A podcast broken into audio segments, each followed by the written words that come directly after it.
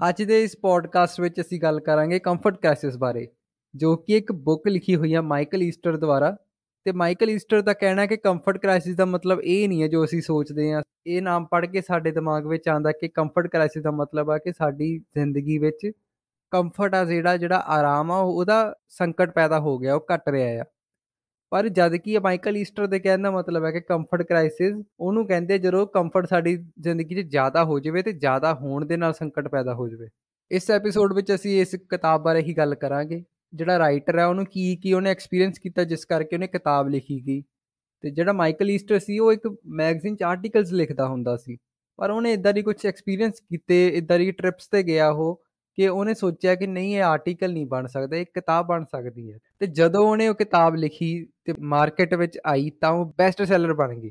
Comfort crisis ਵਿੱਚ Michael Easter ਦੱਸਦਾ ਵੀ ਕਿਵੇਂ ਅੱਜ ਕੱਲ ਦੀ ਜਿਹੜੀ ਮਾਡਰਨ ਜ਼ਿੰਦਗੀ ਹੈ ਲੋਕਾਂ ਦੀ ਕਿੰਨੀ ਜ਼ਿਆਦਾ ਸੌਖੀ ਹੋ ਚੁੱਕੀ ਹੈ ਤੇ ਉਸ ਜ਼ਿੰਦਗੀ ਦੇ ਸੌਖੇ ਹੋਣ ਕਾਰਨ ਅਸੀਂ ਵੀ ਕਿੰਨੇ ਜ਼ਿਆਦਾ ਸੌਫਟ ਹੋ ਗਏ ਹਾਂ ਸੋਲ ਹੋ ਗਏ ਹਾਂ। ਕਿਵੇਂ ਇਹਦਾ ਆਪਣੇ ਸਰੀਰ ਤੇ ਮਾੜਾ ਅਸਰ ਦਿਖਦਾ ਤੇ ਆਪਣੀ ਜਿਹੜੀ ਜ਼ਿੰਦਗੀ ਆ, ਉਹਦੇ ਵਿੱਚ ਮੈਂਟਲੀ ਤੇ ਫਿਜ਼ੀਕਲੀ ਆਪਾਂ ਨੂੰ ਚੈਲੰਜ ਫੇਸ ਕਰਨੇ ਪੈਂਦੇ ਆ। ਰਾਈਟਰ ਸ਼ੁਰੂ ਵਿੱਚ ਗੱਲ ਕਰਦਾ ਵੀ ਕਿਵੇਂ ਅੱਜ ਕੱਲ ਜਿਹੜੀ ਆਪਣੀ ਰੁਟੀਨ ਬਣੀ ਹੋਈ ਹੈ ਲੋਕਾਂ ਦੀ, ਕਿੰਨੀ ਸੌਖੀ ਹੈ ਤੇ ਕਿੰਨੀ ਜ਼ਿਆਦਾ ਪ੍ਰੈਡਿਕਟੇਬਲ ਆ। ਕਿਵੇਂ ਅਸੀਂ ਬੈੱਡ ਤੋਂ ਉੱਠ ਕੇ ਆਪਣੇ ਟੈਂਪਰੇਚਰ ਰੈਗੂਲੇਟਡ ਘਰ ਵਿੱਚੋਂ ਤਿਆਰ ਹੋ ਕੇ ਅਸੀਂ ਗੱਡੀ 'ਚ ਬਹਿ ਜਾਂਦੇ ਆ ਤੇ ਗੱਡੀ ਵਿੱਚ ਬਹਿ ਕੇ ਅਸੀਂ ਆਪਣੇ ਆਫਿਸ ਵਿੱਚ ਜਾ ਕੇ ਉੱਥੇ ਬਹਿ ਜਾਂਦੇ ਆ ਆਫਿਸ ਦੀ ਕੁਰਸੀ ਤੇ ਬਹਿ ਕੇ ਆਪਣੀ 8 ਘੰਟੇ ਦੀ ਸ਼ਿਫਟ ਲਾ ਕੇ ਤੇ ਅਸੀਂ ਫਿਰ ਘਰ ਆ ਜਾਂਦੇ ਆ ਕਈ ਵਾਰੀ ਵਿੱਚੋਂ ਅਸੀਂ ਉਹਦੇ ਜਿਮ ਵਿੱਚ ਚੱਲ ਜਾਂਦੇ ਆ ਜੋ ਕਿ ਏਸੀ ਵਾਲਾ ਜਿਮ ਹੁੰਦਾ, ਉੱਥੇ ਅਸੀਂ ਟ੍ਰੈਡਮਿਲ ਤੇ ਭੱਜ ਕੇ ਜਾਂ weight ਚੱਕ ਕੇ ਅਸੀਂ ਘਰ ਨੂੰ ਆ ਜਾਂਦੇ ਆ ਤੇ ਘਰ ਵਿੱਚ ਖਾਣਾ ਜਿਹੜਾ ਵੀ ਖਾਂਦੇ ਆ ਉਹ ਸਾਰਾ ਅੱਧਾ ਤਾਂ ਬਣਿਆ ਹੀ ਹੁੰਦਾ ਤੇ ਜੋ ਵੀ ਬਣਾਉਣ ਵਾਲਾ ਹੁੰਦਾ, ਉਹਨੂੰ ਪ੍ਰਿਪੇਅਰ ਕਰਕੇ ਅਸੀਂ ਖਾ ਕੇ ਸੋ ਜਾਂਦੇ ਆ ਤੇ ਕੋਈ ਆਪਾਂ ਨੂੰ ਹਾਰਡਸ਼ਿਪ ਨਹੀਂ ਫੇਸ ਕਰਨੀ ਪੈਂਦੀ, ਕੋਈ ਮੁਸੀਬਤ ਨਹੀਂ ਫੇਸ ਕਰਨੀ ਪੈਂਦੀ ਜ਼ਿਆਦਾਤਰ ਲੋਕਾਂ ਦੀ ਜ਼ਿੰਦਗੀ ਵਿੱਚ। ਇਹਨਾਂ ਜਿਹੜੀਆਂ ਸਹੂਲਤਾਂ, ਜਿਹੜੀਆਂ ਕਨਵੀਨੀਅੰਸਸ ਆਪਾਂ ਨੂੰ ਮਾਡਰਨ ਲਾਈਫਸ ਨੇ ਦਿੱਤੀਆਂ ਹੋਈਆਂ ਮਾਡਰਨ ਟੈਕਨੋਲੋਜੀ ਨੇ ਦਿੱਤੀਆਂ ਹੋਈਆਂ, ਇਹ ਸਹੂਲਤਾਂ ਆਪਣੀ ਜ਼ਿੰਦਗੀ ਦਾ ਇੱਕ ਕਾਫੀ ਵੱਡਾ ਕਿੱਸਾ ਅਧੂਰਾ ਛੱਡ ਦਿੰਦੀਆਂ। ਜਿਹਨੂੰ ਕਿ ਅਸੀਂ ਹਾਰਡਸ਼ਿਪ ਕਹਿ ਸਕਦੇ ਹਾਂ ਜਾਂ ਉਹਨੂੰ ਅਸੀਂ ਡਿਸਕੰਫਰਟ ਕਹਿ ਸਕਦੇ ਹਾਂ। ਅਸੀਂ ਡਿਸਕੰਫਰਟ ਨੂੰ ਜਮਾ ਹੀ ਮਿਸ ਕਰ ਰਹੇ ਹਾਂ। ਜੇ ਅਸੀਂ ਮਾਡਰਨ ਟੈਕਨੋਲੋਜੀ ਦੀ ਗੱਲ ਕਰੀਏ, ਅਸੀਂ ਜੋ ਵੀ ਟੈਕਨੋਲੋਜੀ ਮਾਰਕੀਟ ਵਿੱਚ ਆਉਂਦੀ ਉਹਦੀ ਗੱਲ ਕਰੀਏ ਤਾਂ ਉਹਨਾਂ ਦਾ ਸਭ ਤੋਂ ਵੱਡਾ ਮਕਸਦ ਇਹੀ ਹੁੰਦਾ ਵੀ ਆਪਣੀ ਜਿਹੜੀ ਡਿਸਕੰਫਰਟ ਹੈ, ਉਹਨੂੰ ਦੂਰ ਕੀਤਾ ਜਾਵੇ। ਕਾਫੀ ਜ਼ਿਆਦਾ ਫਾਇਦਾ ਪਹੁੰਚਾਇਆ ਆਪਾਂ ਨੂੰ ਟੈਕਨੋਲੋਜੀ ਨੇ ਜਿਹੜੀ ਵੀ ਹੁਣ ਤੱਕ ਡਿਵੈਲਪ ਹੋਈ ਹੈ, ਆਪਣਾ ਟਰੈਵਲ ਦਾ ਟਾਈਮ ਬਚਾਇਆ ਟੈਕਨੋਲੋਜੀ ਨੇ ਆਪਣੇ ਘਰ ਨੂੰ ਕੰਫਰਟੇਬਲ ਬਣਾਇਆ। ਪਰ ਹਿਸਟਰੀ ਦੇ ਇਸ ਪੁਆਇੰਟ ਤੇ ਆ ਕੇ ਅਸੀਂ ਇੰਨੇ ਜ਼ਿਆਦਾ ਕੰਫਰਟੇਬਲ ਹੋ ਚੁੱਕੇ ਹਾਂ, ਜੋ ਕਿ ਆਪਾਂ ਨੂੰ ਹੋਰ ਨੁਕਸਾਨ ਪਹੁੰਚਾ ਰਿਹਾ ਤੇ ਅਸੀਂ ਦੇਖਦੇ ਹਾਂ ਵੀ ਕਿਵੇਂ ਮੈਂਟਲ ਹੈਲਥ ਦਾ ਐਪੀਡੈਮਿਕ ਆਇਆ ਹੋਇਆ ਤੇ ਫਿਜ਼ੀਕਲੀ ਵੀ ਜੇ ਆਪਾਂ ਦੇਖੀਏ ਲੋਕਾਂ ਨੂੰ ਕਿੰਨੀ ਜ਼ਿਆਦਾ ਮੋਟਾਪੇ ਦੀ ਪ੍ਰੋਬਲਮ ਆਉਂਦੀ ਹੈ ਜਾਂ ਕ੍ਰੋਨਿਕ ਡਿਜ਼ੀਜ਼ਸ ਹੁੰਦੀਆਂ ਜਿਹੜੀਆਂ ਕੋਰ ਮੋਰਬਿਡਿਟੀਜ਼ ਹੁੰਦੀਆਂ, ਉਹਨਾਂ ਦੀ ਕਿੰਨੀ ਜ਼ਿਆਦਾ ਪ੍ਰੋਬਲਮ ਆਪਾਂ ਨੂੰ ਦੇਖਣ ਨੂੰ ਮਿਲਦੀ ਹੈ ਮਾਡਰਨ ਸੋਸਾਇਟੀ ਵਿੱਚ। ਇਹਨਾਂ ਮੁਸੀਬਤਾਂ ਨੂੰ ਰਾਈਟਰ ਐਡਰੈਸ ਕਰਦੇ ਆ ਆਪਣੇ ਬੁੱਕ ਵਿੱਚ ਲਿਖਦਾ ਵੀ ਕਿੰਨੀਆਂ ਇਹ ਅਵੋਇਡ ਹੋ ਸਕਦੀਆਂ। ਇੱਕ ਤਰੀਕਾ ਹੈ, ਆਪਾਂ ਡਿਸਕੰਫਰਟ ਨੂੰ ਐਮਬਰੇਸ ਕਰੀਏ ਡਿਸਕੰਫਰਟ ਨੂੰ ਆਪਾਂ ਯੂਜ਼ ਕਰੀਏ ਆਪਣੀ ਲਾਈਫ ਵਿੱਚ। ਇਹਦੇ ਵਿੱਚ ਨਾ ਤੂੰ ਕਾਫੀ ਗੱਲਾਂ ਕੀਤੀਆਂ ਜਿਹੜੀ ਵੱਡੇ ਪੁਆਇੰਟਸ ਬਣ ਸਕਦੇ। ਪਹਿਲਾਂ ਤੂੰ ਉਹਦੇ ਵਿੱਚ ਕਿਹਾ ਸੀ ਸਾਡੀ ਜਿਹੜੀ ਲਾਈਫ ਹੈ ਟੈਕਨੋਲੋਜੀ ਨੇ ਕੰਫਰਟੇਬਲ ਕਰਤੀ ਹੈ ਪਰ ਮੈਟਰ ਇਹ ਨਹੀਂ ਕਰਦਾ ਕਿ ਕੰਫਰਟੇਬਲ ਹੋਗੀ ਮੈਟਰ ਇਹ ਕਰਦਾ ਕਿ ਜਿਹੜਾ ਅਸੀਂ ਟਾਈਮ ਬਚਾਇਆ ਉਹਨੂੰ ਵਰਤ ਕਿੱਥੇ ਰਹੇ ਹਾਂ ਅਸੀਂ। ਜੇ ਅਸੀਂ ਕਹਿ ਰਹੇ ਹਾਂ ਕਿ ਮੈਨੂੰ ਉਸ ਜਗ੍ਹਾ ਤੇ ਜਾਣ ਵਿੱਚ ਹੁਣ ਮੈਨੂੰ ਆਸਾਨੀ ਹੋ ਗਈ ਜਿੱਥੇ ਮੈਂ 2 ਦਿਨ ਲਾ ਕੇ ਜਾਂਦਾ ਸੀ ਉੱਥੇ ਮੈਂ 2 ਘੰਟੇ 'ਚ ਜਾ ਸਕਦਾ ਨਾ। ਤੇ ਉਸੇ ਟਾਈਮ ਜਿਹੜਾ ਬਚਿਆ ਉਹਦਾ ਕਰ ਕੀ ਰਹੇ ਆ ਕੁਝ ਵੀ ਨਹੀਂ ਕਰ ਰਹੇ ਉਹਦਾ? ਕੁਝ ਪ੍ਰੋਡਕਟਿਵ ਕਰ ਰਹੇ ਹੋਣ ਜਾਂ ਕਿਸੇ ਕੋਈ ਹੋਰ ਕੰਮ ਕਰ ਰਹੇ ਹੋਈਏ? ਅਸੀਂ ਫੋਨ ਤੇ ਹੀ ਲਾ ਰਹੇ ਹਾਂ ਉਹ ਟਾਈਮ ਸਾਰਾ। ਬਿਲਕੁਲ ਬਿਲਕੁਲ। ਤੇ ਉਹ ਟੈਕਨੋਲੋਜੀ ਜਦੋਂ ਸਾਨੂੰ ਆਪਣੇ ਵਸ਼ ਵਿੱਚ ਕਰ ਲੈਂਦੀ ਇੱਕ ਤਰ੍ਹਾਂ ਜਾਂ ਫਿਰ ਸਾਡਾ ਟਾਈਮ ਵੇਸਟ ਕਰਨਾ ਸ਼ੁਰੂ ਕਰ ਦਿੰਦੀ ਹੈ ਜਿਹੜੀ ਚੀਜ਼ ਸਾਰਾ ਟਾਈਮ ਵੇਸਟ ਕਰਦੀ ਹੈ ਸੋ ਉਹਨੂੰ ਮਾੜਾ ਹੀ ਕਹਿੰਦੇ ਆ। ਚਾਹੇ ਉਹ ਕੋਈ ਰੋਟੀ ਖਾਣ ਵਿੱਚ ਆਪਾਂ ਜ਼ਿਆਦਾ ਟਾਈਮ ਲੈਂਦੇ ਹੋਈਏ ਵੀ ਘੰਟਾ ਘੰਟਾ ਰੋਟੀ ਖਾਈ ਜਾਂਦਾ ਜਾਂ ਫਿਰ ਮਿਹਨਤ ਵੀ ਸਾਡਾ ਜੇ ਟਾਈਮ ਵੇਸਟ ਕਰਦੀ ਹੋਵੇ ਉਹਨੂੰ ਅਸੀਂ ਮਾੜਾ ਹੀ ਕਹਿੰਦੇ ਆ। ਤਾਂ ਜਿਹੜਾ ਕੰਫਰਟ ਆ ਇਹ ਵੀ ਇੱਕ ਤਰ੍ਹਾਂ ਤੇ ਜਾ ਕੇ ਮਾੜਾ ਹੋ ਜਾਂਦਾ ਜਦੋਂ ਸਾਡਾ ਟਾਈਮ ਖਰਾਬ ਕਰਨਾ ਸ਼ੁਰੂ ਕਰ ਦਿੰਦਾ ਇਹ। ਬਿਲਕੁਲ ਬਿਲਕੁਲ। ਤੇ ਜਿਵੇਂ ਮੈਂ ਕਿਹਾ ਵੀ ਮਾਡਰਨ ਜਿਹੜੀ ਟੈਕਨੋਲੋਜੀ ਬਣਦੀ ਆ ਉਹ ਇੱਕ ਕੰਫਰਟ ਨੂੰ ਤਾਂ ਲੈ ਕੇ ਬਣਦੀ ਹੋਵੇ ਪਰ ਇੱਕ ਹੋਰ ਜਿਵੇਂ ਤੂੰ ਪੁਆਇੰਟ ਕਿਹਾ ਵੀ ਟਾਈਮ ਬਚਾਉਣ ਵਿੱਚ ਵੀ ਹੈਲਪ ਕਰਦੀ ਆ। ਇਹ ਦੋਵਾਂ ਪੁਆਇੰਟਸ ਨੂੰ ਧਿਆਨ ਵਿੱਚ ਰੱਖ ਕੇ ਅੱਜ ਕੱਲ ਜਿਹੜੀ ਵੀ ਟੈਕਨੋਲੋਜੀ ਬਣਦੀ ਹੈ ਜਿਵੇਂ ਰੋਬੋਟ ਹੀ ਹੋ ਗਏ ਅੱਜ ਕੱਲ ਜਿਹੜੀ ਸਭ ਤੋਂ ਵੱਡਾ ਟ੍ਰੈਂਡ ਚੱਲਿਆ ਹੋਇਆ ਆਰਟੀਫੀਸ਼ੀਅਲ ਇੰਟੈਲੀਜੈਂਸ ਦਾ ਉਹ ਤਾਂ ਹੀ ਬਣ ਰਿਹਾ ਵੀ ਇੱਕ ਤਾਂ ਆਪਣੀ ਪ੍ਰੋਡਕਟਿਵਿਟੀ ਵਧਾ ਸਕਦੇ ਆ ਟਾਈਮ ਬਚਾ ਸਕਦੇ ਆ। ਉਤੋਂ ਆਪਾਂ ਨੂੰ ਹੋਰ ਕੰਫਰਟੇਬਲ ਬਣਾ ਦੇਣਗੇ। ਉਹ ਆਪਣੇ ਜਿਹੜੀਆਂ ਵੀ ਆਪਾਂ ਕੰਮ ਕਰਦੇ ਆਂ ਰੂਟੀਨ ਵਿੱਚ ਉਹਨਾਂ ਨੂੰ ਘਟਾ ਦੇਣਾ ਉਹਨਾਂ ਨੇ ਆਪ ਆਪਣੇ ਸਿਰ ਤੇ ਜਿਹੜਾ ਵੀ ਕੰਮ ਹੈ ਉਹ ਹੈਂਡਲ ਕਰਨਾ ਸ਼ੁਰੂ ਕਰ ਦੇਣਾ ਉਹਨਾਂ ਰੋਬੋਟਸ ਨੇ। ਹੁਣ ਜੇ ਆਪਾਂ ਆਪ ਹੀ ਇਮੇਜਿਨ ਕਰ ਸਕਦੇ ਆਂ ਵੀ ਜੇ ਜਿੰਨਾ ਵੀ ਹੁਣ ਵੀ ਆਪਾਂ ਕੰਮ ਕਰ ਰਹੇ ਹਾਂ ਜੋ ਕਿ ਕਾਫੀ ਘੱਟ ਹੁੰਦਾ ਖਾਸ ਕਰ ਫਿਜ਼ੀਕਲ ਕੰਮ ਹੁੰਦਾ ਜਿਹੜਾ ਜੇ ਆਪਾਂ ਉਹ ਵੀ ਰੋਬੋਟਸ ਤੇ ਛੱਡ ਦਵਾਂਗੇ ਤਾਂ ਆਪਣਾ ਸਰੀਰ ਕਿੰਨਾ ਜ਼ਿਆਦਾ ਸੌਫਟ ਹੋ ਜਾਊਗਾ ਜਾਂ ਢਿੱਲਾ ਪੈ ਜਾਊਗਾ ਤੇ ਆਪਾਂ ਫਿਜ਼ੀਕਲੀ ਵੀ ਉਹਦੇ ਇਫੈਕਟ ਦੇਖਦੇ ਹਾਂ ਅੱਜ ਕੱਲ ਦੀ ਸੋਸਾਇਟੀ ਵਿੱਚ। ਅੱਜ ਕੱਲ ਕਿੰਨੀ ਜ਼ਿਆਦਾ ਪ੍ਰੋਬਲਮਸ ਹੈਲਥ ਦੀਆਂ ਪ੍ਰੋਬਲਮਸ ਕਿੰਨੀਆਂ ਜ਼ਿਆਦਾ ਆ ਰਹੀਆਂ ਲੋਕਾਂ ਨੂੰ। ਹਾਂ ਹੈਲਥ ਦੀਆਂ ਆਉਂਦੀਆਂ ਆ ਤੇ ਇੱਕ ਤਰ੍ਹਾਂ ਜੇ ਆਪ ਜਿਵੇਂ ਹੁਣ ਤੂੰ ਕਹਿ ਰਿਹਾ ਕਿ ਸਾਡਾ ਫਿਜ਼ੀਕਲ ਕੰਮ ਘੱਟ ਹੋ ਗਿਆ ਨਾ ਮਤਲਬ ਸਾਡਾ ਦਿਮਾਗ ਦਾ ਕੰਮ ਜ਼ਿਆਦਾ ਹੋ ਗਿਆ ਜਦ ਕਿ ਪਹਿਲਾਂ ਸਾਡਾ ਦਿਮਾਗ ਤੇ ਬਾਡੀ ਦੋਨੋਂ ਚੀਜ਼ਾਂ ਲੱਗਦੀਆਂ ਸੀ ਉਦੋਂ ਬੈਲੈਂਸ ਬਣਿਆ ਹੁੰਦਾ ਸੀ ਇੱਕ। ਜਦੋਂ ਇੰਬੈਲੈਂਸ ਹੋ ਜਾਵੇ ਵੀ ਜਦੋਂ ਸਾਡਾ ਦਿਮਾਗ ਦਾ ਪ੍ਰੈਸ਼ਰ ਘੱਟ ਲੱਗਣਾ ਸ਼ੁਰੂ ਹੋ ਜਾਵੇ ਸਰੀਰ ਦਾ ਜ਼ਿਆਦਾ ਹੋ ਲੱਗਣਾ ਸ਼ੁਰੂ ਹੋ ਜਾਵੇ ਉਹ ਬੰਦਾ ਫਿਰ ਨਲਾਇਕ ਹੋ ਜਾਂਦਾ। ਜਿਹਦਾ ਦਿਮਾਗ ਦਾ ਸ਼ੁਰੂ ਹੋ ਜਾਵੇ ਉਹਦੀ ਸਰੀਰ ਢਿੱਲਾ ਹੋ ਜਾਂਦਾ ਜਿਵੇਂ ਤੂੰ ਕਹੇ ਸੌਫਟ ਹੋ ਜਾਂਦਾ ਹੈ। ਤੇ ਮੈਂ ਇੱਕ ਹੋਰ ਪੁਆਇੰਟ ਦੀ ਗੱਲ ਕਰਨਾ ਚਾਹੂੰਗਾ ਅੱਜ ਕੱਲ ਆਪਣੇ ਸਮਾਜ ਬਾਰੇ ਜਾਂ ਦੁਨੀਆ ਬਾਰੇ। ਜੇ ਆਪਾਂ ਦੇਖੀਏ ਗ੍ਰਾਫ ਦੇਖੀਏ ਆ ਪੂਰੀ ਦੁਨੀਆ ਦਾ ਵੀ ਜਿਹੜੀਆਂ ਪ੍ਰੋਬਲਮਸ ਆ ਦੁਨੀਆ ਤੇ ਸਭ ਤੋਂ ਵੱਡੀਆਂ ਵੱਡੀਆਂ ਕਿਹੜੀਆਂ ਕਿਹੜੀਆਂ ਹੁੰਦੀਆਂ? ਇੱਕ ਤਾਂ ਪੋਵਰਟੀ ਹੁੰਦੀ ਆ ਗਰੀਬੀ ਹੋਗੀ ਤੇ ਇੱਕ ਭੁੱਖਮਰੀ ਹੁੰਦੀ ਹੈ। ਸਭ ਫੰਡਾਮੈਂਟਲ ਪ੍ਰੋਬਲਮਸ ਤਾਂ ਇਹੀ ਹੁੰਦੀਆਂ ਹਨ ਦੁਨੀਆ ਤੇ। ਤੇ ਜੇ ਅਸੀਂ ਹਿਸਟਰੀ ਨਾਲ ਕੰਪੇਅਰ ਕਰੀਏ, ਆਪਾਂ ਇਹ ਦੇਖਾਂਗੇ ਵੀ ਭੁੱਖਮਰੀ ਕਿੰਨੀ ਜ਼ਿਆਦਾ ਘੱਟ ਹੋ ਚੁੱਕੀ ਹੈ ਅੱਜ ਕੱਲ ਦੇ ਟਾਈਮ ਤੇ ਤੇ ਗਰੀਬੀ ਕਿੰਨੀ ਜ਼ਿਆਦਾ ਘੱਟ ਹੋ ਚੁੱਕੀ ਹੈ। ਜਿਹੜੀ ਐਵਰੇਜ ਇਨਕਮ ਹੁੰਦੀ ਹੈ ਪੂਰੀ ਦੁਨੀਆ ਵਿੱਚ, ਜੇ ਉਹਨੂੰ ਅਸੀਂ ਹਿਸਾਬ ਲਾਈਏ ਤਾਂ ਬਹੁਤ ਘੱਟ ਹੋ ਚੁੱਕੀ ਆ। ਪਿਛਲੀ ਸੈਂਚਰੀ ਦੀ ਜੀ ਗੱਲ ਕਰੀਏ ਤਾਂ ਉਹਦੇ ਨਾਲ ਵੀ ਤੇ ਉਸ ਤੋਂ ਪਿਛਲੀ ਸੈਂਚਰੀ ਨਾਲੋਂ ਤਾਂ ਕਾਫੀ ਜ਼ਿਆਦਾ ਘੱਟ ਹੋ ਚੁੱਕੀ ਹੈ। ਇਹ ਮੈਂ ਸਿਰਫ ਯੂ ਐਸ ਏ ਦੀ ਜਾਂ ਵੱਡੇ ਦੇਸ਼ਾਂ ਦੀ ਨਹੀਂ ਗੱਲ ਕਰ ਰਿਹਾ ਅਫਰੀਕਾ ਤੋਂ ਲੈ ਕੇ ਵੱਡੇ ਦੇਸ਼ਾਂ ਤੱਕ ਸਾਰੀਆਂ ਦੇਸ਼ਾਂ ਦੀ ਜੇ ਇਨਕਮ ਕੰਪੇਅਰ ਕਰੀਏ ਤਾਂ ਹਰ ਦੇਸ਼ ਵਿੱਚ ਇਨਕਮ ਲੋਕਾਂ ਦੀ ਵੱਧ ਰਹੀ ਹੈ ਤੇ ਗਰੀਬੀ ਘਟ ਰਹੀ ਹੈ। ਇਹ ਮਤਲਬ ਫੈਕਟ ਹੈ ਇੱਕ। ਪਰ ਜੇ ਆਪਾਂ ਦੇਖੀਏ ਤਾਂ ਮੈਂਟਲ ਹੈਲਥ ਲੋਕਾਂ ਦੀ ਸਭ ਤੋਂ ਜ਼ਿਆਦਾ ਥੱਲੇ ਜਾ ਰਹੀ ਹੈ ਅੱਜ ਕੱਲ ਦੇ ਟਾਈਮ ਵਿੱਚ ਤੇ ਸਿਹਤ ਦੀਆਂ ਜਿਹੜੇ ਪ੍ਰੋਬਲਮਸ ਆ ਕ੍ਰੋਨਿਕ ਬਿਮਾਰੀਆਂ ਹੁੰਦੀਆਂ ਜਿਹੜੀਆਂ, ਉਹ ਸਭ ਤੋਂ ਜ਼ਿਆਦਾ ਅੱਜ ਕੱਲ ਵੱਧ ਰਹੀਆਂ। ਤੇ ਇਹ ਤੈਨੂੰ ਕੀ ਲੱਗਦਾ ਕਿਉਂ ਇੱਕ ਗ੍ਰਾਫ ਜਿਹੜਾ ਬਣ ਰਿਹਾ ਆਪਣੇ ਸਾਹਮਣੇ ਆ ਰਿਹਾ? ਇਹ ਮੈਨੂੰ ਉਦੋਂ ਲੱਗ ਰਿਹਾ ਜਦੋਂ ਨਾ ਅਸੀਂ ਕੰਫਰਟ ਨੂੰ ਇੱਕ ਮਟੀਰੀਅਲਿਸਟਿਕ ਤੌਰ ਤੇ ਲੈ ਲੈਂਦੇ ਆ ਕਿ ਆਹ ਚੀਜ਼ ਮੈਨੂੰ ਚਾਹੀਦੀ ਹੈ ਜਿਵੇਂ ਨਵੀਂ ਟੈਕਨੋਲੋਜੀ ਆਉਂਦੀ ਹੈ ਸਾਡਾ ਫਟਾਫਟ ਦਿਮਾਗ ਚਾਹੁੰਦਾ ਸੀ ਉਹ ਲੈ ਲਈਏ। ਸਾਨੂੰ ਉਹਦੀ ਜ਼ਰੂਰਤ ਹੈ ਜਾਂ ਨਹੀਂ ਉਹ ਨਹੀਂ ਆਪਾਂ ਦੇਖਦੇ। ਹੁਣ ਜਦੋਂ ਨਵੇਂ ਈਅਰਫੋਨ ਆਏ ਸੀ ਨਾ ਉਹ ਬਿਨਾ ਤਾਰ ਵਾਲੇ ਜਿਹੜੇ ਹੈਗੇ ਆ ਵਾਇਰਲੈਸ ਲੋਕੀ ਕਹਿੰਦੇ ਸੀ ਵੀ ਇਹਦੇ ਨਾਲ ਨਾ ਅਸੀਂ ਸਿਰ ਸੁਰ ਹਿਲਾ ਸਕਦੇ ਹਾਂ ਤਾਰ ਵਿੱਚ ਨਹੀਂ ਆਉਂਦੀ। ਫਾਇਦਾ ਕੀ ਹੈ ਯਾਰ ਇਹਨਾਂ ਤੇ ਉਹੀ ਨਾਲ ਕਹਿੰਦੇ ਆ ਵੀ ਜਿਹੜੀਆਂ ਉਹਦੇ ਨਾਲ ਰੇਡੀਏਸ਼ਨਸ ਆਉਂਦੀਆਂ ਈਵੀ ਰੇਡੀਏਸ਼ਨ ਹੁੰਦੀਆਂ ਉਹ ਆਪਣੇ ਦਿਮਾਗ ਤੇ ਮਾੜਾ ਅਸਰ ਕਰਦੀਆਂ। ਕਹਿੰਦੇ ਜ਼ਿਆਦਾਤਰ ਤਾਰ ਵਾਲੀ ਵਰਤਣੇ ਚਾਹੀਦੇ ਉਹ ਤਾਂ ਵਰਤਣੇ ਨਹੀਂ ਚਾਹੀਦੇ। ਹਾਂ ਤੇ ਜੇ ਅਸੀਂ ਇੰਨੇ ਕੰਫਰਟੇਬਲ ਹੋ ਗਏ ਵੀ ਤਾਰ ਵੀ ਸਾਨੂੰ ਦਿੱਕਤ ਲੱਗਦੀ ਹੈ ਇੱਕ ਤਰ੍ਹਾਂ ਇਸ ਤੋਂ ਜ਼ਿਆਦਾ ਕੀ ਹੋ ਸਕਦਾ ਇਸ ਤੋਂ ਜ਼ਿਆਦਾ ਹੋਰ ਅਸੀਂ ਕਹੋਗੇ ਸਾਡੇ ਦਿਮਾਗ 'ਚ ਚਿਪ ਲਾ ਦਿਓ ਜਿਵੇਂ ਈਲਨ ਮਸਕ ਕਰੀ ਜਾਂਦਾ। ਆਹੋ ਬਸ ਉਹਦੀ ਉਡੀਕ ਹੈ ਲੋਕਾਂ ਨੂੰ ਹੁਣ। ਬਈ ਦਿਮਾਗ 'ਚ ਹੀ ਆਪਣੇ ਇਨਫੋਰਮੇਸ਼ਨ ਆ ਜਾਵੇ ਆਪਾਂ ਨੂੰ ਫੋਨ ਤੇ ਟਾਈਪ ਕਰਨ ਦੀ ਵੀ ਲੋੜ ਨਾ ਪਵੇ। ਬਸ ਸੋਚੀਏ ਤਾਂ ਆਪਣੇ ਅੱਗੇ ਸਟੈਟਸ ਆਪਣੇ ਦਿਮਾਗ ਵਿੱਚ ਆਉਣੇ ਸ਼ੁਰੂ ਹੋ ਜਾਣ। ਹੂੰ ਹੂੰ ਮਤਲਬ ਇੰਨੀ ਜ਼ਿਆਦਾ ਕੰਫਰਟ ਦਾ ਆਪਾਂ ਕਰਾਂਗੇ ਵੀ ਕੀ ਮਤਲਬ ਇਹਦਾ ਫਾਇਦਾ ਵੀ ਕੀ ਹੋਊਗਾ? ਚਲ ਪ੍ਰੋਡਕਟਿਵਿਟੀ ਹੋਰ ਵੱਧ ਜੂਗੀ ਪਰ ਲੋਕਾਂ ਨੇ ਕੀ ਫਾਇਦਾ ਚੱਕਣਾ ਇਹਦਾ? ਪ੍ਰੋਡਕਟਿਵਿਟੀ ਜਿਹੜੇ ਵਧਾਉਣ ਵਾਲੇ ਲੋਕ ਹੁੰਦੇ ਆ ਉਹ ਤਾਂ ਕਾਫੀ ਘੱਟ ਹੁੰਦੇ ਆ ਉਹ ਤੈਨੂੰ ਪਤਾ ਹੀ ਹੈ ਜਿਹੜੇ ਪ੍ਰੋਡਕਟਿਵਿਟੀ ਨੂੰ ਯੂਜ਼ ਕਰਕੇ 5-10% ਲੋਕ ਹੁੰਦੇ ਆ ਉਹ ਵੱਡੇ ਆਪਣੀਆਂ ਵੱਡੀਆਂ ਵੱਡੀਆਂ ਕੰਪਨੀਆਂ ਖੜੀਆਂ ਕਰ ਕਰਦੇ ਆ ਜਾਂ ਆਪਣੇ ਕੰਮ ਵੱਲ ਧਿਆਨ ਦਿੰਦੇ ਆ। ਪਰ ਬਾਕੀ ਸਾਰੇ ਲੋਕ ਹੁਣ ਫੋਨ ਦਾ ਜਿਵੇਂ ਯੂਜ਼ ਹੈ ਇੰਟਰਨੈਟ ਦਾ ਯੂਜ਼ ਹੈ ਕਿਵੇਂ ਕਰਦੇ ਆ ਲੋਕ? ਜ਼ਿਆਦਾਤਰ ਸੋਸ਼ਲ ਮੀਡੀਆ ਤੇ ਜਾਂ ਉਹੀ ਬੇਕਾਰ ਕੰਮਾਂ ਤੇ ਹੀ ਕਰਦੇ ਆ ਜਿਹਨਾਂ ਵਿੱਚ ਟਾਈਮ ਖਰਾਬ ਹੁੰਦਾ। ਤੇ ਜਿੰਨੀ ਮਰਜ਼ੀ ਵਧੀਆ ਟੈਕਨੋਲੋਜੀ ਆਪਾਂ ਕੱਢਦੀ ਆ ਉਹਨਾਂ ਪ੍ਰੋਡਕਟਿਵ ਲੋਕਾਂ ਲਈ ਤੇ ਯੂਜ਼ ਲੋਕਾਂ ਨੇ ਉਹ ਆਪਣੇ ਨੁਕਸਾਨ ਲਈ ਉਹ ਕਰਨੀ ਹੈ ਬਿਲਕੁਲ ਹੁਣ ਅਸੀਂ ਕਹਿ ਦਈਏ ਕਿ ਗੂਗਲ ਸਾਡੇ ਕੋਲ ਹੈਗਾ ਗੂਗਲ ਤੇ ਕੀ ਕੁਝ ਅਸੀਂ ਨਹੀਂ ਦੇਖ ਸਕਦੇ ਕੀ ਕੁਝ ਅਸੀਂ ਨਹੀਂ ਕਰ ਸਕਦੇ। ਪਰ ਕਈ ਲੋਕ ਉਹੀ ਦੇਖੀ ਜਾਓਗੇ ਵੀ ਲੋਕਾਂ ਦੇ ਵਲੌਗ ਦੇਖੀ ਜਾਓਗੇ ਜਾਂ ਫਿਰ ਲੜਾਈ ਹੋ ਗਈ ਜੀ ਉਹਨੇ ਸਿੰਗਰ ਨੇ ਉਹਨੂੰ ਗਾਲ ਕੱਢਤੀ ਉਹੀ ਦੇਖੀ ਜਾਓਗੇ ਤਾਂ ਉਹਦੇ ਵਿੱਚ ਉਹਨਾਂ ਦੇ ਨੁਕਸਾਨ ਆ। ਬਿਲਕੁਲ ਬਿਲਕੁਲ। ਇੱਕ ਇਹਦਾ ਕੰਫਰਟ ਦਾ ਜਿਹੜਾ ਤੂੰ ਗੱਲ ਕੀਤੀ ਕਿ ਕੀ ਨੁਕਸਾਨ ਹੋ ਰਿਹਾ ਕਿ ਇਹ ਦੇਸ਼ਾਂ ਵਿੱਚ ਕਿਉਂ ਹੋ ਰਿਹਾ ਉਹਦਾ ਇਹ ਵੀ ਇੱਕ ਕਾਰਨ ਹੋ ਸਕਦਾ ਕਿ ਅਸੀਂ ਕੰਫਰਟ ਨੂੰ ਖੁਸ਼ੀ ਨਾਲ ਜੋੜਨਾ ਸ਼ੁਰੂ ਕਰਤਾ ਕਿ ਮੈਂ ਹੁਣ ਆਰਾਮ ਨਾਲ ਬੈਠਾ ਤਾਂ ਮਤਲਬ ਮੈਂ ਖੁਸ਼ ਆ ਜਦ ਕਿ ਜਦ ਕਿ ਕਿਹਾ ਜਾਂਦਾ ਕਿ ਮਾਈਕਲ ਈਸਟਰ ਨੇ ਕਿਹਾ ਕਿ ਜਿਹੜਾ ਆਰਾਮ ਉਹ ਸਾਡੇ 'ਚ ਸਟ्रेस ਪੈਦਾ ਕਰਦਾ। ਇਹ ਮਤਲਬ ਉਹਦੇ ਕਹਿਣ ਪਿੱਛੇ ਕੀ ਕਾਰਨ ਹੋਇਆ ਕਿ ਆਰਾਮ ਸਟ्रेस ਕਿਵੇਂ ਪੈਦਾ ਕਰ ਸਕਦਾ? ਹਾਂ ਬਿਲਕੁਲ ਤੂੰ ਪੁਆਇੰਟ ਸਹੀ ਕਿਹਾ ਹੈ ਵੀ ਆਪਾਂ ਇੱਕ ਗਲਤੀ ਕਰ ਦਿੰਨੇ ਆ ਅਸੀਂ ਕੰਫਰਟ ਨੂੰ ਖੁਸ਼ੀ ਦੇ ਤੌਰ ਤੇ ਲੈਣਾ ਸ਼ੁਰੂ ਕਰ ਦਿੰਨੇ ਆ ਜਦ ਕਿ ਉਹ ਬਿਲਕੁਲ ਪੁੱਠਾ ਪੁਆਇੰਟ ਆ। ਜੇ ਅਸੀਂ ਖੁਸ਼ੀ ਨੂੰ ਦੇਖਾਂਗੇ ਤਾਂ ਖੁਸ਼ੀ ਇੱਕ ਫੀਲਿੰਗ ਹੁੰਦੀ ਹੈ ਖੁਸ਼ੀ ਆਪਾਂ ਨੂੰ ਜ਼ਿਆਦਾਤਰ ਪਲੇਜਰ ਵਿੱਚ ਆਉਂਦੀ ਹੈ ਜਿਵੇਂ ਖਾਣਾ ਖਾਦਾ ਆਪਾਂ ਕੋਈ, ਜਿਹੜਾ ਆਪਾਂ ਨੂੰ ਚੰਗਾ ਲੱਗਦਾ, ਉਹ ਫਿਰ ਆਪਾਂ ਨੂੰ ਖੁਸ਼ੀ ਦਿੰਦਾ। ਜਾਂ ਇੱਕ ਕੋਈ ਸੋਸ਼ਲ ਇੰਟਰੈਕਸ਼ਨ ਹੁੰਦਾ, ਕਿਸੇ ਬੰਦੇ ਨੇ ਤੈਨੂੰ ਤਾਰੀਫ ਕੀਤੀ ਹੈ, ਚੰਗਾ, ਚੰਗੀ ਤੇਰੇ ਨਾਲ ਗੱਲਬਾਤ ਕੀਤੀ, ਤਾਂ ਤੈਨੂੰ ਖੁਸ਼ੀ ਹੋਊਗੀ। ਜ਼ਰੂਰੀ ਨਹੀਂ ਵੀ ਇਹ ਚੀਜ਼ਾਂ ਸਾਰੀਆਂ ਆਪਾਂ ਨੂੰ ਲੰਬੇ ਟਾਈਮ ਤੇ ਫਾਇਦਾ ਦੇਣਗੀਆਂ। ਹੁਣ ਜੇ ਆਪਾਂ ਪੂਰਾ ਦਿਨ ਡੋਨਟ ਖਾਈ ਜਾਵਾਂਗੇ, ਆਪਾਂ 버ਗਰ ਖਾਈ ਜਾਵਾਂਗੇ, ਤਾਂ ਖੁਸ਼ੀ ਤਾਂ ਜ਼ਰੂਰ ਮਿਲੂਗੀ ਆਪਾਂ ਨੂੰ ਉਸ ਪਲਾਂ ਤੇ। ਪਰ ਅੱਗੇ ਆਉਣ ਵਾਲੇ ਟਾਈਮ ਵਿੱਚ ਆਪਣੀ ਸਿਹਤ ਤੇ ਮਾੜਾ ਅਸਰ ਵੀ ਕਰ ਸਕਦੀਆਂ। ਇਦਾਂ ਹੀ ਆਪਾਂ ਹਰ ਐਕਟੀਵਿਟੀ ਦੀ ਐਗਜ਼ਾਮਪਲ ਲੈ ਕੇ ਆਪਾਂ ਦੇਖ ਸਕਦੇ ਹਾਂ ਵੀ ਖੁਸ਼ੀ ਕੀ ਚੀਜ਼ ਹੈ, ਜੋ ਕਿ ਆਪਾਂ ਕੰਫਰਟ ਨਾਲ ਜੋੜਨ ਦੀ ਕੋਸ਼ਿਸ਼ ਕਰਦੇ ਹਾਂ। ਅਸਲੀ ਜਿਹੜਾ ਡਿਸਕੰਫਰਟ ਹੈ ਜਾਂ ਅਸਲੀ ਜਿਹੜੀ ਆਪਣੇ ਲਈ ਚੰਗੀ ਜ਼ਿੰਦਗੀ ਆ, ਉਹ ਆਪਾਂ ਕਿਵੇਂ ਬਤੀਤ ਕਰ ਸਕਦੇ ਹਾਂ? ਚੰਗੀ ਜ਼ਿੰਦਗੀ ਜਾਂ ਫੁੱਲਫਿਲਿੰਗ ਜ਼ਿੰਦਗੀ ਆਪਾਂ ਸੋਚੀਏ ਵੀ ਕਿਵੇਂ ਆਊਗੀ, ਤਾਂ ਉਹ ਆਪਾਂ ਨੂੰ ਡਿਸਕੰਫਰਟ ਵਿੱਚ ਲਿਆਉਣੀ ਪੈਣੀ ਉਹਦੇ। ਕੁਝ ਐਸੇ ਕੰਮ ਕਰਨੇ ਪੈਣੇ ਜੋ ਕਿ ਉਸ ਪਲ ਤੇ ਤਾਂ ਆਪਣੇ ਲਈ ਥੋੜੇ ਜਿਹਾ ਔਖੇ ਹੋਣ, ਪਰ ਅੱਗੇ ਜਾ ਕੇ ਆਪਾਂ ਨੂੰ ਫਾਇਦੇ ਦੇਣ। ਉਹਨਾਂ ਦੀ ਹੀ ਮੇਨਲੀ ਆਪਾਂ ਗੱਲ ਕਰਾਂਗੇ ਇਸ ਐਪੀਸੋਡ ਵਿੱਚ। ਇੱਕ ਨਾ ਤੂੰ ਗੱਲ ਕੀਤੀ ਸੀ ਇੱਕ ਹੋਰ ਕਿ ਸੈਂਚਰੀਜ਼ ਦੇ ਵਿੱਚ ਵਿੱਚ ਅੱਗੇ ਜਾ ਜਾ ਕੇ ਸਾਡੀ ਇਨਕਮ ਵੱਧ ਰਹੀ ਹੈ ਤੇ ਭੁੱਖਮਰੀ ਘਟ ਰਹੀ ਹੈ, ਗਰੀਬੀ ਘਟ ਰਹੀ ਹੈ। ਪਰ ਜੇ ਆਪਾਂ ਹੈਪੀਨੈਸ ਇੰਡੈਕਸ ਦੇਖੀਏ ਤਾਂ ਉਹ ਵੀ ਤਾਂ ਘਟ ਰਿਹਾ ਆ। ਬਿਲਕੁਲ ਬਿਲਕੁਲ।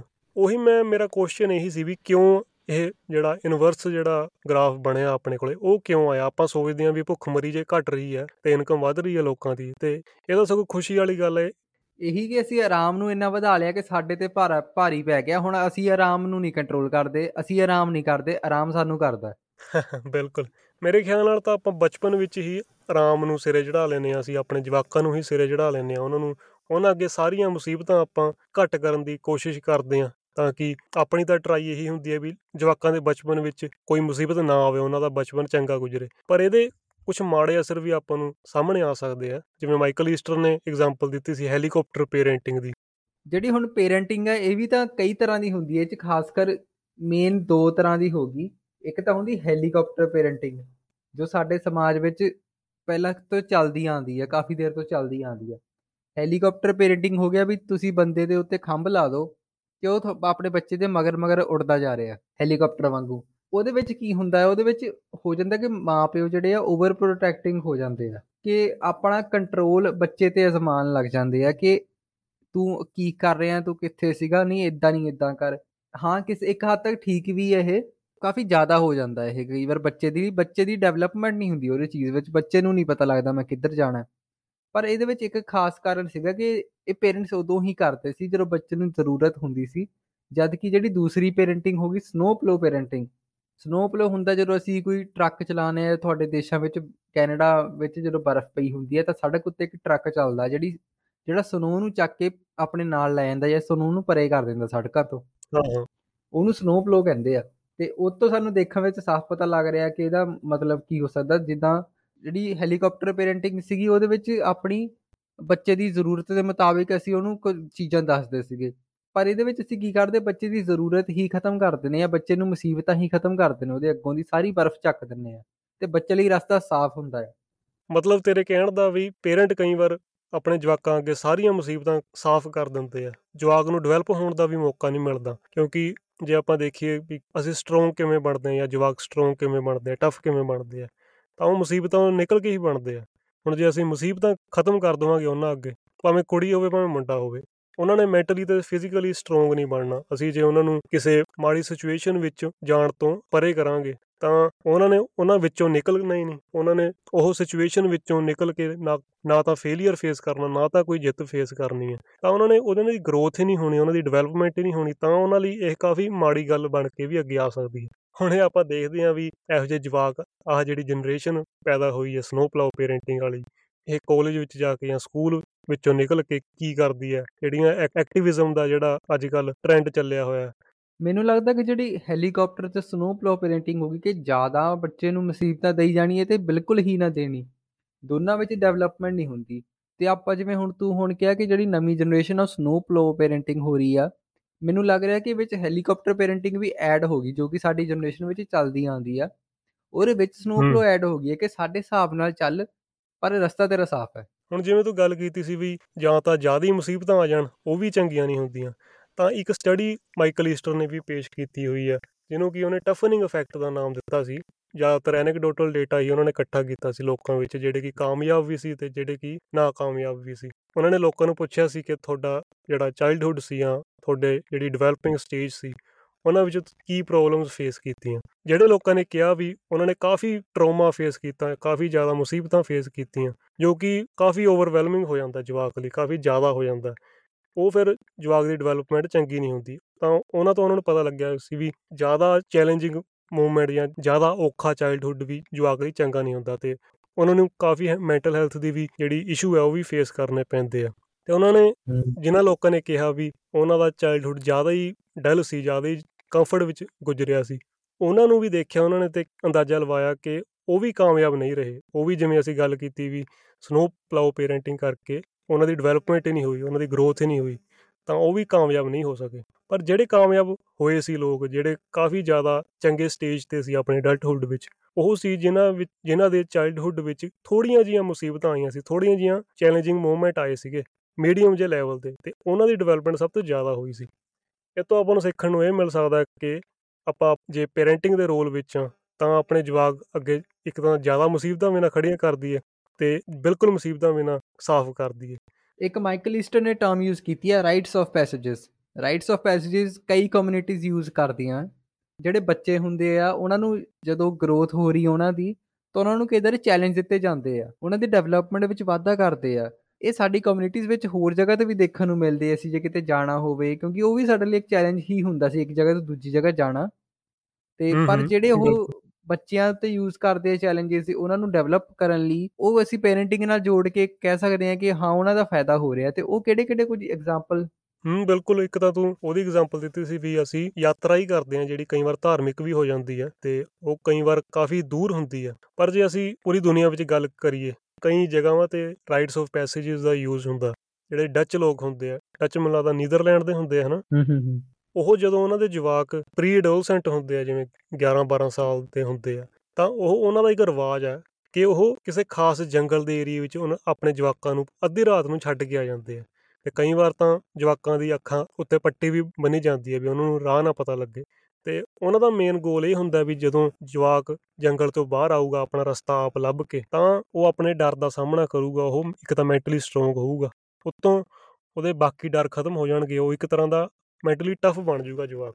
ਤੇ ਇੱਕ ਤਰ੍ਹਾਂ ਦੀ ਰਸਮ ਉਹਨਾਂ ਨੇ ਬਣਾ ਲਈ ਹੋਈ ਹੈ ਆਪਣੇ ਕਮਿਊਨਿਟੀ ਵਿੱਚ। ਇਦਾਂ ਹੀ ਹੋਰ ਵੀ ਅਸੀਂ ਕਮਿਊਨਿਟੀਜ਼ ਵਿੱਚ ਦੇਖਦੇ ਆ ਇਹਨਾਂ ਰਸਮਾਂ ਨੂੰ। ਐਮਾਜ਼ਨ ਜਿਹੜੇ ਜੰਗਲ ਹੁੰਦੇ ਆ, ਉਹਨਾਂ ਵਿੱਚ ਇੱਕ ਕਸਬਾ ਸੀਗਾ ਚਲੋ ਕਸਬੇ ਦਾ ਨਾਮ ਤਾਂ ਮੈਨੂੰ ਯਾਦ ਨਹੀਂ, ਪਰ ਉੱਥੇ ਜਵਾਕਾਂ ਨੂੰ ਕੀ ਕਰਦੇ ਆ, ਜੰਗਲ ਵਿੱਚੋਂ ਕੀੜੀਆਂ ਲੱਭਣ ਨੂੰ ਕਹਿੰਦੇ ਆ, ਜਿਹੜੀਆਂ ਬੁਲਟ ਆਂਟਸ ਹੁੰਦੀਆਂ। ਉਹ ਆਪਣੇ ਜਵਾਕਾਂ ਨੂੰ ਕਹਿੰਦੇ ਵੀ ਲੱਭ ਕੇ ਲਿਆਓ। ਉਹ ਕਾਫੀ ਇਕੱਠੀਆਂ ਕਰ ਲਿਆਉਂਦੇ ਜਵਾਕ ਤੇ। ਉਹਨਾਂ ਨੂੰ ਇੱਕ ਤਰ੍ਹਾਂ ਦੇ ਛੱਜ ਜੇ ਚ ਪਾ ਦਿੰਦੇ ਆ ਉਸ ਕੀੜੀਆਂ ਨੂੰ। ਇੱਕ ਗਲਵ ਟਾਈਪ ਦਾ ਔਜ਼ਾਰ ਜਿਹਾ ਹੁੰਦਾ ਉਹਨਾਂ ਕੋਲ। ਫਿਰ ਚੈਲੰਜ ਇਹ ਹੁੰਦਾ ਜਵਾਕਾਂ ਲਈ ਕਿ ਇਸ ਗਲਵ ਵਿੱਚ ਹੱਥ ਪਾਉਣਾ ਤੁਸੀਂ 10-15 ਮਿੰਟ ਲਈ ਜਾਂ ਜੋ ਵੀ ਉਹਨਾਂ ਦੀ ਰਸਮ ਹੁੰਦੀ ਹੈ। ਵੀ ਆਪਣੇ ਜਿਹੜੀ ਦਰਦ ਹੈ, ਉਹਦੇ ਉੱਤੇ ਤੁਸੀਂ ਮਹਾਰਤ ਹਾਸਲ ਕਰਨੀ ਹੈ। ਦਰਦ ਨੂੰ ਇੱਕ ਛੋਟੀ ਚੀਜ਼ ਮੰਨ ਕੇ ਆਪਣੀ ਜ਼ਿੰਦਗੀ ਦਾ ਇੱਕ ਜਿਹੜਾ ਨਵੀਂ ਸਟੇਜ ਹੈ, ਇਹਦੇ ਉੱਤੇ ਆਉਣਾ ਤੁਸੀਂ। ਮਤਲਬ ਵੀ ਉਹਨਾਂ ਨੇ ਇੱਕ ਇਹੋ ਜਿਹੀ ਰਸਮ ਬਣਾਈ ਹੋਈ ਹੈ ਆਪਣੇ ਜਵਾਕਾਂ ਲਈ ਕਿ ਉਹਨਾਂ ਦੇ ਜਵਾਕ ਮੈਂਟਲੀ ਤੇ ਫਿਜ਼ੀਕਲੀ ਸਟਰੋਂਗ ਹੋ ਜਾਣ। ਅਸੀਂ ਇਹਨਾਂ ਐਗਜ਼ਾਮਪਲ ਤੋਂ ਅੰਦਾਜ਼ਾ ਲਾ ਸਕਦੇ ਹਾਂ ਵੀ ਕਿਵੇਂ ਹੋਰ ਵੀ ਕਮਿਊਨਿਟੀਜ਼ ਵਿੱਚ ਪੂਰੀ ਦੁਨੀਆ ਤੇ ਕਿਵੇਂ ਉਹਨਾਂ ਨੇ ਇੱਕ ਤਰ੍ਹਾਂ ਦੇ ਚੈਲੰਜ ਬਣਾਏ ਹੋਏ ਆ ਕਿਵੇਂ ਜਵਾਕਾਂ ਨੂੰ ਟਫ ਕਰਨ ਦੀ ਟਰਾਈ ਕੀਤੀ ਜਾਂਦੀ ਹੈ ਤਾਂ ਕਿ ਜਵਾਕਾਂ ਦੀ ਐਡਲਟਹੁੱਡ ਆ ਜਦੋਂ ਉਹ ਵੱਡੇ ਹੋਣਗੇ ਜਵਾਕ ਤਾਂ ਕੁਝ ਸਿੱਖ ਸਕਣ। ਉਹ ਜਿਹੜੀਆਂ ਮੁਸੀਬਤਾਂ ਵਿੱਚ ਉਹਨਾਂ ਨੇ ਸਿੱਖਾਂ ਹਾਸਲ ਕੀਤੀਆਂ ਉਹਨਾਂ ਦਾ ਕਿਤੇ ਉਹ ਯੂਜ਼ ਕਰ ਸਕਣ ਆਪਣੀ ਅੱਗੇ ਵਾਲੀ ਲਾਈਫ ਵਿੱਚ ਜਾ ਕੇ। ਰਾਈਟ ਆਫ ਪੈਸੇजेस ਇੱਕ ਤਰ੍ਹਾਂ ਮੈਨੂੰ ਲੱਗ ਰਿਹਾ ਸਾਡੇ ਸਮਾਜ ਵਿੱਚ ਰਿਚੁਅਲਸ ਹੀ ਕਹਿ ਸਕਦੇ ਬਣੇ ਹੋਏ ਆ ਕਿ ਜਦੋਂ ਬੰਦਾ ਇੱਕ ਸਟੇਜ ਨੂੰ ਕ੍ਰਾਸ ਕਰਕੇ ਦੂਜੀ ਜਗ੍ਹਾ ਜਾਂਦਾ ਹੈ ਉਹਨੂੰ ਵੀ ਰਾਈਟ ਆਫ ਪੈਸੇਜ ਦਾ ਮਤਲਬ ਹੋ ਗਿਆ ਕਿ ਰਸਤਾ। ਰਾਈਟਸ ਹੋ ਗਏ ਜਿਹੜੇ ਉਹਨਾਂ ਤੇ ਧਾਰਮਿਕ ਜਾਂ ਫਿਰ ਹੋਰ ਜਿਹੜੀ ਆਪਾਂ ਰਿਚੁਅਲਸ ਕਰਦੇ ਆ ਜਿਵੇਂ ਮੈਨੂੰ ਲੱਗਦਾ ਜਿਹੜੇ ਆਪਾਂ ਪੜ੍ਹਾਈ ਦੀ ਗੱਲ ਕਰਦੇ ਆ ਕਿ ਮੈਂ ਫਸਟ ਤੋਂ ਸੈਕੰਡ ਕਲਾਸ ਵਿੱਚ ਹੋ ਗਿਆ ਸੈਕੰਡ ਤੋਂ ਬਾਅਦ ਅਸੀਂ ਮੈਟ੍ਰਿਕ ਕਰ ਲਈ। ਉਹ ਮੈਟ੍ਰਿਕ ਇੱਕ ਤਰ੍ਹਾਂ ਰਾਈਟ ਆਫ ਪੈਸੇਜ ਹੋ ਗਿਆ ਸਾਡੇ 'ਚ ਕੌਨਫੀਡੈਂਸ ਪੈਦਾ ਕਰਦਾ ਕਿ ਮੈਟ੍ਰਿਕ ਹੋ ਗਈ ਆ। ਫਿਰ 12ਵੀਂ ਹਾਈ ਸਕੂਲ ਪਾਸ ਕਰ ਲਿਆ ਫਿਰ ਗ੍ਰੈਜੂਏਸ਼ਨ ਕਰ ਲਈ ਉਹ ਵੀ ਇੱਕ ਤਰ੍ਹਾਂ ਪੈਸੇਜ ਬਣ ਰਿਹਾ ਹਨਾ? ਹੂੰ ਹੂੰ ਬਿਲਕੁਲ। ਹੁਣ ਪੈਸੇਜ ਦੀ ਜੇ ਤੂੰ ਗੱਲ ਕਰੇ ਤਾਂ ਇੱਕ ਅਫਰੀਕਾ ਦਾ ਇੱਕ ਕਸਬਾ ਉਹਨੂੰ ਕਹਿੰਦੇ ਆ ਮਸਾਈ ਟ੍ਰਾਈਬ ਤੇ ਉਹਨਾਂ ਵਿੱਚ ਤਾਂ ਜ਼ਿਆਦਾ ਐਕਸਟ੍ਰੀਮ ਲੈਵਲ ਦਾ ਰਾਈਟ ਆਫ ਪੈਸੇਜ ਆ। ਉਹ ਤਾਂ ਆਪਣੇ ਜਿਹੜੇ ਜਵਾਨ ਮੁੰਡੇ ਹੁੰਦੇ ਆ 13 14 ਸਾਲਾਂ ਦੇ ਉਹਨਾਂ ਨੂੰ ਕਹਿੰਦੇ ਆ ਵੀ ਸ਼ੇਰ ਦਾ ਸ਼ਿਕਾਰ ਕਰਕੇ ਲਿਆਓ। ਜਿਹੜੇ ਕਰ ਲੈਂਦੇ ਉਹ ਤਾਂ ਵੱਡੇ ਹੋ ਜਾਂਦੇ ਉਹ ਤਾਂ ਉਹਨਾਂ ਨੂੰ ਕਹਿੰਦੇ ਵੀ ਮਰਦ ਬਣ ਗਏ। ਹੁਣ ਜਿਹੜੇ ਰਹਿ ਜਾਂਦੇ ਆ ਉਹ ਫਿਰ ਸ਼ੇਰ ਦਾ ਸ਼ਿਕਾਰ ਬਣ ਕੇ ਰਹਿ ਜਾਂਦੇ ਆ। ਮਤਲਬ ਉਹਨਾਂ ਦੀ ਜਿਹੜੀ ਐਵੋਲੂਸ਼ਨ ਹੈ ਉਹ ਵੀ ਚੰਗੀ ਹੋ ਰਹੀ ਹੈ ਜਿਹੜੇ ਸ਼ੇਰ ਦਾ ਸ਼ਿਕਾਰ ਕਰ ਰਹੇ ਆ ਜਵਾਕ ਉਹੀ ਅੱਗੇ ਉਹਨਾਂ ਦੀ ਪੀੜ੍ਹੀ ਅੱਗੇ ਵਧੂਗੀ। ਤੇ ਜਿਹੜੇ ਨਹੀਂ ਕਰ ਰਹੇ ਉੱਥੇ ਹੀ ਰਹਿ ਰਹੇ ਆ। ਉਹਨਾਂ ਦੀ ਪੀੜ੍ਹੀ ਵੀ ਨਹੀਂ ਅੱਗੇ ਵਧ ਰਹੀ ਤਾਂ ਮਤਲਬ ਕਮਿਊਨਿਟੀਆਂ ਨੇ ਆਪਣੀਆਂ ਇੱਕ ਤਰੀਕੇ ਬਣਾਏ ਹੋਏ ਕੁਝ ਰਿਵਾਜ ਬਣਾਏ ਹੋਏ ਆ ਕਈਆਂ ਦੇ ਜ਼ਿਆਦਾ ਐਕਸਟ੍ਰੀਮ ਹੈ ਕਈਆਂ ਦੇ ਛੋਟੇ-ਮੋਟੇ ਆ। ਪਰ ਕਾਫੀ ਕਸਬਿਆਂ ਵਿੱਚ ਇਹ ਰਿਵਾਜ ਚੱਲਦੇ ਆ। ਮਾਈਕਲ ਈਸਟਰ ਨੇ ਵੀ ਕਈ ਐਗਜ਼ਾਮਪਲਾਂ ਦਿੱਤੀਆਂ ਹੋਈਆਂ। ਤੇ ਉਹਦੇ ਕਹਿਣ ਦਾ ਮਤਲਬ ਇਹੀ ਸੀ ਵੀ ਆਪਾਂ ਨੂੰ ਸ਼ੁਰੂ ਤੋਂ ਹੀ ਡਿਸਕੰਫਰਟ ਨੂੰ ਯੂਜ਼ ਕਰਨਾ ਪੈਣਾ ਆਪਣੀ ਲਾਈਫ ਵਿੱਚ ਜੇ ਅਸੀਂ ਸਟਰੋਂਗ ਹੋਣਾ ਜੇ ਅਸੀਂ ਸਖਤ ਬਣਨਾ। ਇਹ ਮੈਨੂੰ ਲੱਗਦਾ ਕਿ ਆਪਾਂ ਸਪਾਰਟਾ ਮੂਵੀ ਵਿੱਚ ਵੀ ਦੇਖਿਆ ਹੋਇਆ ਉਹ ਵੀ ਆਪਣੇ ਬੱਚਿਆਂ ਨੂੰ ਇਦਾਂ ਕਰਦੇ ਹੁੰਦੇ ਸੀਗੇ ਕਿ ਉਹਨੂੰ ਤਕਲੀਫ ਦੇਣੀ ਜਾਣ ਕੇ। ਬਿਲਕੁਲ ਬਿਲਕੁਲ। ਉਹ ਮੈਨੂੰ ਲੱਗਦਾ ਭੇੜੀਏ ਦਾ ਸ਼ਿਕਾਰ ਕਰਨ ਨੂੰ ਕਹਿੰਦੇ ਸੀ ਉਹ। ਹਾਂ ਪਲੇਟੋ ਨੇ ਉੱਥੋਂ ਦਾ ਸਕਾਲਰ ਸੀ ਉਹਨੇ ਦੱਸਿਆ ਹੋਇਆ ਸੀ। ਕਹਿੰਦੇ ਸੀ ਉਹਨਾਂ ਨੂੰ ਚੱਪਲਾਂ ਨਹੀਂ ਦਿੰਦੇ ਸੀਗੇ ਸਰਦੀਆਂ ਵਿੱਚ ਵੀ ਉਹ ਬਿਨਾਂ ਛੱਤ ਤੋਂ ਸੌਂਦੇ ਹੁੰਦੇ ਸੀਗੇ। ਤੇ ਇਦਾਂ ਦੀ ਚੀਜ਼ਾਂ ਨਾ ਕਾਫੀ ਆਪਣੇ ਸਰਵਾਈਵਲ ਤੇ ਉਹ ਆਪ ਕੰਮ ਕਰਦੇ ਸੀ ਤੇ ਫਿਰ ਵਾਪਸ ਆਉਂਦੇ ਹੁੰਦੇ ਜਿਹੜਾ ਵਾਪਸ ਆ ਗਿਆ ਉਹਨੂੰ ਅਸੈਪਟ ਕੀਤਾ ਜਾਂਦਾ ਸੀ। ਮਤਲਬ ਇਹ ਤਾਂ ਜ਼ਿਆਦਾ ਹੀ ਉੱਪਰ ਲੈਵਲ ਦੇ ਹੋ ਗਏ ਨਾ ਕਿ ਵੀ ਮਤਲਬ ਉਹਦੀ ਜਾਨ ਤੇ ਆ ਗਈ। ਇੰਨਾ ਜ਼ਿਆਦਾ ਉਹਨੂੰ ਸਟਰੋਂਗ ਕਰ ਦੋ। ਬਿਲਕੁਲ। ਜਿਹੜਾ ਮੌਤ ਨੂੰ ਹੀ ਦੇਖਿਆ ਆ ਉਹ ਹੋਰ ਜ਼ਿਆਦਾ ਮੈਚੁਰ ਕੀ ਹੋ ਜੂ ਹਾਂ ਤਾਂ ਹੀ ਤਾਂ ਜਿਹੜੇ ਸਪਾਰਟਾ ਦੇ ਯੋਧੇ ਸੀ ਉਹ ਸਭ ਤੋਂ ਜ਼ਿਆਦਾ ਸਟਰੋਂਗ ਮੰਨੇ ਜਾਂਦੇ ਆ ਪੂਰੀ ਦੁਨੀਆ ਵਿੱਚ। ਪਰ ਹੁਣ ਜੇ ਆਪਾਂ ਦੇਖੀਏ ਹੁਣ ਜੇ ਅੱਜ ਕੱਲ ਦੇ ਜਵਾਕਾਂ ਦੀ ਗੱਲ ਕਰੀਏ ਤਾਂ ਉਹੀ ਸਨੋ ਪਲਾਉ ਪੇਰੈਂਟਿੰਗ ਦੇ ਸ਼ਿਕਾਰ ਹੈ ਉਹਨਾਂ ਦੇ ਅੱਗੇ ਤਾਂ ਬਿਲਕੁਲ ਛੋਟੀਆਂ-ਮੋਟੀਆਂ ਮੁਸੀਬਤਾਂ ਵੀ ਨਹੀਂ ਦਿੱਤੀਆਂ ਜਾਂਦੀਆਂ। ਬਿਲਕੁਲ ਬਿਲਕੁਲ। ਹੁਣ ਤਾਂ ਜਿਵੇਂ ਮੈਂ ਜੋ ਮੈਂ ਗਣਾਇਆ ਸੀ ਰਾਈਟ ਆਫ ਪੈਸੇਜ ਜਿਸ ਕੇ 12ਵੀਂ ਪਾਸ ਕਰ ਲਈ 10ਵੀਂ ਪਾਸ ਕਰ ਲਈ ਹੁਣ ਬੀਏ ਕਰ ਲਈ ਹੈ ਤੂੰ ਉਹੀ ਰਾਈਟ ਆਫ ਪੈਸੇजेस ਬਣੇ ਹੋਏ ਆ ਕਿ ਦਾ ਪਹਿਲਾ ਦਿਨ ਅੱਜ ਸਕੂਲ ਦਾ ਬੱਚੇ ਦਾ ਅੱਜ ਪਹਿਲੀ ਵਾਰ ਇਹ ਗੇਮ ਖੇਡਣ ਚੱਲਾ ਆ ਅੱਜ ਅੱਜ ਦਾ ਮੈਚ ਆ ਸਾਡੇ ਲਈ ਉਹ ਕਿੰਨਾ ਨੀਚੇ ਨੂੰ ਆ ਗਿਆ ਸਕੇਲ ਉਹਦਾ। ਤਾਂ ਹੀ ਤਾਂ ਮੈਨੂੰ ਲੱਗਦਾ ਵੀ ਸਪੋਰਟਸ ਵਿੱਚ ਜ਼ਰੂਰ ਆਪਣੇ ਜਵਾਕਾਂ ਨੂੰ ਐਨਕਰੇਜ ਕਰਨਾ ਚਾਹੀਦਾ। ਤਾਂ ਘੱਟੋ ਘੱਟ ਥੋੜੀ ਜਿਹੀ ਫਿਜ਼ੀਕਲ ਚੈਲੰਜਸ ਤਾਂ ਬਣ ਰਹੇ ਆ ਉਸ ਜਵਾਕ ਤੇ। ਇੱਕ ਆਪਾਂ ਨਵੀਂ ਚੀਜ਼ਾਂ ਸ਼ੁਰੂ ਕਰਤੀਆਂ ਨਾ ਚਲ ਵਿਆਹ ਨੂੰ ਤਾਂ ਆਪਾਂ ਰਾਈਟ ਆਫ ਪੈਸੇਜ ਮੰਨ ਸਕਦੇ ਆ ਕਿ ਉਹਦਾ ਲਾਈਫ ਕਾਫੀ ਚੇਂਜ ਹੋਣ ਵਾਲੀ ਆ। ਇੱਕ ਸਵੀਟ 18 ਸਵੀਟ 16 ਵੀ ਹੁਣ 16 ਕ੍ਰੋਸ ਕਰ ਲਿਆ ਉਹ ਨਵੇਂ ਅਸੀਂ ਬਣਾ ਰਹੇ ਆ ਬੱਚਿਆਂ ਨੂੰ ਜਾਲੀ ਜਾਂ ਕੋਈ ਫੇਕ ਜਾਂ ਖੁਸ਼ੀ ਦੇਣ ਲਈ ਉਹਨਾਂ ਨੂੰ ਨਵੀਂ ਜੀ ਕੋਈ ਐਕਸਾਈਟਮੈਂਟ ਦੇਣ ਲਈ ਬਿਨਾਂ ਗੱਲ ਤੋਂ। ਆਹੋ। ਪੇਰੈਂਟਿੰਗ ਦੀ ਆਪਾਂ ਬਾਰ-ਬਾਰ ਸਨੋਪਲੋ ਸਨੋਪਲੋ ਕਰ ਰਹੇ ਸੀ ਮੈਨੂੰ ਕਾਫੀ ਦਿਮਾਗ 'ਚ ਮੇਰੇ ਇੱਕ ਗੱਲ ਆ ਰਹੀ ਸੀ ਬਾਰ-ਬਾਰ ਕਿ ਇੱਕ ਸਟੋਰੀ ਆ ਬਹੁਤ ਪੁਰਾਣੀ ਆ ਕਈ 2 3 2500 ਸਾਲ ਪੁਰਾਣੀ ਹੋਣੀ ਆ। ਉਹਦੇ ਵਿੱਚ ਇੱਕ ਰਾਜਕੁਮਾਰ ਹੁੰਦਾ ਸੀ ਜਿਵੇਂ ਆਪਾਂ ਬੱਚਿਆਂ ਨੂੰ ਸੁਣਾਣੇ ਆ ਪ੍ਰਿੰਸ ਪ੍ਰਿੰਸੈਸ ਦੀ ਸਟੋਰੀ ਉਦਾਂ ਦੀ ਆ। ਜਿਹੜਾ ਉਹ ਪ੍ਰਿੰਸ ਸੀਗਾ, ਉਹਦੇ ਫਾਦਰ ਨੇ ਕੀ ਕੀਤਾ ਹੋਇਆ ਸੀ ਕਿ ਉਹਨੂੰ ਜ਼ਿੰਦਗੀ ਵਿੱਚ ਹਰ ਸਹੂਲਤ ਦਿੱਤੀ ਹੋਈ ਸੀ। ਉਹਨੂੰ ਇਹ ਸੀ, ਮੈਂ ਇਹਨੂੰ ਕੋਈ ਕਮੀ ਨਾ ਰਹਿਣ ਦਵਾਂ। ਹਰ ਖੁਸ਼ੀ ਦਿੱਤੀ ਤੇ ਉਹਨੂੰ ਕੋਈ ਵੀ ਦੁੱਖ ਨਹੀਂ ਚੱਲਣ ਦਿੱਤਾ ਕਿ ਉਹਨੂੰ ਮਾੜੀ ਜਹੀ ਵੀ ਸੱਟ ਨਾ ਲੱਗੇ। ਜਦੋਂ ਕਿਤੇ ਬਾਹਰ ਜਾਂਦੇ ਸੀ, ਉਹਦੇ ਨਾਲ 40 ਜਣੇ ਜਾਂ 50 ਜਣੇ ਜਾਂਦੇ ਹੁੰਦੇ ਸੀ ਬਾਡੀਗਾਰਡ ਦੇ ਤੌਰ ਤੇ। ਪਰ ਇੱਕ ਦਿਨ ਕੀ ਹੋਇਆ ਕਿ ਜਦੋਂ ਉਹ ਲੜਕਾ ਖੇਡ ਰਿਹਾ ਸੀ, ਉਹਨੇ ਮਹਿਲਾ ਤੋਂ ਬਾਹਰ ਦੇਖਿਆ ਕਿ ਯਾਰ ਉੱਥੇ ਵੀ ਲੋਕ ਹੱਸਦੇ ਆ, ਖਿੜਕੀ ਰਾਹੀਂ ਦੇਖਿਆ ਕਿ ਉੱਥੇ ਵੀ ਲੋਕ ਹੱਸਦੇ ਆ। ਕੰਧ ਦੇ ਬਾਹਰਲੇ ਪਾਸੇ ਕੀ ਹੈ ਇਦਾਂ ਦਾ ਕਿ ਉੱਥੇ ਵੀ ਲੋਕ ਖੁਸ਼ ਆ ਮੈਨੂੰ ਆਵਾਜ਼ਾਂ ਆਉਂਦੀਆਂ ਕਿ ਲੋਕ ਨੱਚਦੇ ਆ ਜਾਂ ਲੋਕ ਰੋਂਦੇ ਆ ਹੋਰੀ ਤਾਂ ਰੋਣ ਬਾਰੇ ਤਾਂ ਨਹੀਂ ਪਤਾ ਸੀ ਬੱਚੇ ਨੂੰ ਕਦੇ ਪੇਰੈਂਟ ਨੇ ਰੋਣ ਨਹੀਂ ਦਿੱਤਾ ਪਰ ਉਹਨੂੰ ਆਵਾਜ਼ਾਂ ਆਉਂਦੀਆਂ ਸੀ। ਆਊਟ ਆਫ ਕਿਉਰਿਓਸਿਟੀ ਉਹਨੇ ਇਹ ਜਾਣਨ ਦੀ ਇੱਛਾ ਦੇ ਵਿੱਚ ਕਿ ਕੀ ਹੁੰਦਾ ਆ ਉਹਨੇ ਸੋਚਿਆ ਕਿ ਦਿਨ ਮੈਂ ਬਾਹਰ ਜਾਊਂਗਾ। ਉਹਨੇ ਆਪਣੇ ਜਿਹੜਾ ਸਾਰਥੀ ਸੀ ਉਹਨੂੰ ਕੱਢਿਆ ਕਿਹਾ ਵੀ ਜਦੋਂ ਅਸੀਂ ਕਹਿੰਦੇ ਗੱਡੀ ਕੱਢ ਉਹਨੇ ਕਿਹਾ ਰੱਥ ਕੱਢ ਫੇ ਆਪਾਂ ਚੱਲੀਏ। ਤੇ ਤੇ ਜਦੋਂ ਉਹ ਇਨਸਾਨ ਬਾਹਰ ਗਿਆ ਉਹਨੇ ਪਹਿਲਾਂ ਤਾਂ ਲੋਕ ਦੇਖੇ ਤੁਰਦੇ ਫਿਰਦੇ ਜੋ ਕਿ ਆਮ ਦੇਖਦਾ ਸੀ। ਉਹਨੂੰ ਕੁਝ ਇੰਨਾ ਲੱਗਾ ਯਾਰ ਠੀਕ ਆ ਸਭ ਕੁਝ ਠੀਕ ਚੱਲ ਰਿਹਾ। ਥੋੜਾ ਅੱਗੇ ਜਾ ਕੇ ਉਹਨੇ ਕੀ ਕੀਤਾ ਇੱਕ ਬਹੁਤ ਹੀ ਬਜ਼ੁਰਗ ਬੰਦਾ ਦੇਖਿਆ ਜਿਹੜਾ ਸੋਟੀ ਦੇ ਸਹਾਰੇ ਤੁਰ ਰਿਹਾ ਸੀ। ਤੇ ਉਹਨੇ ਆਪਣੇ ਸਾਰਥੀ ਨੂੰ ਪੁੱਛਿਆ ਇਹ ਕੀ ਚੀਜ਼ ਹੈ ਤੇ ਉਹਨੇ ਕਿਹਾ ਵੀ ਇਹ ਤਾਂ ਇਹ ਕੀ ਚੀਜ਼ ਹੈ ਤਾਂ ਕੀ ਮਤਲਬ ਇਹ ਤਾਂ ਬਜ਼ੁਰਗ ਬੰਦਾ ਹੈ ਤਾਂ ਸਾਰੇ ਬਜ਼ੁਰਗ ਹੁੰਦੇ ਹੀ ਐ ਸੀ ਇੱਕ ਦਿਨ। ਇਹ ਤਾਂ ਸਾਰਿਆਂ ਨੇ ਹੋਣਾ ਆ। ਤੇ ਉਹਨੂੰ ਬੜੀ ਹੈਰਾਨੀ ਹੁੰਦੀ ਹੈ ਕਿ ਯਾਰ ਮੈਂ ਤਾਂ ਜ਼ਿੰਦਗੀ 'ਚ ਕਦੇ ਬਜ਼ੁਰਗ ਬੰਦਾ ਦੇਖਿਆ ਨਹੀਂ ਕੋਈ ਇਹ ਨਵੀਂ ਚੀਜ਼ ਆ ਕੋਈ। ਸਨੋਪਲੋ ਪੇਰੈਂਟਿੰਗ ਦੀ ਗੱਲ ਹੋ ਰਹੀ ਹੈ ਥੋੜਾ ਅੱਗੇ ਜਾਂਦੇ ਤਾਂ ਉੱਥੇ ਕੀ ਸੀਗਾ ਇੱਕ ਬਹੁਤ ਹੀ ਬਿਮਾਰ ਬੰਦਾ ਸੀ ਜਿਹਨੂੰ ਕੋੜ ਦੀ ਬਿਮਾਰੀ ਹੋਈ ਸੀ ਸਾਰੇ ਸਰੀਰ ਤੇ ਉਹਦੇ ਛਾਲੇ ਹੋਏ ਸੀ। ਤੇ ਉਹਨੇ ਪੁੱਛਿਆ ਬੱਚੇ ਨੇ ਕਿ ਹਾਂਜੀ ਇਹ ਕੀ ਚੀਜ਼ ਆ? ਸਾਰਥੀ ਕਹਿੰਦਾ ਤੁਹਾਨੂੰ ਇਹ ਵੀ ਨਹੀਂ ਪਤਾ ਇਹ ਤਾਂ ਉਹਨੂੰ ਬਿਮਾਰੀ ਲੱਗੀ ਹੈ ਤਾਂ ਕਿਸੇ ਨੂੰ ਵੀ ਲੱਗ ਸਕਦੀ ਹੈ। ਤੇ ਪਹਿਲਾਂ ਤਾਂ ਉਸ ਬੱਚੇ ਨੂੰ ਇੱਕ ਸ਼ੌਕ ਲੱਗਾ ਕਿ ਯਾਰ ਅਸੀਂ ਸਾਰਿਆਂ ਨੇ ਬਜ਼ੁਰਗ ਹੋਣਾ ਬੁੜੇ ਹੋਣਾ ਇੱਕ ਦਿਨ ਪਰ ਉਹਨੂੰ ਇਹ ਹਜੇ ਨਹੀਂ ਪਤਾ ਸੀ ਮਰਨਾ ਆ ਪਰ ਬੁੜੇ ਹੋਣ ਬਾਰੇ ਪਤਾ ਸੀ। ਫਿਰ ਉਹਨੂੰ ਲੱਗਿਆ ਕਿ ਯਾਰ ਇੱਕ ਹੋਰ ਸ਼ੌਕ ਲੱਗਾ ਕਿ ਅਸੀਂ ਬਿਮਾਰ ਵੀ ਹੋ ਸਕਦੇ ਆ ਇਹਦੇ ਵਿੱਚ ਅਸੀਂ ਬਿਮਾਰ ਹੋ ਸਕਦੇ ਸਾਡਾ ਸਰੀਰ ਜਿਹੜਾ ਹੈ ਉਦਾਂ ਤਾਂ ਨਹੀਂ ਰਹੂਗਾ। ਦੋਨਾਂ ਚੀਜ਼ਾਂ ਸਾਨੂੰ ਇਹ ਲੱਗਾ ਕਿ ਜਿਹੜਾ ਸਾਡਾ ਸਰੀਰ ਆ ਉਦਾਂ ਤਾਂ ਨਹੀਂ ਰਹੂਗਾ। ਤੀਸਰਾ ਵਾਰੀ ਜਦੋਂ ਉਹ ਥੋੜਾ ਅੱਗੇ ਗਏ ਉਹਨੇ ਦੇਖਿਆ ਕਿ ਇੱਕ ਬੰਦੇ ਦੀ ਅਰਥੀ ਲੈ ਕੇ ਜਾ ਰਹੇ ਆ ਲੋਕ ਉਹਨੂੰ ਸਾੜਨ ਦੇ ਲਈ। ਕਾਫੀ ਲੋਕ ਰੋ ਰਹੇ ਆ ਚੀਕਾਂ ਮਾਰ ਰਹੇ ਆ ਤੇ ਉਹਨੇ ਦੇਖਿਆ ਵੀ ਇਹਨੂੰ ਸਾੜਨ ਲੱਗੇ ਆ ਜਾਂ ਉਹਨੂੰ ਰਚਿਤਾ ਤੇ ਰੱਖਤਾ ਆ। ਤੇ ਉਹਨੇ ਪੁੱਛਿਆ ਵੀ ਇਹ ਬੰਦੇ ਨੂੰ ਕੀ ਹੋ ਗਿਆ ਵੀ ਇਹਨੂੰ ਲੈ ਕੇ ਜਾ ਰਹੇ ਇੱਕ ਤਰ੍ਹਾਂ ਬੱਚੇ ਦੀ ਆਪੇ ਸਾਈਕੋਲੋਜੀ ਦੇਖੀਏ ਸਾਰਥੀ ਕਹਿੰਦਾ ਵੀ ਇਹ ਵੀ ਨਹੀਂ ਤੁਹਾਨੂੰ ਪਤਾ ਹੈਗਾ ਇਹ ਤਾਂ ਮਰ ਚੁੱਕਿਆ ਆ। ਅਸੀਂ ਸਾਰਿਆਂ ਨੇ ਇੱਕ ਦਿਨ ਮਰਨਾ ਹੈ। ਹੋਰ ਵੱਡਾ ਸ਼ੌਕ ਲੱਗਾ ਪਹਿਲਾਂ ਉਹਨੂੰ ਇਹ ਸ਼ੌਕ ਲੱਗਾ ਸਾਡਾ ਸਰੀਰ ਇਦਾਂ ਨਹੀਂ ਰਹਿਣਾ। ਦੂਸਰਾ ਉਹਨੂੰ ਇਹ ਲੱਗਾ ਯਾਰ ਸਰੀਰ ਹੀ ਨਹੀਂ ਸਾਡਾ ਰਹਿਣਾ।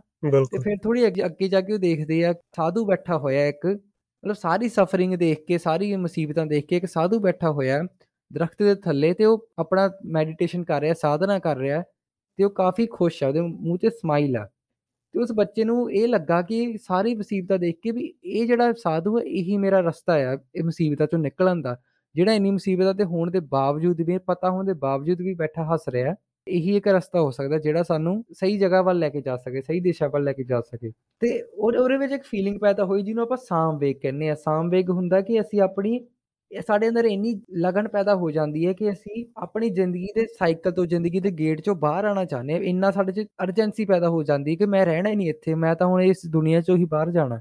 ਮੈਟ੍ਰਿਕਸ ਤੋਂ ਬਾਹਰ ਜਾਣਾ। ਹਾਂ ਮੈਟ੍ਰਿਕਸ ਤੋਂ ਬਾਹਰ ਜਾਣਾ। ਤੇ ਉਹ ਘਰੇ ਆਇਆ ਤਾਂ ਆਪਣੇ ਪਿਤਾ ਨੂੰ ਪੁੱਛਿਆ ਕਿ ਤੁਸੀਂ ਇਹ ਮੇਰੇ ਨਾਲ ਇਦਾਂ ਕਿਉਂ ਕੀਤਾ? ਮੈਨੂੰ ਦੱਸਿਆ ਕਿਉਂ ਨਹੀਂ? ਤਾਂ ਪਿਤਾ ਨੇ ਕਿਹਾ ਵੀ ਮੈਂ ਤੈਨੂੰ ਬਹੁਤ ਪਿਆਰ ਕਰਦਾ ਸੀ ਮੈਂ ਤੈਨੂੰ ਤਾਂ ਨਹੀਂ ਦੱਸਿਆ। ਤਾਂ ਕਹਿੰਦਾ ਕਿ ਇਹ ਜਿਹੜੀ ਪਿਆਰ ਹੈ ਪਿਆਰ ਨਹੀਂ ਤਾਂ ਮੇਰੇ ਲਈ ਇੱਕ ਤਰ੍ਹਾਂ ਕੈਦ ਬਣੀ ਹੋਈ ਹੈ ਮੇਰੀ ਜੇਲ੍ਹ ਬਣੀ ਹੋਈ ਹੈ। ਤੇ ਉਸ ਕੈਦ ਵਿੱਚੋਂ ਨਿਕਲਣ ਦੇ ਚੱਕਰ ਵਿੱਚ ਉਹਨੇ ਆਪਣਾ ਘਰ ਛੱਡਤਾ ਆਪਣੀ ਵਾਈਫ ਨੂੰ ਛੱਡਤਾ ਬੱਚੇ ਨੂੰ ਛੱਡਤਾ ਜੋ ਵੀ ਉਹਨੂੰ ਲੱਗਾ ਉਸ ਟਾਈਮ ਤੇ। ਉਹਨੇ ਸੋਚਿਆ ਕਿ ਨਹੀਂ ਮੈਂ ਹੁਣ ਆ ਜਿਹੜਾ ਜੇਲ੍ਹ ਆ ਜਾਂ ਕਿ ਜਿਹੜੀ ਕੈਦ ਚੋਂ ਬਾਹਰ ਆ ਜਾਣਾ। ਪਿਤਾ ਦੀ ਕੈਦ ਤੋਂ ਬਾਹਰ ਆਂਦਾ ਹੋਇਆ ਉਹ ਪ੍ਰਿੰਸ ਇੱਕ ਟਾਈਮ ਤੇ ਇੰਨਾ ਮਹਾਨ ਬਣ ਗਿਆ ਕਿ ਦੁਨੀਆ ਦੀ ਕੈਦ ਤੋਂ ਹੀ ਬਾਹਰ ਆ ਗਿਆ ਜਿਹਨੂੰ ਅਸੀਂ ਅੱਜਕੱਲ ਗੌਤਮ ਬੁੱਧ ਦੇ ਨਾਮ ਨਾਲ ਜਾਣਦੇ ਹਾਂ। ਹੂੰ। ਜਿਨ੍ਹਾਂ ਕਰਕੇ ਪੂਰਾ ਇੱਕ ਧਰਮ ਦਾ ਇਜਾਦ ਹੋ ਗਿਆ। ਬਿਲਕੁਲ। ਜੇ ਅਸੀਂ ਦੇਖੀਏ ਤਾਂ ਜਿਹੜੇ ਬੁੱਧ ਲੋਕ ਹੁੰਦੇ ਆ ਉਹਨਾਂ ਨੂੰ ਦੁਨੀਆ ਵਿੱਚ ਸਭ ਤੋਂ ਖੁਸ਼ ਲੋਕ ਮੰਨਿਆ ਜਾਂਦਾ ਅੱਜ ਕੱਲ ਵੀ। ਪੁਨਰ ਜਨਮ ਵਿੱਚ ਨਹੀਂ ਯਕੀਨ ਕਰਦੇ ਸੋਚਦੇ ਜੋ ਸਾਡੀ ਲਾਈਫ ਹੈ ਇਹੀ ਹੈ ਇਸ ਤੋਂ ਬਾਅਦ ਸਾਡਾ ਸਭ ਖਤਮ ਹੋ ਜਾਣਾ ਹੈ। ਰੀਇਨਕਾਰਨੇਸ਼ਨ 'ਚ ਯਕੀਨ ਨਹੀਂ ਕਰਦੇ ਨਾ ਇਹ ਰੱਬ 'ਚ ਯਕੀਨ ਕਰਦੇ ਆ। ਇੱਕ ਤਰ੍ਹਾਂ ਜੇ ਆਪਾਂ ਦੇਖੀਏ ਤਾਂ ਜਿਹੜੇ ਐਥਿਸਟ ਲੋਕ ਹੁੰਦੇ ਆ ਸਭ ਤੋਂ ਜ਼ਿਆਦਾ ਖੁਸ਼ ਉਹ ਹੁੰਦੇ ਕਿਉਂਕਿ ਜੋ ਕਰਦੇ ਆ ਉਹ ਕਿਸੇ ਪੁੰਨ ਖੱਟਣ ਲਈ ਨਹੀਂ ਕਰਦੇ ਉਹ ਆਪਣੇ ਲਈ ਕਰਦੇ ਆ। ਸਭ ਤੋਂ ਜ਼ਿਆਦਾ ਦੁਖੀ ਲੋਕ ਵੀ ਉਹੀ ਹੋ ਸਕਦੇ ਆ ਐਥਿਸਟ ਲੋਕ ਹੋ ਸਕਦੇ ਆ ਕਿਉਂਕਿ ਹੋ ਸਕਦਾ। ਜੇ ਉਹ ਕਿਸੇ ਚੀਜ਼ ਤੇ ਨਹੀਂ ਯਕੀਨ ਕਰਨਗੇ ਤਾਂ ਉਹ ਕਿਸੇ ਵੀ ਮਾੜੇ ਕੰਮਾਂ ਵੱਲ ਵੀ ਜਾ ਸਕਦੇ ਆ।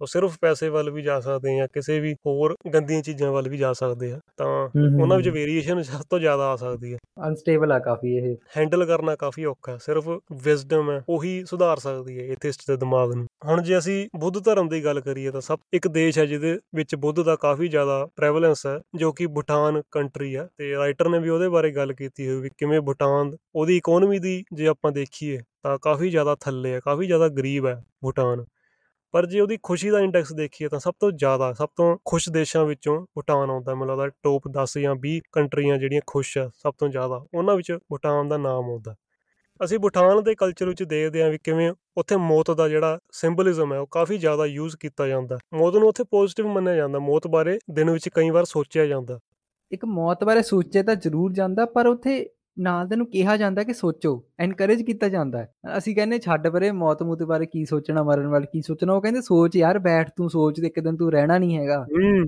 ਕੀ ਬਾਤ। ਤੇ ਉਹਦਾ ਵੀ ਬਹੁਤ ਫ਼ਰਕ ਪੈਂਦਾ ਆ। ਉਹਦੇ ਵਿੱਚ ਇੱਕ ਕਨਸੈਪਟ ਆ ਕਿ ਭੂਟਾਨੀਸ ਜਿਹੜੇ ਹੈਗੇ ਉਹ ਦਿਨ 'ਚ ਤਿੰਨ ਵਾਰ ਘੱਟੋ ਘੱਟ ਤਿੰਨ ਵਾਰ ਉਹਨਾਂ ਨੇ ਸੋਚਣਾ ਹੀ ਸੋਚਣਾ ਆ। ਤੇ ਮੈਨੂੰ ਨਹੀਂ ਪਤਾ ਉਹਨਾਂ ਦਾ ਕੀ ਅਲਾਰਮ ਲੱਗਾ ਹੋਊਗਾ ਵੀ ਹੁਣ ਤੇਰਾ ਟਾਈਮ ਹੋ ਗਿਆ ਸੋਚਣ ਦਾ। ਉਹਨਾਂ ਵਿੱਚ ਕੀ ਹੁੰਦਾ ਜਦੋਂ ਕੋਈ ਪਤਾ ਮਰ ਜਾਂਦਾ ਤਾਂ ਕ੍ਰੀਮੇਸ਼ਨ ਤਾਂ ਹੈਗਾ ਹੀ ਆ ਉਹ ਵੀ ਸਾਡੇ ਨੂੰ ਕ੍ਰੀਮੇਟ ਕਰਦੇ ਜਲਾਉਂਦੇ ਆ ਉਹਨੂੰ।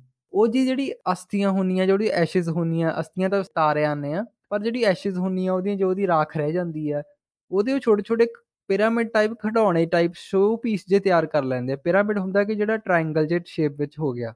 ਤੇ ਉਹਨੂੰ ਉਹਨਾਂ ਨੇ ਆਪਣੀ ਗਲੀਆਂ ਵਿੱਚ ਮੋੜਾਂ ਉੱਤੇ ਘਰਾਂ ਦੇ ਵਿੱਚ ਸਜਾ ਕੇ ਰੱਖੇ ਹੋਏ ਆ। ਲੋਕਾਂ ਦੀ ਜਿਹੜੀ ਰਾਖ ਆ ਉਹਨਾਂ ਦੀ ਪਿਰਾਮਿਡਸ ਬਣਾ ਕੇ ਤਾਂ ਕਿ ਸਾਨੂੰ ਇਹ ਰਿਅਲਾਈਜ਼ ਹੁੰਦਾ ਰਹੇ ਸਾਨੂੰ ਅਹਿਸਾਸ ਹੁੰਦਾ ਰਹੇ ਕਿ ਇੱਕ ਦਿਨ ਅਸੀਂ ਵੀ ਇਹਨਾਂ ਦੇ ਵਿੱਚ ਹੀ ਚਿਣੇ ਜਾਣਾ ਤੇ ਇੱਕ ਦਿਨ ਸਾਡੀ ਲਾਈਫ ਵੀ ਨਹੀਂ ਰਹਿਣੀ।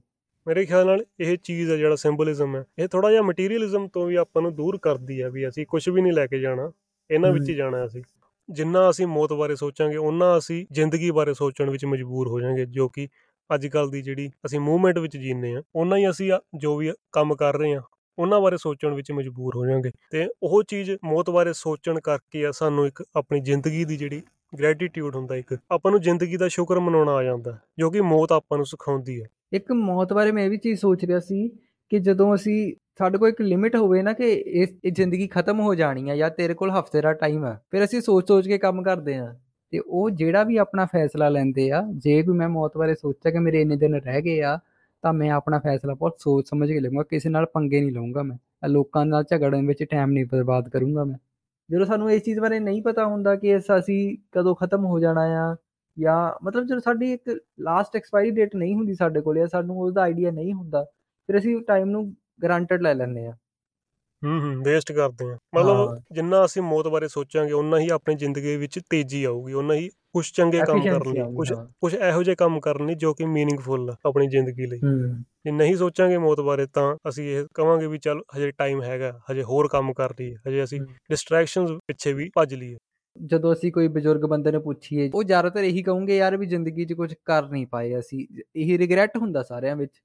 ਕਿਉਂਕਿ ਉਦੋਂ ਉਸ ਉਮਰ 'ਚ ਆ ਕੇ ਰਿਅਲਾਈਜ਼ ਹੁੰਦਾ ਬੰਦੇ ਨੂੰ ਕਿ ਯਾਰ ਜ਼ਿੰਦਗੀ ਖਤਮ ਹੋਣ ਵਾਲੀ ਜਦੋਂ ਨਾ ਗੌਤਮ ਬੁੱਧ ਨੂੰ ਜਦੋਂ ਪਤਾ ਲੱਗਿਆ ਕਿ ਬਜ਼ੁਰਗ ਹੋ ਜਾਣਾ ਸੀ ਉਦੋਂ ਰਿਅਲਾਈਜ਼ ਹੋਇਆ ਕਿ ਯਾਰ ਇਹ ਖਤਮ ਵੀ ਹੋ ਸਕਦੀ ਹੈ। ਤੇ ਇਦਾਂ ਹੀ ਇੱਕ ਬਾਬੂ ਸਿੰਘ ਮਾਨ ਦਾ ਗਾਣਾ ਆ ਕੁਝ ਠਹਿਰ ਜਿੰਦੜੀਏ ਠਹਿਰ ਠਹਿਰ ਮੈਂ ਹੋਰ ਬੜਾ ਕੁਝ ਕਰਨਾ। ਉਦੋਂ ਰਿਅਲਾਈਜ਼ ਹੁੰਦਾ ਵੀ ਠਹਿਰ ਜਾ ਹੁਣ ਤੂੰ ਬਹੁਤ ਤੇਜ਼ੀ ਨਾਲ ਜਾਈ ਜਾਂਦੀ ਹੈ ਜਵਾਨੀ 'ਚ ਨਹੀਂ ਰਿਅਲਾਈਜ਼ ਹੁੰਦਾ। ਹੂੰ ਬਿਲਕੁਲ ਬਿਲਕੁਲ। ਲਾਈਫ ਵਿੱਚ ਇੱਕ ਪੁਆਇੰਟ ਆਉਂਦਾ ਆਪਣੇ ਕਈ ਲੋਕਾਂ ਵਿੱਚ 30 ਸਾਲ ਵਿੱਚ ਆਉਂਦਾ ਕਈ ਲੋਕਾਂ ਵਿੱਚ 35 ਸਾਲ ਵਿੱਚ ਆ ਸਕਦਾ। ਤੇ ਉਹ ਪੁਆਇੰਟ ਤੇ ਜਾ ਕੇ ਬੰਦਾ ਆਪਣੇ ਜਨਮ ਦੇ ਦਿਨ ਗਿਣਨੇ ਖਤਮ ਕਰ ਦਿੰਦਾ ਆਪਣੇ ਜਨਮ ਦੇ ਦਿਨ ਗਿਣਨੇ ਭੁੱਲ ਜਾਂਦਾ ਤੇ ਆਪਣੇ ਮੌਤ ਦੇ ਦਿਨ ਗਿਣਨੇ ਸ਼ੁਰੂ ਕਰ ਦਿੰਦਾ। ਇਹ ਇੱਕ ਪੁਆਇੰਟ ਜਿਹੜਾ ਜ਼ਰੂਰ ਆਉਂਦਾ ਹਰ ਬੰਦੇ ਦੀ ਲਾਈਫ ਵਿੱਚ ਜਦੋਂ ਬੰਦਾ ਮੌਤ ਬਾਰੇ ਸੋਚਣਾ ਸ਼ੁਰੂ ਕਰ ਦਿੰਦਾ। ਕਈ ਲੋਕ ਇਹਨੂੰ ਇਗਨੋਰ ਕਰ ਦਿੰਦੇ ਆ ਇਸ ਗੱਲ ਨੂੰ ਇਸ ਸੋਚ ਨੂੰ ਆਪਣੇ ਦਿਮਾਗ ਵਿੱਚੋਂ ਕੱਢਣ ਦੀ ਟਰਾਈ ਕਰਦੇ ਆ ਤੇ ਬਾਕੀ ਸਾਰੀ ਆਪਣੀ ਜ਼ਿੰਦਗੀ ਅਡਲਟਹੁੱਡ ਦੀ ਇਹਨੂੰ ਭੁਲਾਉਣ ਵਿੱਚ ਲਾ ਦਿੰਦੇ ਆ। ਤੇ ਉਹੀ ਲੋਕ ਮੇਰੇ ਖਿਆਲ ਨਾਲ ਜ਼ਿਆਦਾ ਡਿਸਟਰੈਕਸ਼ਨਸ ਵਿੱਚ ਜਾ ਸਕਦੇ ਆ ਉਹੀ ਜਿਵੇਂ ਅਸੀਂ ਗੱਲ ਕੀਤੀ ਸੀ ਵੀ ਅਰਜੈਂਸੀ ਨੂੰ ਨਹੀਂ ਅਪਣਾਉਂਦੇ ਆਪਣੀ ਜ਼ਿੰਦਗੀ ਵਿੱਚ ਕੁਝ ਮੀਨਿੰਗਫੁਲ ਕਰਨ ਵਿੱਚ। ਇਹ ਜਿਹੜਾ ਸਵਿਚ ਹੁੰਦਾ ਕਈ ਲੋਕਾਂ ਵਿੱਚ, ਮਾੜਾ ਬਣ ਕੇ ਵੀ ਆ ਸਕਦਾ। ਕਈ ਲੋਕਾਂ ਵਿੱਚ ਇਹ ਜਿਵੇਂ ਮਿਡ ਲਾਈਫ ਕ੍ਰਾਈਸਿਸ ਦਾ ਨਾਮ ਯੂਜ਼ ਕੀਤਾ ਜਾਂਦਾ। ਉਹ ਬਣ ਕੇ ਵੀ ਆ ਸਕਦਾ, ਕਿਉਂਕਿ ਉਸ ਪੁਆਇੰਟ ਤੇ ਆ ਕੇ ਬੰਦੇ ਨੂੰ ਲੱਗਦਾ ਵੀ ਹੁਣ ਜ਼ਿੰਦਗੀ ਛੋਟੀ ਰਹਿ ਰਹੀ ਹੈ, ਹੁਣ ਅਸੀਂ ਜੋ ਕਰ ਸਕਦੇ ਸੀ ਜਵਾਨੀ ਵਿੱਚ ਅਸੀਂ ਨਹੀਂ ਕੀਤਾ। ਤੇ ਹੁਣ ਸਾਡਾ ਟਾਈਮ ਲੰਘ ਚੁੱਕਿਆ ਤੇ ਹੁਣ ਅਸੀਂ ਮੌਤ ਵੱਲ ਜਾ ਰਹੇ ਹਾਂ ਤੇ ਜੋ ਕੰਮ ਕਰਨ ਵਾਲੇ ਆ, ਨਹੀਂ ਹੋਏ ਆਪਣੇ ਤੋਂ। ਤਾਂ ਇੱਕ ਤਰ੍ਹਾਂ ਦਾ ਡਿਪਰੈਸ਼ਨ ਲੈ ਕੇ ਵੀ ਇਹ ਇੱਕ ਜਿਹੜੀ ਪੁਆਇੰਟ ਹੁੰਦਾ ਜ਼ਿੰਦਗੀ ਦਾ, ਇਹ ਆ ਸਕਦਾ। ਕਿ ਜਿਹੜਾ 네ਗੇਟਿਵ ਪੁਆਇੰਟ ਹੁਣ ਤੂੰ ਦੱਸਿਆ ਇਹ ਮੈਨੂੰ ਲੱਗਦਾ ਫਿਜ਼ੀਕਲੀ ਵੀ ਆ ਸਕਦਾ ਹੈ ਕਿ ਜਦੋਂ ਸਾਡਾ ਸਰੀਰ ਉਹਨਾਂ ਕੰਮ ਨਹੀਂ ਕਰ ਸਕਦਾ ਕਿਉਂਕਿ ਉਮਰ ਦੇ ਨਾਲ ਨਾਲ ਘਟ ਜਾਂਦਾ ਹੈ। ਤੇ ਦੂਜਾ ਸਾਡਾ ਦਿਮਾਗ ਵੀ ਸਾਡਾ ਸੋਚਣ ਲੱਗ ਜਾਂਦਾ ਕਿ ਯਾਰ ਹੁਣ 30 ਤੋਂ ਉੱਪਰ ਹੋ ਗਿਆ ਅੱਧੀ ਤਾਂ ਨਿਕਲ ਗਈ ਅੱਧੀ ਰਹਿ ਗਈ ਹੈ। ਬਿਲਕੁਲ ਬਿਲਕੁਲ। ਪਰ ਹੁਣ ਜੇ ਆਪਾਂ ਦੇਖੀਏ ਤਾਂ ਇਸ ਪੁਆਇੰਟ ਨੂੰ ਅਸੀਂ ਪੋਜ਼ਿਟਿਵਲੀ ਵੀ ਲੈ ਸਕਦੇ ਹਾਂ। ਹੁਣ ਆਪਾਂ ਇਹ ਕਹਿ ਸਕਦੇ ਹਾਂ ਵੀ ਹੁਣ ਸਾਡੀ ਜਵਾਨੀ ਨਿਕਲ ਚੁੱਕੀ ਹੈ ਹੁਣ ਸਾਨੂੰ ਅਕਲ ਵੀ ਆ ਚੁੱਕੀ ਹੈ ਇਸ ਚੀਜ਼ ਬਾਰੇ ਵੀ ਮੌਤ ਅੱਗੇ ਜਾ ਕੇ ਆਪਾਂ ਨੂੰ ਆ ਜਾਣੀ ਹੈ। ਕਿਉਂ ਨਾ ਅਸੀਂ ਕੁਝ ਮੀਨਿੰਗਫੁਲ ਕੁਝ ਪਰਪਸਫੁਲ ਕਰਨਾ ਸ਼ੁਰੂ ਕਰ ਦਈਏ ਆਪਣੀ ਜ਼ਿੰਦਗੀ ਵਿੱਚ। ਮੈਨੂੰ ਨਾ ਖਾਸ ਕਰ ਉਹਨਾਂ ਲੋਕਾਂ ਨਾਲ ਗੱਲ ਕਰਨ 'ਚ ਬਹੁਤ ਮਜ਼ਾ ਆਉਂਦਾ ਜਿਹੜੇ ਬਜ਼ੁਰਗ ਹੋਣ ਪਰ ਬਜ਼ੁਰਗ ਹੋਣ ਦੇ ਨਾਲ ਨਾਲ ਐਕਸਪੀਰੀਅੰਸਡ ਵੀ ਹੋਣ। ਕਈ ਵਾਰ ਜਵਾਨ ਲੋਕਾਂ 'ਚ ਜ਼ਿਆਦਾ ਐਕਸਪੀਰੀਅੰਸ ਹੁੰਦਾ ਆ ਸਾਰਿਆਂ ਨੂੰ ਨਹੀਂ ਕਹਿ ਰਿਹਾ ਮੈਂ ਤੇ ਉਹਨਾਂ ਲੋਕਾਂ ਵਿੱਚ ਬੜਾ ਮੈਨੂੰ ਇੰਟਰਸਟਿੰਗ ਲੱਗਦਾ ਕਿਸੇ ਨੇ ਐਕਸਪੀਰੀਅੰਸਡ ਬੰਦੇ ਨਾਲ ਬੈਠ ਕੇ ਜਿਹੜਾ ਆਪਣੀ ਕੋਈ ਗੱਲ ਸੁਣਾਉਂਦਾ ਭਾਵੇਂ ਗੱਲ ਸੁਣੀ ਵੀ ਹੋਵੇ ਪਰ ਆਪਣੇ ਨਵੇਂ ਤਰੀਕੇ ਨਾਲ ਉਹਦਾ ਅਲੱਗ ਐਕਸਪੀਰੀਅੰਸ ਹੋਊਗਾ ਹੁਣ ਕੈਨੇਡਾ ਸਾਰੇ ਆਉਂਦੇ ਨਾ ਸਾਰਿਆਂ ਦਾ ਐਕਸਪੀਰੀਅੰਸ ਅਲੱਗ-ਅਲੱਗ ਹੋਊਗਾ। ਕਿੰਨੇ ਉਹ ਸਾਨੂੰ ਗੱਲਾਂ ਦੱਸ ਸਕਦੇ ਆ ਪਰ ਅਸੀਂ ਉਹ ਚੀਜ਼ ਬੈਠ ਕੇ ਸੁਣਦੇ ਨਹੀਂ ਕਿਸੇ ਦੀ। ਦੂਜੇ ਦਾ ਪਰਸਪੈਕਟਿਵ ਨਹੀਂ ਲੈਂਦੇ ਆਪਾਂ ਪਰ ਹੁਣ ਜੇ ਅਸੀਂ ਮੌਤ ਦੀ ਗੱਲ ਕੀਤੀ ਆ ਵੀ ਮੌਤ ਕਿਵੇਂ ਆਪਣੀ ਜ਼ਿੰਦਗੀ ਵਿੱਚ ਖੁਸ਼ੀ ਲੈ ਕੇ ਵੀ ਆ ਸਕਦੀ ਹੈ ਤੇ ਦੁੱਖ ਲੈ ਕੇ ਵੀ ਆ ਸਕਦੀ ਹੈ। ਹੁਣ ਮਾਈਕਲ ਈਸਟਰ ਨੇ ਕਿਉਂ ਮੌਤ ਬਾਰੇ ਗੱਲ ਕੀਤੀ ਉਹਨੂੰ ਰਿਅਲਾਈਜ਼ ਹੋਇਆ ਵੀ ਅਸੀਂ ਮੌਤ ਬਾਰੇ ਜਮਾ ਨਹੀਂ ਸੋਚਦੇ, ਖਾਸ ਕਰ ਜਿਹੜਾ ਉਹਨਾਂ ਦਾ ਵੈਸਟਰਨ ਕਲਚਰ ਹੁੰਦਾ। ਉਹ ਲੋਕ ਮੌਤ ਨੂੰ ਤਾਂ ਕਾਫੀ ਦੂਰ ਰੱਖਣ ਦੀ ਟਰਾਈ ਕਰਦੇ ਆ। ਜਦੋਂ ਕੋਈ ਮਰਦਾ ਵੀ ਆ, ਉਹਨੂੰ ਕੈਸਕੇਟ ਵਿੱਚ ਰੱਖ ਕੇ ਇੱਕ ਦੋ ਦਿਨ ਉਹਨਾਂ ਦਾ ਜੋ ਵੀ ਫਿਨਰਲ ਦੀਆਂ ਰਸਮਾਂ ਹੁੰਦੀਆਂ, ਉਹ ਕਰਕੇ ਇਨਕਰੇਜ ਕੀਤਾ ਜਾਂਦਾ ਵੀ ਉਸ ਬੰਦੇ ਬਾਰੇ ਨਾ ਸੋਚੋ ਜੋ ਕਿ ਹੁਣ ਮਰ ਚੁੱਕਿਆ। ਆਪਣੇ ਤੁਹਾਡੇ ਪੇਰੈਂਟ ਜਾਂ ਗ੍ਰੈਂਡ ਪੇਰੈਂਟ ਮਰੇ ਹੁੰਦੇ ਆ। ਉਹਨਾਂ ਬਾਰੇ ਜਿੰਨਾ ਘੱਟ ਸੋਚਿਆ ਜਾਵੇ ਤਾਂ ਉਹਨਾਂ ਚੰਗਾ ਤਾਂ ਮਾਈਕਲ ਈਸਟਰ ਦੇ ਕਹਿਣ ਦਾ ਮਤਲਬ ਇਹ ਸੀ ਵੀ ਇਹ ਚੀਜ਼ ਆਪਣੇ ਉੱਤੇ ਹਾਵੀ ਵੀ ਹੋ ਸਕਦੀ ਹੈ। ਇਹ ਚੀਜ਼ ਆਪਾਂ ਨੂੰ ਨੁਕਸਾਨ ਵੀ ਪਹੁੰਚਾ ਸਕਦੀ ਹੈ। ਅਸੀਂ ਮੌਤ ਬਾਰੇ ਸੋਚਣ ਦੇ ਕਿੰਨੇ ਫਾਇਦੇ ਗਿਣਾਏ। ਤਾਂ ਉਹ ਫਾਇਦੇ ਆਪਾਂ ਨੂੰ ਨਹੀਂ ਮਿਲਣਗੇ ਜੇ ਆਪਾਂ ਮੌਤ ਬਾਰੇ ਨਹੀਂ ਸੋਚਾਂਗੇ। ਤਾਂ ਇੱਕ ਤਰ੍ਹਾਂ ਦਾ ਜਿਹੜਾ ਇਹ ਡਿਸਕੰਫਰਟ ਹੈ ਮੌਤ ਬਾਰੇ ਸੋਚਣ ਦਾ ਇਹਨੂੰ ਵੀ ਅਸੀਂ ਯੂਜ਼ ਕਰ ਸਕਦੇ ਹਾਂ ਆਪਣੀ ਲਾਈਫ ਵਿੱਚ ਖੁਸ਼ ਹੋਣ ਲਈ। ਭੂਟਾਨ ਦੇ ਜਿਹੜੇ ਲੋਕ ਹੈ ਉਹ ਇਹਨੂੰ ਯੂਜ਼ ਕਰਦੇ ਆ। ਯੂਜ਼ ਤਾਂ ਕਰ ਰਹੇ ਨਾਲ ਪੋਜ਼ਿਟਿਵਲੀ ਯੂਜ਼ ਕਰ ਰਹੇ ਹੋ ਡਿਪਰੈਸ਼ਨ 'ਚ ਨਹੀਂ ਜਾ ਰਹੇ ਕਿ ਯਾਰ ਮੈਂ ਤਾਂ ਮਰ ਜਾਣਾ ਮੈਂ ਕਾ ਤੂੰ ਜਿਉਂਦਾ ਫਿਰਦਾ ਇਹ ਵੀ ਤਾਂ ਹੋ ਸਕਦਾ ਨਾ ਲੋਕਾਂ ਦੇ ਦਿਮਾਗ ਪਰ ਉਹ ਕਿੰਨੇ ਸਟਰੋਂਗ ਲੋਕ ਹੋਣਗੇ ਜਿਹੜੇ ਮੌਤ ਬਾਰੇ ਸੋਚ ਕੇ ਵੀ ਖੁਸ਼ ਫਿਰਦੇ ਆ ਨਾ ਸਭ ਤੋਂ ਹੈਪੀਐਸਟ ਲੋਕ ਹੈ ਇੱਕ ਤਰ੍ਹਾਂ ਆਪਾਂ ਦੇਖੀਏ ਮਾਈਕਲ ਈਸਟਰ ਲਾਈਨ ਲਿਖਦਾ ਆ ਉਹ ਕਹਿੰਦਾ ਕਿ ਮੈਨੂੰ ਉਹ ਬੜੀ ਇੰਟਰਸਟਿੰਗ ਲੱਗਦੀ ਹੈ ਹਜੇ ਵੀ ਮੇਰੇ ਦਿਮਾਗ ਵਿੱਚ ਆ ਗਈ ਇੱਕਦਮ ਕਿ ਉਹਨੇ ਲਿਖਿਆ ਸੀ ਕਿ death is a part of life after all ਮਤਲਬ ਇਹ ਨਹੀਂ ਮੈਟਰ ਕਰਦਾ ਕਿ ਤੁਸੀਂ ਕਿਵੇਂ ਆਏ ਆ ਇਹ ਮੈਟਰ ਕਰਦਾ ਤੁਸੀਂ ਜਾ ਕਿਵੇਂ ਰਹੇ ਆ। ਇਹ ਤੁਹਾਡੀ ਜ਼ਿੰਦਗੀ ਦਾ ਹੀ ਹਿੱਸਾ ਮਰਨਾ ਵੀ ਜ਼ਿੰਦਗੀ ਦਾ ਹਿੱਸਾ ਆ। ਹੂੰ। ਮੌਤ ਬਾਰੇ ਸੋਚਣਾ ਆਪਾਂ ਨੂੰ ਜਿਵੇਂ ਮੈਂ ਕਿਹਾ ਵੀ ਗ੍ਰੈਟੀਟਿਊਡ ਦੀ ਇੱਕ ਜਿਹੜੀ ਫੀਲਿੰਗ ਹੁੰਦੀ ਆ ਉਹ ਲਿਆਉਂਦੀ ਆ ਆਪਣੀ ਜ਼ਿੰਦਗੀ ਵਿੱਚ। ਗ੍ਰੈਟੀਟਿਊਡ ਦੀ ਜੇ ਫੀਲਿੰਗ ਬੰਦਾ ਲਿਆਉਣਾ ਸਿੱਖ ਲਵੇ ਇਹਨੂੰ ਯੂਜ਼ ਕਰ ਲਵੇ ਆਪਣੀ ਜ਼ਿੰਦਗੀ ਵਿੱਚ ਤਾਂ ਮੇਰੇ ਖਿਆਲ ਨਾਲ ਆਪਣੇ ਖੁਸ਼ੀ ਦੇ ਜਿਹੜਾ ਇੰਡੈਕਸ ਆ ਜੋ ਵੀ ਜੇ ਇਹਨਾਂ ਤਰੀਕੇ ਨਾਲ ਵੀ ਖੁਸ਼ੀ ਨੂੰ ਮੇਜ਼ਰ ਕੀਤਾ ਜਾਂਦਾ ਉਹ ਕਾਫੀ ਉੱਤੇ ਹੋ ਜਾਊਗਾ। ਕਿਉਂਕਿ ਗ੍ਰੈਟੀਟਿਊਡ ਇੱਕ ਸ਼ੁਕਰਾਨਾ ਹੁੰਦਾ ਜਿਹੜਾ ਰੱਬ ਦਾ ਆਪਣੇ ਧਰਮਾਂ ਵਿੱਚ ਜਾਂ ਆਪਣੇ ਕਲਚਰ ਵਿੱਚ ਵੀ ਇਹਨੂੰ ਦੱਸਿਆ ਜਾਂਦਾ ਵੀ ਕਿੰਨੀ ਚੰਗੀ ਚੀਜ਼ ਆ। ਹੁਣ ਮਾੜੀਆਂ ਚੀਜ਼ਾਂ ਤਾਂ ਹੋ ਹੀ ਜਾਣੀਆਂ, ਹਨਾ? ਆਪਾਂ ਜੇ ਸਫਰਿੰਗ ਦੀ ਗੱਲ ਕਰੀਏ ਤਾਂ ਮਾੜੇ ਦਿਨ ਤਾਂ ਹਰ ਬੰਦੇ ਦੀ ਜ਼ਿੰਦਗੀ ਵਿੱਚ ਆਉਂਦੇ ਆ। ਪਰ ਜੇ ਅਸੀਂ ਚੰਗੇ ਦਿਨਾਂ ਨੂੰ ਐਪਰੀਸ਼ੀਏਟ ਨਹੀਂ ਕਰਾਂਗੇ, ਫਿਰ ਆਪਣੀ ਜ਼ਿੰਦਗੀ ਤੇ ਮਾੜੇ ਦਿਨ ਜ਼ਿਆਦਾ ਹਾਵੀ ਹੋ ਜਾਣਗੇ। ਆਪਾਂ ਮਾੜੇ ਦਿਨਾਂ ਬਾਰੇ ਹੀ ਸੋਚਣਾ ਸ਼ੁਰੂ ਕਰ ਦੇਵਾਂਗੇ। ਮੇਰੇ ਕਹਿਣ ਦਾ ਮਤਲਬ ਮਾੜੇ ਦਿਨ ਹੀ ਆਪਣੇ ਜਿਹੜੇ ਚੰਗੇ ਦਿਨ ਆ, ਉਹਨਾਂ ਨੂੰ ਲਿਆਉਂਦੇ ਆ। ਮਾੜੇ ਤੋਂ ਬਿਨਾ ਚੰਗਾ ਹੈ ਨਹੀਂ। ਮਤਲਬ ਰੋਸ਼ਨੀ ਸਾਨੂੰ ਹਨੇਰੇ ਕਰਕੇ ਹੀ ਦਿਖਾਈ ਦਿੰਦੀ ਹੈ। ਜੇ ਦਿਨ ਜੇ ਬਿਲਕੁਲ। 24 ਘੰਟੇ ਦਿਨ ਹੀ ਹੋਵੇ ਤਾਂ ਅਸੀਂ ਕਹਣਾ ਵੀ ਸੂਰਜ ਦਾ ਕੀ ਫਾਇਦਾ। ਅਸੀਂ ਉਹਨੂੰ ਮਜ਼ਾਕ 'ਚ ਲੈ ਲੈਂਦੇ ਆ ਜੇ ਅਸੀਂ ਰੁਟੀਨ ਦੀ ਗੱਲ ਕਰੀਏ ਹਰ ਗੱਲ ਵਿੱਚ ਅਸੀਂ ਮਾੜਾ ਤੇ ਚੰਗਾ ਦੇਖ ਸਕਦੇ ਹਾਂ। ਹਾਂ ਬਿਲਕੁਲ ਪਰ ਜੇ ਆਪਾਂ ਦੇਖੀਏ ਤਾਂ ਜਿਹੜੀ ਮੁਸੀਬਤਾਂ ਲਾਈਫ ਦੀਆਂ ਜਾਂ ਫਿਰ ਹੋਰ ਗੱਲਾਂ ਆ ਜੋ ਸਾਨੂੰ ਤੰਗ ਕਰਦੀਆਂ ਉਹ ਸਾਡੇ ਅੰਦਰ ਹੀ ਹੁੰਦੀਆਂ ਜ਼ਿਆਦਾਤਰ। ਜੇ ਕਈ ਵਾਰ ਇਦਾਂ ਹੁੰਦਾ ਕਿ ਅਸੀਂ ਕੰਫਰਟ ਜਿਹੜਾ ਹੈਗਾ ਸਾਰਿਆਂ ਦਾ ਆਪਣਾ ਆਪਣਾ ਹੁੰਦਾ ਨਾ ਤਾਂ ਇਹ ਸਾਡੇ ਦਿਮਾਗ ਵਿੱਚ ਹੀ ਆ ਵੀ ਹਾਊ ਵੀ ਪਰਸੀਵ ਥਿੰਗਸ ਹੂੰ ਬਿਲਕੁਲ। ਇਹ ਤੋਂ ਮੈਨੂੰ ਇੱਕ ਸ਼ੇਰ ਯਾਦ ਆ ਰਿਹਾ ਹੈ ਇੱਕ ਕਮਲ ਹੀਰ ਉਹਨਾਂ ਦੇ ਗਾਣੇ ਵਿੱਚ ਸੀਗਾ। ਅਖੀਰ ਵਿੱਚ ਦੋ ਲਾਈਨਾਂ ਆਣੀਆਂ ਉਹ ਮੇਰੇ ਦਿਮਾਗ 'ਚ ਬਹੁਤ ਬੈਠੀਆਂ ਹੋਈਆਂ। ਉਹ ਚ ਇਦਾਂ ਕਿ ਜੈਸਾ ਦਰਦ ਹੋ ਵੈਸਾ ਮੰਜ਼ਰ ਹੋਤਾ ਹੈ ਮੰਜ਼ਰ ਹੋਤਾ ਸੀਨ। ਮਾੜੇ ਖਿਆਲ ਸੋਚ ਰਹੇ ਹਾਂ ਸਾਡੇ ਸਾਹਮਣੇ ਵੀ ਮਾੜਾ ਹੀ ਹੋਊਗਾ ਸਾਨੂੰ ਮਾੜਾ ਹੀ ਦਿਖੂਗਾ। ਜੈਸਾ ਦਰਦ ਹੋ ਵੈਸਾ ਮੰਜ਼ਰ ਹੋਤਾ ਹੈ ਮੌਸਮ ਤੋਂ ਆਦਮੀ ਕੇ ਅੰਦਰ ਹੋਤਾ ਹੈ। ਵੀ ਸਾਰੇ ਦੁਨੀਆ ਤੁਹਾਡੇ ਅੰਦਰ ਸਮਾਈ ਹੋਈ ਹੈ ਬਾਹਰ ਵਾਲਾ ਕੁਝ ਨਹੀਂ ਕੋਈ ਮੈਟਰ ਕਰਦਾ ਸਾਰਾ ਤੁਹਾਡੇ ਅੰਦਰ ਆ ਜਿਵੇਂ ਤੁਸੀਂ ਦੁਨੀਆ ਨੂੰ ਦੇਖ ਰਹੇ ਆ ਸਿੱਧੇ ਹੋ ਕੇ ਚੱਲੋ ਦੁਨੀਆ ਵੀ ਤੁਹਾਡੇ ਨਾਲ ਸਿੱਧੀ ਹੋ ਕੇ ਚੱਲੂਗੀ। ਬਿਲਕੁਲ ਬਿਲਕੁਲ। ਜਿਵੇਂ ਤੂੰ ਕਿਹਾ ਵੀ ਕੰਫਰਟ ਲੋਕਾਂ ਦੇ ਅੰਦਰ ਹੀ ਹੁੰਦਾ ਹੁਣ ਇੱਕ ਬੰਦੇ ਦਾ ਕੰਫਰਟ ਅੱਡ ਹੋਊਗਾ ਦੂਜੇ ਬੰਦੇ ਦਾ ਕੰਫਰਟ ਅੱਡ ਹੋਊਗਾ। ਆਪਣਾ ਸਟੈਪ ਇਹ ਹੋਣਾ ਚਾਹੀਦਾ ਅੱਗੇ ਵਾਲਾ ਵੀ ਆਪਾਂ ਆਪਣਾ ਜਿਹੜਾ ਡਿਸਕੰਫਰਟ ਹੈ ਉਹਦੇ ਉੱਤੇ ਕਿਵੇਂ ਕਾਬੂ ਕੀਤਾ ਜਾਵੇ ਉਹਨੂੰ ਕਿਵੇਂ ਹਾਸਲ ਕੀਤਾ ਜਾਵੇ ਤਾਂ ਕਿ ਉਹ ਵੀ ਆਪਾਂ ਨੂੰ ਕੰਫਰਟ ਹੀ ਲੱਗਣਾ ਸ਼ੁਰੂ ਹੋ ਜਾਵੇ। ਹੂੰ। ਹੁਣ ਅਸੀਂ ਵਾਪਸ ਆਨੇ ਟੌਪਿਕ ਤੇ ਕੰਫਰਟ ਕ੍ਰਾਈਸਿਸ ਤੇ ਕਿ ਆਪਾਂ ਕੰਫਰਟ ਕੰਫਰਟ ਤਾਂ ਬਹੁਤ ਗੱਲ ਕਰ ਲਈ, ਪਰ ਇਹ ਕੰਫਰਟ ਨੂੰ ਆਪਾਂ ਕਿਵੇਂ ਕੱਢਣਾ ਤੇ ਡਿਸਕੰਫਰਟ ਨੂੰ ਆਪਾਂ ਲੈ ਕੇ ਕਿਵੇਂ ਆਈਏ ਜ਼ਿੰਦਗੀ ਵਿੱਚ? ਹੁਣ ਇਹਦੇ ਵਿੱਚ ਅਸੀਂ ਦੱਸ ਸਕਦੇ ਹਾਂ ਵੀ ਜਿਹੜਾ ਆਥਰ ਹੈ ਮਾਈਕਲ ਈਸਟਰ ਉਹ ਇੱਕ ਟ੍ਰਿਪ ਤੇ ਜਾਂਦਾ, ਇੱਕ ਹੰਟਿੰਗ ਟ੍ਰਿਪ ਤੇ ਜਾਂਦਾ ਅਲਾਸਕਾ ਵਿੱਚ। ਉਹ ਜਾਂਦਾ ਤਾਂ ਮਸੋਗੀ ਦੇ ਤੌਰ ਤੇ ਹੈ ਤੇ ਮਸੋਗੀ ਦੀ ਵੀ ਆਪਾਂ ਅੱਗੇ ਗੱਲ ਕਰਾਂਗੇ ਵੀ ਹੁੰਦਾ ਕੀ ਆ। ਪਰ ਇੱਕ ਤਰ੍ਹਾਂ ਦੀ ਇੱਕ ਚੈਲੰਜ ਲੈ ਕੇ ਆਉਂਦਾ ਆਪਣੀ ਜ਼ਿੰਦਗੀ ਵਿੱਚ। ਹੰਟਿੰਗ ਦੇ ਟ੍ਰਿਪ ਤੇ ਜਾਂਦਾ ਅਲਾਸਕਾ ਦੇ ਟੰਡਰਾ ਰੀਜਨ ਵਿੱਚ ਜੋ ਕਿ ਕਾਫੀ ਠੰਡਾ ਰੀਜਨ ਹੁੰਦਾ ਤੇ ਉੱਥੇ ਸ਼ਿਕਾਰ ਕਰਨ ਜਾਂਦਾ। ਉਹ ਟ੍ਰਿਪ ਤੋਂ ਉਹਨੂੰ ਕਾਫੀ ਕੁਝ ਸਿੱਖਣ ਨੂੰ ਮਿਲਦਾ। ਡਿਸਕੰਫਰਟ ਨੂੰ ਆਪਾਂ ਆਪਣੀ ਨਾਰਮਲ ਰੁਟੀਨ ਵਿੱਚ ਕਿਵੇਂ ਯੂਜ਼ ਕਰੀਏ ਤਾਂ ਕਿ ਅਸੀਂ ਸਟਰੋਂਗ ਹੋ ਸਕੀਏ ਤੇ ਅਸੀਂ ਹੋਰ ਪ੍ਰੋਡਕਟਿਵ ਹੋ ਸਕੀਏ। ਉਹ ਇੱਕ ਤਾਂ ਗੱਲ ਕਰਦਾ ਵੀ ਐਕਸਰਸਾਈਜ਼ ਬਾਰੇ ਵਰਕਆਊਟ ਬਾਰੇ ਜਿਵੇਂ ਨਾਰਮਲੀ ਲੋਕ ਕਰਦੇ ਆ ਜਿਮ ਵਿੱਚ ਜਾ ਕੇ ਟ੍ਰੈਡਮਿਲ ਤੇ ਭੱਜਣਾ ਜਾਂ ਵਰਕਆਊਟ ਕਰਨਾ, ਕਿਵੇਂ ਉਹ ਕਿੰਨਾ ਜ਼ਿਆਦਾ ਕੰਫਰਟੇਬਲ ਵਰਕਆਊਟ ਹੁੰਦਾ, ਜਿਵੇਂ ਆਪਣੇ ਜਿਮ ਵੀ ਅੱਜ ਕੱਲ ਜੇ ਅਸੀਂ ਦੇਖੀਏ ਤਾਂ ਖਾਸ ਕਰ ਬਾਹਰਲੇ ਜਿਮ ਕਿਵੇਂ ਉਹ ਟੈਂਪਰੇਚਰ ਰੈਗੂਲੇਟਡ ਹੁੰਦੇ ਆ ਜਿਮ ਤੇ ਕਿੰਨਾ ਕੰਫਰਟੇਬਲ ਆਪਾਂ ਵਰਕਆਊਟ ਕਰਦੇ ਆ, ਉਹ ਟ੍ਰੈਡਮਿਲ ਤੇ ਭੱਜਣਾ ਜਾਂ weight ਚੁੱਕਣਾ, ਜੋ ਕਿ ਇੰਨਾ ਜ਼ਿਆਦਾ ਔਖਾ ਨਹੀਂ ਹੁੰਦਾ ਜੇ ਅਸੀਂ ਅਸਲ ਵਿੱਚ ਗੱਲ ਕਰੀਏ, ਜ਼ਿਆਦਾ ਭਾਰ ਚੁੱਕ ਕੇ ਅਸੀਂ ਥੋੜਾ ਜਿਹਾ ਡਿਸਕੰਫਰਟੇਬਲ ਤਾਂ ਹੋਵਾਂਗੇ ਉਸ ਮੂਮੈਂਟ ਤੇ, ਪਰ ਉਹ ਨਾਰਮਲੀ ਲੋਕਾਂ ਨੂੰ ਚੰਗਾ ਲੱਗਦਾ ਕਰਨਾ। ਤਾਂ ਹੀ ਲੋਕ ਜਾਂਦੇ ਆ ਤੇ ਉਹਦੇ ਰਿਜ਼ਲਟ ਜਦੋਂ ਦੇਖਦੇ ਆ ਲੋਕਾਂ ਨੂੰ ਤਾਂ ਉਹ ਚੰਗਾ ਫੀਲ ਕਰਦੇ ਆ। ਪਰ ਉਹ ਟ੍ਰਿਪ ਤੇ ਜਦੋਂ ਜਾਂਦਾ ਔਥਰ ਤਾਂ ਉਹਨੂੰ ਲੱਗਦਾ ਵੀ ਜਿਹੜੇ ਮੈਂ ਵਰਕਆਊਟ ਕਰਦਾ ਸੀ ਪਹਿਲਾਂ ਜਿਮ ਵਿੱਚ ਜਾ ਕੇ, ਕਹਿੰਦਾ ਉਹ ਤਾਂ ਜਮਾ ਹੀ ਫੇਲ ਹੈ ਇੱਥੇ। ਉਹ ਤਾਂ ਕਹਿੰਦਾ ਜਿਹੜਾ ਹਿਰਨ ਦਾ ਸ਼ਿਕਾਰ ਕਰਨਾ, ਜਿੰਨੀ ਵੀ ਟਰੈਕਿੰਗ ਕਰਨੀ ਜਾਂ ਜਿੰਨਾ ਵੀ ਟੈਰੇਨ ਤੇ ਤੁਰਨਾ ਫਿਰਨਾ, ਉਹ ਤਾਂ ਇੰਨਾ ਜ਼ਿਆਦਾ ਅਨਕੰਫਰਟੇਬਲ ਆ ਵੀ ਉਹਨੇ ਕਦੇ ਐਕਸਪੀਰੀਅੰਸ ਹੀ ਨਹੀਂ ਕੀਤਾ ਆਪਣੇ ਜਿਮਾਂ ਵਿੱਚ। ਤਾਂ ਉੱਥੋਂ ਉਹ ਸੋਚਦਾ ਵੀ ਕਿਵੇਂ ਅਸੀਂ ਆਪਣਾ ਵਰਕਆਊਟ ਚੇਂਜ ਕਰੀਏ, ਕਿਵੇਂ ਅਸੀਂ ਉਹ ਕੰਫਰਟੇਬਲ ਵਰਕਆਊਟ ਨੂੰ ਛੱਡ ਕੇ ਅਸੀਂ ਇਹੋ ਜਿਹਾ ਵਰਕਆਊਟ ਅਸੀਂ ਆਪਣੀ ਜ਼ਿੰਦਗੀ ਵਿੱਚ ਜਾਂ ਆਪਣੇ ਇੰਡੀਵਿਜੂਅਲ ਲੈਵਲ ਤੇ ਤਿਆਰ ਕਰੀਏ ਜੋ ਕਿ ਆਪਾਂ ਨੂੰ ਕਾਫੀ ਜ਼ਿਆਦਾ ਸਟਰੋਂਗ ਬਣਾਊਗਾ। ਅਸੀਂ ਕਿਵੇਂ ਸਿਰਫ ਐਸਥੈਟਿਕ ਲੁੱਕ ਦੇ ਗੋਲ ਵੱਲ ਨਾ ਭੱਜੀਏ ਤੇ ਕਿਵੇਂ ਅਸੀਂ ਅਸਲ ਵਿੱਚ ਫੰਕਸ਼ਨਲ ਜਿਹੜੀ ਆਪਣੀ ਸਟਰੈਂਥ ਹੈ ਤੇ ਐਂਡਿਊਰੈਂਸ ਹੈ, ਉਹਨੂੰ ਕਿਵੇਂ ਐਨਹਾਂਸ ਕਰੀਏ। ਤਾਂ ਉਹਨੇ ਇੱਕ ਸਭ ਤੋਂ ਵੱਡੀ ਐਕਸਰਸਾਈਜ਼ ਦੱਸੀ ਹੋਈ ਹੈ ਰਕਿੰਗ ਦੀ, ਜੋ ਕਿ ਇੱਕ ਮਿਲਟਰੀ ਐਕਸਰਸਾਈਜ਼ ਹੈ। ਮਿਲਟਰੀ ਦੇ ਜਿਹੜੇ ਸਿਪਾਹੀ ਹੁੰਦੇ ਆ, ਉਹ ਯੂਜ਼ ਕਰਦੇ ਆ ਆਪਣੇ। ਆਰਮੀ ਵਿੱਚ ਵੀ ਆਪਣੇ ਕੈਂਪੇਨ ਵਿੱਚ ਵੀ ਤੇ ਆਪਣੀ ਟ੍ਰੇਨਿੰਗ ਵਿੱਚ ਵੀ। ਰਕਿੰਗ ਦਾ ਮਤਲਬ ਇਹ ਹੁੰਦਾ ਬੇਸਿਕਲੀ ਕਿ ਅਸੀਂ ਕੋਈ ਭਾਰ ਚੁੱਕ ਕੇ ਅਸੀਂ ਕੋਈ ਬੈਗ ਪੈਕ ਹੈਵੀ ਚੁੱਕ ਕੇ ਪਰ ਲੰਬੇ ਟਾਈਮ ਤੱਕ ਤੁਰਨਾ ਇੱਕ ਤਰ੍ਹਾਂ ਦਾ ਐਂਡਿਊਰੈਂਸ ਵਰਕਆਊਟ ਹੈ। ਪਰ ਸਟਰੈਂਥ ਦਾ ਵੀ ਇਸ ਵਰਕਆਊਟ ਵਿੱਚ ਯੂਜ਼ ਹੋ ਜਾਂਦਾ।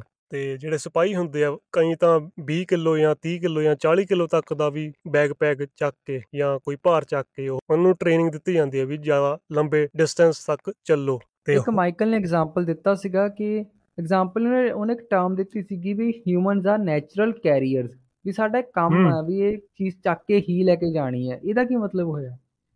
ਹੂੰ ਹੂੰ ਬਿਲਕੁਲ। ਹੁਣ ਜੇ ਅਸੀਂ ਐਨੀਮਲ ਕਿੰਗਡਮ ਵਿੱਚ ਦੇਖੀਏ ਵੀ ਜੇ ਜਾਨਵਰਾਂ ਵੱਲ ਦੇਖੀਏ ਹੋਰ ਜਾਨਵਰਾਂ ਵੱਲ ਤਾਂ ਅਸੀਂ ਦੇਖਾਂਗੇ ਵੀ ਕੋਈ ਵੀ ਜਾਨਵਰ ਆਪਣੇ ਹੱਥ ਵਿੱਚ ਕੁਝ ਚੱਕ ਕੇ ਤੁਰ ਨਹੀਂ ਸਕਦਾ। ਜ਼ਿਆਦਾਤਰ ਜਾਨਵਰ ਚਾਰ ਪੈਰਾਂ ਤੇ ਤੁਰਦੇ ਆ ਤੇ ਉਹਨਾਂ ਨੇ ਜੇ ਕੋਈ ਚੱਕ ਕੇ ਚੀਜ਼ ਭੱਜਣਾ ਵੀ ਹੋਵੇ ਜਾਂ ਤੁਰਨਾ ਹੋਵੇ ਤਾਂ ਉਹ ਮੂੰਹ ਵਿੱਚ ਚੱਕ ਕੇ ਤੁਰਨਗੇ। ਤੇ ਉਹ ਜ਼ਿਆਦਾ ਡਿਸਟੈਂਸ ਤੱਕ ਵੀ ਨਹੀਂ ਜਾ ਸਕਦੇ। ਜ਼ਿਆਦਾਤਰ ਜਿਹੜੇ ਵੀ ਸ਼ੇਰ ਹੁੰਦੇ ਆ ਜਾਂ ਹੋਰ ਕੋਈ ਜਾਨਵਰ ਹੁੰਦੇ ਆ, ਉਹ ਸਿਰਫ ਮੂੰਹ ਵਿੱਚ ਚੱਕ ਕੇ ਸ਼ਿਕਾਰ ਕਿਸੇ ਸੇਫ ਜਗ੍ਹਾ ਤੱਕ ਜਾ ਕੇ ਉੱਥੇ ਉਹਨਾਂ ਨੂੰ ਖਾਣਾ ਸ਼ੁਰੂ ਕਰਦੇ ਆ। ਸਿਰਫ ਇਨਸਾਨ ਹੀ ਇਹੋ ਜਿਹੇ ਜੀਵ ਆ, ਜੋ ਕਿ ਆਪਣੇ ਹੱਥ ਵਿੱਚ ਕੁਝ ਚੱਕ ਕੇ ਜਾਂ ਆਪਣੇ ਮੋਢਿਆਂ ਤੇ ਕੁਝ ਚੱਕ ਕੇ ਕਾਫੀ ਲੰਬੇ ਟਾਈਮ ਤੱਕ ਤੁਰ ਸਕਦੇ ਆ ਜਾਂ ਟਰੈਵਲ ਕਰ ਸਕਦੇ ਆ। ਤੇ ਸਿਰਫ ਇਨਸਾਨਾਂ ਵਿੱਚ ਹੀ ਇਹ ਕਬੀਲੀਅਤ ਪਾਈ ਜਾਂਦੀ ਹੈ ਜਿਹੜੇ ਆਪਣੇ ਸਭ ਤੋਂ ਨੇੜੇ ਦੇ ਪ੍ਰਜਾਤੀ ਹੈ ਚਿੰਪੈਂਜ਼ੀਜ਼ ਆ, ਜਿਨ੍ਹਾਂ ਨਾਲ ਆਪਣਾ ਡੀਐਨਏ ਕਾਫੀ ਜ਼ਿਆਦਾ ਮੈਚ ਕਰਦਾ। ਉਹ ਵੀ ਹੱਥ ਵਿੱਚ ਕੁਝ ਚੱਕ ਕੇ ਜ਼ਿਆਦਾ ਲੰਬੇ ਟਾਈਮ ਤੱਕ ਤੁਰ ਨਹੀਂ ਸਕਦੇ। ਜਿਹੜੇ ਮਨੁੱਖ ਆ, ਉਹਨਾਂ ਨੇ ਸ਼ੁਰੂ ਤੋਂ ਹੀ ਇਹ ਜਿਹੜੀ ਕਬੀਲੀਅਤ ਉਹਨਾਂ ਨੂੰ ਮਿਲੀ ਹੋਈ ਆ, ਇਹਨੂੰ ਯੂਜ਼ ਕੀਤਾ ਆਪਣੀ ਹਿਸਟਰੀ ਵਿੱਚ। ਆਪਣੀ ਐਵੋਲੂਸ਼ਨਰੀ ਜੇ ਗੱਲ ਕਰੀਏ ਤਾਂ ਇਸ ਚੀਜ਼ ਦੇ ਸਿਰ ਤੇ ਹੀ ਸ਼ਿਕਾਰ ਕਰਦੇ ਹੁੰਦੇ ਸੀ। ਆਪਣੇ ਸ਼ਿਕਾਰ ਨੂੰ ਥਕਾ ਕੇ ਕਾਫੀ ਲੰਬੇ ਟਾਈਮ ਤੱਕ ਉਹਨਾਂ ਨੂੰ ਭਜਾ ਕੇ ਫਿਰ ਉਹਨਾਂ ਨੂੰ ਕੈਪਚਰ ਕਰਕੇ ਫਿਰ ਆਪਣੇ ਕਬੀਲੇ ਵਿੱਚ ਲਿਆਉਂਦੇ ਹੁੰਦੇ ਸੀ, ਉਹਨਾਂ ਨੂੰ ਚੱਕ ਕੇ। ਅਸੀਂ ਇਸ ਜਿਹੜੀ ਕਬੀਲਤ ਆਪਾਂ ਨੂੰ ਦਿੱਤੀ ਹੋਈ ਹੈ ਐਵੋਲੂਸ਼ਨ ਨੇ ਇਹਨੂੰ ਹੁਣ ਅਸੀਂ ਭੁੱਲ ਰਹੇ ਹਾਂ। ਆਪਾਂ ਨੈਚੁਰਲ ਕੈਰੀਅਰ ਹੋਣ ਦੇ ਬਾਵਜੂਦ ਵੀ ਅਸੀਂ ਆਪਣੀ ਕਬੀਲਤ ਨੂੰ ਯੂਜ਼ ਨਹੀਂ ਕਰ ਰਹੇ। ਇੱਕੋ ਦੱਸਦਾ ਕਿ ਜਿਹੜੇ ਸਾਡੇ ਐਨਸੈਸਟਰਸ ਹੁੰਦੇ ਸੀਗੇ ਉਹ ਕੀ ਕਰਦੇ ਸੀ ਵੀ ਇੱਕ ਦਿਨ ਵਿੱਚ 40 40 50 50 ਕਿਲੋਮੀਟਰ ਤੁਰਦੇ ਹੁੰਦੇ ਸੀ ਜੋ ਕਿ ਸਾਡੇ ਲਈ ਬਹੁਤ ਹੀ ਔਖਾ ਕੰਮ ਹੈ ਸ਼ਾਇਦ ਸਾਡਾ ਹਫ਼ਤੇ ਦਾ ਗੋਲ ਹੋਵੇ ਇੰਨਾ ਤੁਰਨਾ ਹਫ਼ਤੇ ਦਾ ਵੀ ਨਾ ਹੋਵੇ ਇਹ। ਮਹੀਨੇ ਦਾ ਵੀ ਹੋ ਸਕਦਾ ਹੈ। ਵੀ ਕਿ ਇਦਾਂ ਕਈਆਂ ਨੇ ਤਾਂ ਸਾਲ ਦਾ ਵੀ ਹੋ ਸਕਦਾ ਪਰ ਚੱਲ ਆਪਾਂ ਐਕਸਟ੍ਰੀਮ ਤੱਕ ਨਹੀਂ ਜਾਂਦੇ। It was picking up dinner for them ਵੀ ਉਹਦਾ ਖਾਣਾ ਲੈ ਕੇ ਆਉਣ ਲਈ ਹੀ ਇੰਨਾ ਕੁਝ ਕਰਦੇ ਹੁੰਦੇ ਸੀ। ਜਦ। ਕਿ ਅਸੀਂ ਘਰੇ ਫੂਡ ਆਰਡਰ ਕਰ ਲੈਂਦੇ ਹਾਂ ਤੇ ਅਸੀਂ ਤਾਂ ਵੈਸੇ ਤਾਂ ਕਰਦੇ ਨਹੀਂ ਹੈਗੇ ਇਹ ਚੀਜ਼ਾਂ। ਸਟੈਟਸ ਦਿੰਦਾ ਕਿ ਜਿਹੜੇ ਉਹਨੇ ਆਪਣੀ ਕੰਟਰੀ ਵਿੱਚ ਸਰਵੇ ਕੀਤਾ ਹੋਣਾ ਕਿ ਉੱਥੇ ਜਿਹੜੇ 27% ਅਮਰੀਕਨ ਹੈ ਉਹ ਕੋਈ ਐਕਟੀਵਿਟੀ ਨਹੀਂ ਕਰਦੇ। ਕੋਈ ਐਕਟੀਵਿਟੀ ਉਹਨੇ ਅੱਗੇ ਦੁਬਾਰਾ ਬੋਲਡ ਕਰਕੇ ਦੱਸਿਆ ਹੋਵੇ ਕੋਈ ਐਕਟੀਵਿਟੀ ਵੀ ਨਹੀਂ ਕਰਦੇ ਮਤਲਬ ਕਿ ਨੋ ਐਕਟੀਵਿਟੀ ਐਟ ਆਲ ਵੀ ਬੈਠੇ ਹੀ ਰਹਿੰਦੇ 27% ਅਮਰੀਕਨ ਤੇ ਹੁਣ ਜਿਹੜਾ ਆਹ ਲਾਈਫ ਸਟਾਈਲ ਹੈ ਇਹ ਇੰਨਾ ਨਾਰਮਲ ਬਣ ਚੁੱਕਿਆ ਹੈ ਪਰ ਜਿਹੜੀ ਸਾਡੀ ਬਾਡੀ ਆ ਕਹਿੰਦੇ ਇਸ ਕੰਮ ਲਈ ਨਹੀਂ ਬਣੀ ਹੋਈ। ਸਾਡੀ ਬਾਡੀ ਹੂੰ। ਬੈਠਣ ਲਈ ਨਹੀਂ ਬਣੀ ਸਾਡੀ ਬਾਡੀ ਟ੍ਰੈਡਮਿਲ ਤੇ ਦੌੜਨ ਲਈ ਵੀ ਨਹੀਂ ਬਣੀ ਹੋਈ। ਪਰ ਹਾਂ ਅਸੀਂ ਸੋਚਦੇ ਹਾਂ ਵੀ ਕੁਝ ਨਾ ਕਰਨ ਨਾਲੋਂ ਚੰਗਾ ਤਾਂ ਚੱਲ ਭੱਜ ਲਈਏ ਟ੍ਰੈਡਮਿਲ ਤੇ ਥੋੜਾ ਪਰ ਸਾਡੀ ਬਾਡੀ ਜਿਸ ਚੀਜ਼ ਲਈ ਬਣੀ ਹੋਈ ਆ ਐਵੋਲੂਸ਼ਨ ਦੇ ਹਿਸਾਬ ਨਾਲ ਜੋ ਹੁਣ ਤੂੰ ਰੈਕਿੰਗ ਦੀ ਐਗਜ਼ਾਮਪਲ ਦਿੱਤੀ ਹੈ ਬਹੁਤ ਵਧੀਆ ਐਗਜ਼ਾਮਪਲ ਹੈ ਕਿ ਸਾਡੀ ਬਾਡੀ ਇਸ ਚੀਜ਼ ਲਈ ਬਣੀ ਹੋਈ ਹੈ ਭਾਰ ਵੀ ਚੱਕੋ ਨਾਲ ਭੱਜੋ ਵੀ।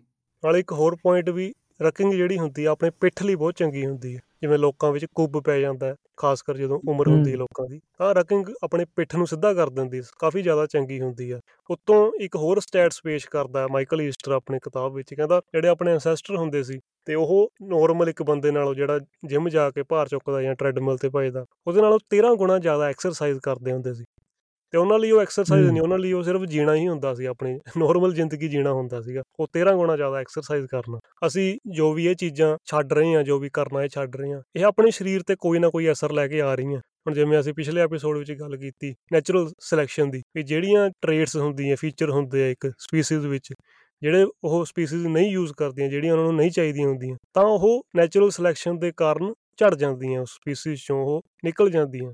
ਤਾਂ ਹੀ ਅਸੀਂ ਦੇਖਦੇ ਹਾਂ ਵੀ ਕਿਵੇਂ ਆਪਾਂ ਆਪਣੇ ਐਂਸੈਸਟਰਸ ਨਾਲੋਂ ਮਸਲ ਮਾਸ ਕਿੰਨਾ ਘੱਟ ਹੋ ਚੁੱਕਿਆ ਆਪਣੇ ਸਰੀਰ ਦਾ। ਆਪਾਂ ਕਿੰਨੇ ਪਹਿਲਾਂ ਜ਼ਿਆਦਾ ਬਲਕੀ ਹੁੰਦੇ ਸੀ ਮਸਲ ਨੂੰ ਲੈ ਕੇ ਤੇ ਹੁਣ ਆਪਾਂ ਕਿਵੇਂ ਜ਼ਿਆਦਾਤਰ ਲੋਕਾਂ ਵਿੱਚ ਉਹ ਚੀਜ਼ ਘਟ ਰਹੀ ਹੈ ਤੇ ਫੈਟ ਜ਼ਿਆਦਾ ਆ ਰਹੀ ਹੈ। ਤੇ ਮੇਰੇ ਖਿਆਲ ਨਾਲ ਤਾਂ ਆਪਾਂ ਜ਼ਿਆਦਾਤਰ ਜੇ ਦੇਖੀਏ ਤਾਂ ਜਿਮ ਵਿੱਚ ਜਾ ਕੇ ਅਸੀਂ ਸਿਰਫ ਬੋਡੀ ਬਿਲਡਿੰਗ ਤੇ ਧਿਆਨ ਦਿੰਨੇ ਆ ਹਨਾ? ਹੋਰ ਤਾਂ ਕੋਈ ਚੀਜ਼ ਆਪਾਂ ਨੂੰ ਪਤਾ ਹੀ ਨਹੀਂ ਮਸਲ ਬਣਾਉਣ ਦੀ ਜਾਂ ਆਪਣੇ ਸਰੀਰ ਤੇ ਕੰਮ ਕਰਨ ਦੀ। ਪਰ ਜੇ ਦੇਖਿਆ ਜਾਵੇ ਤਾਂ ਮਸਲ ਦੇ ਜਿਹੜੇ ਸੱਤ ਕੰਪੋਨੈਂਟ ਹੁੰਦੇ ਆ ਇੱਕ ਐਂਡਿਊਰੈਂਸ ਹੁੰਦੀ ਹੈ ਇੱਕ ਸਟਰੈਂਥ ਹੁੰਦੀ ਹੈ ਸਾਈਜ਼ ਹੁੰਦਾ ਹੈ ਇੱਕ ਪਾਵਰ ਹੁੰਦੀ ਹੈ ਇੱਕ ਹੋਰ ਵੀ ਇਦਾਂ ਦਾ ਸੱਤ ਪਾਰਟ ਆ ਜਾਂਦੇ ਆ ਮਸਲ ਦੇ। ਤੇ ਆਪਾਂ ਜਿਹੜੀ। ਬੋਡੀ ਬਿਲਡਿੰਗ ਦੀ ਐਕਸਰਸਾਈਜ਼ਾਂ ਕਰਦੇ ਆ ਖਾਸ ਕਰ ਜਵਾਨ ਮੁੰਡੇ ਉਹ ਸਿਰਫ ਦੋ ਜਾਂ ਤਿੰਨ ਕੰਪੋਨੈਂਟਸ ਨੂੰ ਅਸਰ ਪਾਉਂਦੀ ਹੈ ਸਟਰੈਂਥ ਨੂੰ ਤੇ ਸਾਈਜ਼ ਨੂੰ। ਤਾਂ ਆਪਾਂ ਬਾਕੀ ਸਾਰੇ ਅਸੀਂ ਕੰਪੋਨੈਂਟ ਮਸਲ ਦੇ ਭੁੱਲ ਰਹੇ ਹਾਂ। ਤੇ ਇਹਨਾਂ ਚੀਜ਼ਾਂ ਬਾਰੇ ਚਲੋ, ਹੋਰ ਪੋਡਕਾਸਟ ਦੀ ਗੱਲ ਹੈ ਮਸਲ ਬਾਰੇ। ਪਰ ਅਸੀਂ ਆਪਣਾ ਵਰਕਆਊਟ ਆਪਾਂ ਨੂੰ ਇਹੋ ਜਿਹਾ ਡਿਵੈਲਪ ਕਰਨਾ ਚਾਹੀਦਾ, ਆਪਣੀ ਰੁਟੀਨ ਉਹ ਆਪਣੇ ਪੂਰੇ ਸਰੀਰ ਤੇ ਅਸਰ ਪਾਵੇ। ਸਾਰੀ ਚੀਜ਼ਾਂ ਮਿਲਾ ਕੇ ਇਹ ਆਪਾਂ ਨੂੰ ਲੰਜੈਵਿਟੀ ਵੱਲ ਪਹੁੰਚਾਉਂਦੀਆਂ, ਆਪਣੀ ਉਮਰ ਲੰਬੀ ਕਰਦੀਆਂ। ਹਾਂ। ਜਿਵੇਂ ਹੁਣ ਅਸੀਂ ਜਿਮ ਦੀ ਐਗਜ਼ਾਮਪਲ ਦਿੱਤੀ ਹੈ ਜਿਮ ਤੇ ਆਪਾਂ ਕਿਹੜੀ ਐਕਸਰਸਾਈਜ਼ ਜ਼ਿਆਦਾ ਕਰਦੇ ਹਾਂ ਵੀ ਜਿਹੜੀ ਸਾਨੂੰ ਦੇਖਣ 'ਚ ਵਧੀਆ ਹੈਲਪ ਕਰੂਗੀ। ਸਾਨੂੰ ਵਧੀਆ ਬਣਾ ਸਕੇ ਦੇਖਣ ਵਿੱਚ ਅਸੀਂ ਇਹ ਨਹੀਂ ਦੇਖ ਰਹੇ ਮੈਨੂੰ ਲੱਗਦਾ ਨਹੀਂ ਕਿ ਕੋਈ ਬਹੁਤ ਥੋੜੇ ਲੋਕ ਹੋਣੇ ਜਿਹੜੇ ਸੋਚ ਕੇ ਐਕਸਰਸਾਈਜ਼ ਕਰਦੇ ਹੋਣੇ ਕਿ ਇਹਦਾ ਮੈਨੂੰ ਇਹ ਫਾਇਦਾ ਹੋਊਗਾ ਜ਼ਿਆਦਾ ਤੋਂ ਜ਼ਿਆਦਾ ਇਹੀ ਕਰ ਸੋਚ ਕੇ ਕਰਦੇ ਆ ਕਿ ਵੀ ਇਹਦੇ ਨਾਲ ਮੈਂ ਇੰਨਾ ਸੋਹਣਾ ਲੱਗੂਗਾ ਕਿਉਂਕਿ ਐਬਸ ਹਾਂ। ਵਗੈਰਾ ਸਾਨੂੰ ਲੋੜ ਨਹੀਂ ਹੈਗੀ ਪਰ ਆਪਾਂ ਐਬਸ ਤੇ ਕਿੰਨੀ ਮਿਹਨਤ ਕਰਦੇ ਹਾਂ ਦੇਖ ਬਿਲਕੁਲ ਬਿਲਕੁਲ। ਜ਼ਿਆਦਾਤਰ ਮੁੰਡੇ ਆਪਣੇ ਸਾਈਜ਼ ਤੇ ਧਿਆਨ ਦਿੰਦੇ ਆ, ਕਿਉਂਕਿ ਖਾਸ ਕਰ ਅਸੀਂ ਪਤਲੇ ਹੁੰਨੇ ਆ, ਅਸੀਂ ਵੀ ਸਾਈਜ਼ ਤੇ ਜ਼ਿਆਦਾ ਧਿਆਨ ਦਿੰਦੇ ਆ, ਪਰ ਜ਼ਰੂਰ ਦੂਜੇ ਪਾਰਟਸ ਬਾਰੇ ਵੀ ਦੇਖਣਾ ਚਾਹੀਦਾ। ਤੂੰ ਗੱਲ ਕੀਤਾ ਸਾਡਾ ਮਸਲ ਮਾਸ ਘਟ ਗਿਆ, ਉਹਦੇ ਨਾਲ ਇਹ ਸਾਡਾ ਜਿਹੜੇ ਬਾਡੀ ਫੈਟ ਆ ਉਹ ਵੀ ਤਾਂ ਵੱਧ ਹੀ ਰਿਹਾ, ਕਿਉਂਕਿ ਆਪਾਂ ਖਾਣ ਨੂੰ ਹੀ, ਸਾਨੂੰ ਖਾਣ ਖਾਣ ਨੂੰ ਇੰਨਾ ਕੁਝ ਮਿਲ ਰਿਹਾ, ਆਪਾਂ ਮੈਟਾਬੋਲਿਕ ਸਿੰਡਰੋਮ 'ਚ ਗੱਲ ਕੀਤੀ ਹੋਈ ਹੈ, ਕਿਵੇਂ ਸਾਡਾ ਸਰੀਰ ਫੈਟ ਸਟੋਰ ਕਰੀ ਜਾਂਦਾ ਆ, ਉਹਦਾ ਵੀ ਸਾਡੇ ਤੇ ਕੀ ਅਸਰ ਪੈ ਰਿਹਾ, ਵੀ ਫੈਟ ਬਾਰੇ ਕੀ ਕਹਿ ਰਿਹਾ ਮਾਈਕਲ ਇਸ ਜਾਂ ਸਾਡੇ ਖਾਣ ਬਾਰੇ? ਖਾਣ ਬਾਰੇ ਮਾਈਕਲ ਈਸਟਰ ਇਹੀ ਕਹਿੰਦਾ ਵੀ ਆਪਾਂ ਨੂੰ ਇੰਨੀਆਂ ਜ਼ਿਆਦਾ ਸਹੂਲਤਾਂ ਮਿਲ ਚੁੱਕੀਆਂ ਖਾਣ ਦੀਆਂ ਇੰਨੀ ਜ਼ਿਆਦਾ ਆਪਸ਼ਨਸ ਮਿਲ ਚੁੱਕੀ ਹੈ ਖਾਣ ਦੀ ਵੀ ਅਸੀਂ ਉਹ- ਉਸ ਚੀਜ਼ ਦੀ ਕਦਰ ਨਹੀਂ ਕਰਦੇ। ਅੱਜ ਕੱਲ ਭੁੱਖਮਰੀ ਕਿੰਨੀ ਜ਼ਿਆਦਾ ਘੱਟ ਹੋ ਚੁੱਕੀ ਹੈ ਤੇ ਆਪ ਖਾਸ ਕਰ ਜਿਹੜੀਆਂ ਫਸਟ ਵਰਲਡ ਕੰਟਰੀਆਂ ਅਮਰੀਕਾ ਹੋ ਗਿਆ ਜਾਂ ਆਪਣੀਆਂ ਜਿਹੜੀਆਂ ਸਿਟੀਆਂ ਹੁੰਦੀਆਂ, ਉਹਨਾਂ ਵਿੱਚ ਇੰਨੀ ਜ਼ਿਆਦਾ ਆਪਸ਼ਨ ਆ ਚੁੱਕੀ ਹੈ ਖਾਣ ਦੀ, ਆਪਾਂ ਨੂੰ ਹਰ ਤਰ੍ਹਾਂ ਦੀ ਚੀਜ਼ ਮਿਲ ਜਾਂਦੀ ਆ, ਆਪਾਂ ਜੇ ਗਲੀ ਵਿੱਚ ਨਿਕਲੀਏ ਤਾਂ ਇੰਨੀਆਂ ਜ਼ਿਆਦਾ ਵੈਰਾਈਟੀਆਂ ਖਾਣ ਦੀਆਂ ਇੰਨੀਆਂ ਜ਼ਿਆਦਾ ਆਪਸ਼ਨਸ ਮਿਲ ਚੁੱਕੀਆਂ ਆਪਾਂ ਨੂੰ, ਖਾਸ ਕਰ ਜੰਕ ਫੂਡ ਦੀਆਂ। ਆਪਾਂ ਨੂੰ ਇਹ ਵੀ ਭੁੱਲ ਚੱਕਿਆ ਸਭ ਤੋਂ ਵੱਡੀ ਗੱਲ ਵੀ, ਅਸਲੀ ਖਾਣ ਵਾਲੀ ਚੀਜ਼ ਕਿਹੜੀ ਹੈ ਤੇ ਜਿਹੜੀਆਂ ਮਾਡਰਨ ਪ੍ਰੋਸੈਸਡ ਚੀਜ਼ਾਂ ਅੱਜ ਕੱਲ ਆਈਆਂ। ਫੇਕ ਚੀਜ਼ਾਂ ਆਈਆਂ ਖਾਣ ਵਾਲੀਆਂ, ਉਹ ਕਿਹੜੀਆਂ ਹੁੰਦੀਆਂ? ਆਪਾਂ ਉਹਨਾਂ ਚੀਜ਼ਾਂ ਨੂੰ ਹੀ ਨੋਰਮਲ ਮੰਨਣ ਲੱਗ ਚੁੱਕੇ ਹਾਂ। ਜਿਹੜੀਆਂ ਚੀਜ਼ਾਂ ਆਪਣੇ ਜਿਹੜੇ ਐਂਸੈਸਟਰ ਹੁੰਦੇ ਸੀ, ਉਹਨਾਂ ਨੇ ਦੇਖਿਆ ਵੀ ਨਹੀਂ ਕਦੇ, ਉਹ ਸੋਚ ਵੀ ਨਹੀਂ ਸਕਦੇ ਵੀ ਇਹ ਚੀਜ਼ਾਂ ਵੀ ਆ ਸਕਦੀਆਂ ਖਾਣ ਵਿੱਚ। ਇਹ 'ਚ ਮਾਈਕਲ ਈਸਟਰ ਨੇ ਇਹ ਕਿਹਾ ਕਿ ਜਿਵੇਂ ਤੂੰ ਕਿਹਾ ਕਿ ਸਾਨੂੰ ਖਾਣ ਦਾ ਨਹੀਂ ਪਤਾ, ਉਹ ਕਹਿੰਦਾ ਸਾਨੂੰ ਹੰਗਰ ਦਾ ਵੀ ਪਤਾ ਨਹੀਂ ਹੈਗਾ, ਕਿ ਸਾਨੂੰ ਅਸਲੀ ਖਾਣ ਵਾਲੀ ਚੀਜ਼ ਦਾ ਤਾਂ ਨਹੀਂ ਪਤਾ, ਪਰ ਅਸਲੀ ਭੁੱਖ ਕੀ ਹੁੰਦੀ ਸਾਨੂੰ ਉਹ ਵੀ ਨਹੀਂ ਪਤਾ। ਹੂੰ ਹੂੰ, ਬਿਲਕੁਲ। ਅਸੀਂ ਤਾਂ ਅੱਜਕੱਲ ਖਾਣੇ ਤਾਂ ਆ, ਜਾਂ ਤਾਂ ਟਾਈਮ ਹੋ ਗਿਆ ਖਾਣ ਦਾ, ਦੁਪਹਿਰ ਦਾ ਟਾਈਮ ਹੋ ਗਿਆ, ਰੋਟੀ ਖਾ ਲਓ, ਜਾਂ ਸ਼ਾਮ ਦਾ ਵੇਲਾ ਹੋ ਗਿਆ, ਰੋਟੀ ਖਾ ਲਓ। ਜਾਂ ਅਸੀਂ ਜਦੋਂ ਬੋਰ ਹੋ ਜਾਂਦੇ ਆ ਅਸੀਂ ਅਸੀਂ ਸਨੈਕਿੰਗ ਕਰਨੀ ਸ਼ੁਰੂ ਕਰ ਦਿੰਨੇ ਆ ਜਾਂ ਵੀ ਅਸੀਂ ਅਸਲੀ ਭੁੱਖ ਨੂੰ ਨਹੀਂ ਦੇਖਦੇ, ਅਸੀਂ ਦੇਖਦੇ ਆ ਵੀ ਟਾਈਮ ਹੋ ਗਿਆ ਜਾਂ ਸਾਨੂੰ ਕੋਈ ਪਿਆਸ ਲੱਗ ਰਹੀ ਹੈ, ਕਈ ਵਾਰ ਉਦੋਂ ਹੀ ਆਪਾਂ ਖਾਣਾ ਸ਼ੁਰੂ ਕਰ ਦਿੰਨੇ ਆ ਕਈ ਵਾਰ ਉਹੀ ਬੋਰਡਮ ਆ ਰਹੀ ਹੈ ਆਪਣੇ ਵਿੱਚ, ਤਾਂ ਉਦੋਂ ਆਪਾਂ ਖਾਣਾ ਸ਼ੁਰੂ ਕਰ ਦਿੰਨੇ ਆ ਤਾਂ ਉਹ ਚੀਜ਼ ਜਿਹੜੀ ਆਪਣੀਆਂ એનર્ਜੀ ਮੈਟਾਬੋਲਿਜ਼ਮ ਹੁੰਦਾ, ਉਹਨੂੰ ਵਿਗਾੜ ਦਿੰਦੀਆਂ।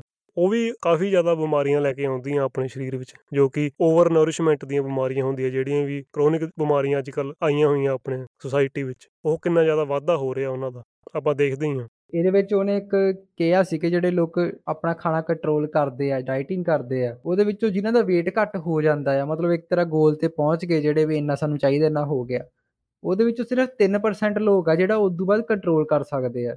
ਮਤਲਬ ਇਹਦਾ ਇਹ ਹੋਇਆ ਕਿ ਅਸੀਂ ਆਪਣੀ ਜ਼ਰੂਰਤ ਦੇ ਮੁਤਾਬਕ ਦੇਖ ਰਹੇ ਹਾਂ ਪਰ ਸਾਡੀ ਆਦਤਾਂ ਨਹੀਂ ਬਦਲੀਆਂ ਅਸੀਂ ਫਿਰ ਵਾਪਸ ਉੱਥੇ ਹੀ ਆ ਰਹੇ ਇਲਾਸਟਿਸਿਟੀ ਬਹੁਤ ਆਈ ਹੋਈ ਆਪਣੇ। ਹੂੰ ਹੂੰ ਜਿਹੜੇ weight ਡਾਈਟਿੰਗ ਕਰਕੇ ਕੰਟਰੋਲ ਕਰ ਵੀ ਲੈਂਦੇ ਆ ਉਹ ਫੈਟ ਡਾਈਟਾਂ ਵਿੱਚ ਜਿਵੇਂ ਅੱਜ ਕੱਲ ਚੱਲਦੀਆਂ ਵੀਗਨ ਕਈ ਲੋਕ ਵੀਗਨ ਬਣ ਜਾਂਦੇ ਆ ਕਈ ਲੋਕ ਐਨੀਮਲ ਬੇਸਡ ਬਣ ਜਾਂਦੇ ਆ ਕਾਰਨੀਵੋਰ ਬਣ ਜਾਂਦੇ ਆ। ਉਹ weight ਘਟਾ ਤਾਂ ਲੈਂਦੇ ਆ ਪਰ ਉਹਨੂੰ ਮੇਨਟੇਨ ਨਹੀਂ ਕਰ ਪਾਉਂਦੇ ਉਹ ਫਿਰ ਵੱਧ ਜਾਂਦਾ weight ਉਹਨਾਂ ਦਾ। ਉਹਦੇ ਕਹਿਣ ਦਾ ਮਤਲਬ ਇਹ ਸੀ ਵੀ ਅਸੀਂ ਜ਼ਿਆਦਾ ਡਾਈਟ ਵੱਲ ਨਾ ਧਿਆਨ ਦਈਏ, ਅਸੀਂ ਆਪਣੇ ਕੈਲੋਰੀਜ਼ ਵੱਲ ਧਿਆਨ ਦਈਏ ਤੇ ਅਸੀਂ ਆਪਣੀਆਂ ਆਦਤਾਂ ਵੱਲ ਧਿਆਨ ਦਈਏ। ਉਹਨੇ ਇਹ ਵੀ ਕਿਹਾ ਹੋਇਆ ਵੀ ਕਿਵੇਂ ਲੋਕ ਕੈਲੋਰੀਜ਼ ਨੂੰ ਓਵਰ ਐਸਟੀਮੇਟ ਕਰ ਲੈਂਦੇ ਆ ਜਾਂ ਅੰਡਰ ਐਸਟੀਮੇਟ ਵੀ ਕਰ ਲੈਂਦੇ ਆ ਕਿ ਆਪਾਂ ਨੂੰ ਇਹ ਵੀ ਨਹੀਂ ਪਤਾ ਵੀ ਅਸੀਂ ਕਿੰਨਾ ਖਾਣਾ ਖਾ ਰਹੇ ਹਾਂ ਮੈਨੂੰ ਲੱਗਦਾ ਜਿਹੜਾ ਤੂੰ ਇੱਕ ਗ੍ਰੈਟੀਟਿਊਡ ਦੀ ਗੱਲ ਕੀਤੀ ਸੀ ਕਿ ਜੇ ਆਪਾਂ ਲਾਈਫ ਨੂੰ ਗ੍ਰੈਟੀਟਿਊਡ ਕਰੀਏ ਲਾਈਫ ਦਾ ਗ੍ਰੈਟੀਟਿਊਡ ਕਰੀਏ ਤਾਂ ਅਸੀਂ ਉਸ ਚੀਜ਼ ਨੂੰ ਜ਼ਿਆਦਾ ਵਧੀਆ ਜੀਣ ਲੱਗ ਜਾਂਦੇ ਆ। ਜੇ ਆਪਾਂ ਖਾਣੇ ਦਾ ਵੀ ਗ੍ਰੈਟੀਟਿਊਡ ਕਰੀਏ, ਸਾਨੂੰ ਪਤਾ ਲੱਗੇ ਵੀ ਖਾਣਾ ਕਿੰਨਾ ਔਖਾ ਮਿਲਦਾ ਸੀ ਉਸ ਟਾਈਮ ਤੇ ਜਾਂ ਫਿਰ ਅੱਜ ਕੱਲ ਵੀ ਕਈਆਂ ਨੂੰ ਖਾਣਾ ਕਿੰਨਾ ਔਖਾ ਮਿਲਦਾ, ਤਾਂ ਵੀ ਅਸੀਂ ਥੋੜਾ ਹਿਸਾਬ ਨਾਲ ਖਾਣਾ ਸ਼ੁਰੂ ਕਰ ਸਕਦੇ ਹਾਂ। ਹੂੰ ਹੂੰ, ਬਿਲਕੁਲ। ਖਾਸ ਕਰ ਆਪਾਂ ਉਸ ਚੀਜ਼ ਵੱਲ ਗ੍ਰੈਟੀਟਿਊਡ ਲਿਆਈਏ ਵੀ ਖਾਣਾ ਆਉਂਦਾ ਕਿੱਥੋਂ ਹੈ ਜਾਂ ਖਾਣਾ ਬਣਾਉਣ ਦਾ ਜਿਹੜਾ ਪ੍ਰੋਸੈਸ ਹੁੰਦਾ, ਉਹ ਸ਼ੁਰੂ ਕਿੱਥੋਂ ਹੁੰਦਾ ਖਾਸ ਕਰ ਉਹਨਾਂ ਸਿਸਟਮਸ ਦਾ ਜੋ ਕਿ ਚੰਗੇ ਤਰੀਕੇ ਨਾਲ ਸਸਟੇਨੇਬਲ ਤਰੀਕੇ ਨਾਲ ਖਾਣਾ ਤਿਆਰ ਹੁੰਦਾ ਜਿਨ੍ਹਾਂ ਸਿਸਟਮਸ ਵਿੱਚ ਤੇ ਉਹੀ ਆਪਾਂ ਚੂਜ਼ ਕਰੀਏ ਤੇ ਉਹੀ ਖਾਣੇ ਦਾ ਆਪਾਂ ਕਦਰ ਵੀ ਕਰੀਏ। ਕਦਰ ਤੋਂ ਇੱਕ ਮੈਨੂੰ ਗਾਣਾ ਵੀ ਯਾਦ ਆਇਆ ਵੀ ਪਾਣੀ ਪੰਜਾਂ ਦਰਿਆਵਾਂ ਵਾਲਾ ਨਹਿਰੀ ਹੋ ਗਿਆ ਮੁੰਡਾ ਪਿੰਡ ਦਾ ਸੀ ਸ਼ਹਿਰ ਆ ਕੇ ਸ਼ਹਿਰੀ ਹੋ ਗਿਆ ਗ੍ਰੈਟੀਟਿਊਡ ਭੁੱਲ ਗਿਆ ਉਹ। ਉਹ ਯਾਦ ਰੱਖਦਾ ਵਿਸਾਖੀ ਉਹਨੇ ਵੇਖਿਆ ਹੁੰਦਾ ਜੇ ਰੰਗ ਕਣਕਾਂ ਦਾ ਹਰੇ ਤੋਂ ਸੁਨਹਿਰੀ ਹੋ ਗਿਆ। ਜਦ ਉਹਨੇ ਦੇਖਿਆ ਨਹੀਂ ਖਾਣਾ ਮੇਰਾ ਬਣਦਾ ਕਿਵੇਂ ਆ ਕਿੰਨਾ ਔਖਾ ਬਣਦਾ ਆ। ਤਾਂ ਉਹ ਗ੍ਰੈਟੀਟਿਊਡ ਭੁੱਲ ਜਾਂਦਾ ਆ ਹੂੰ।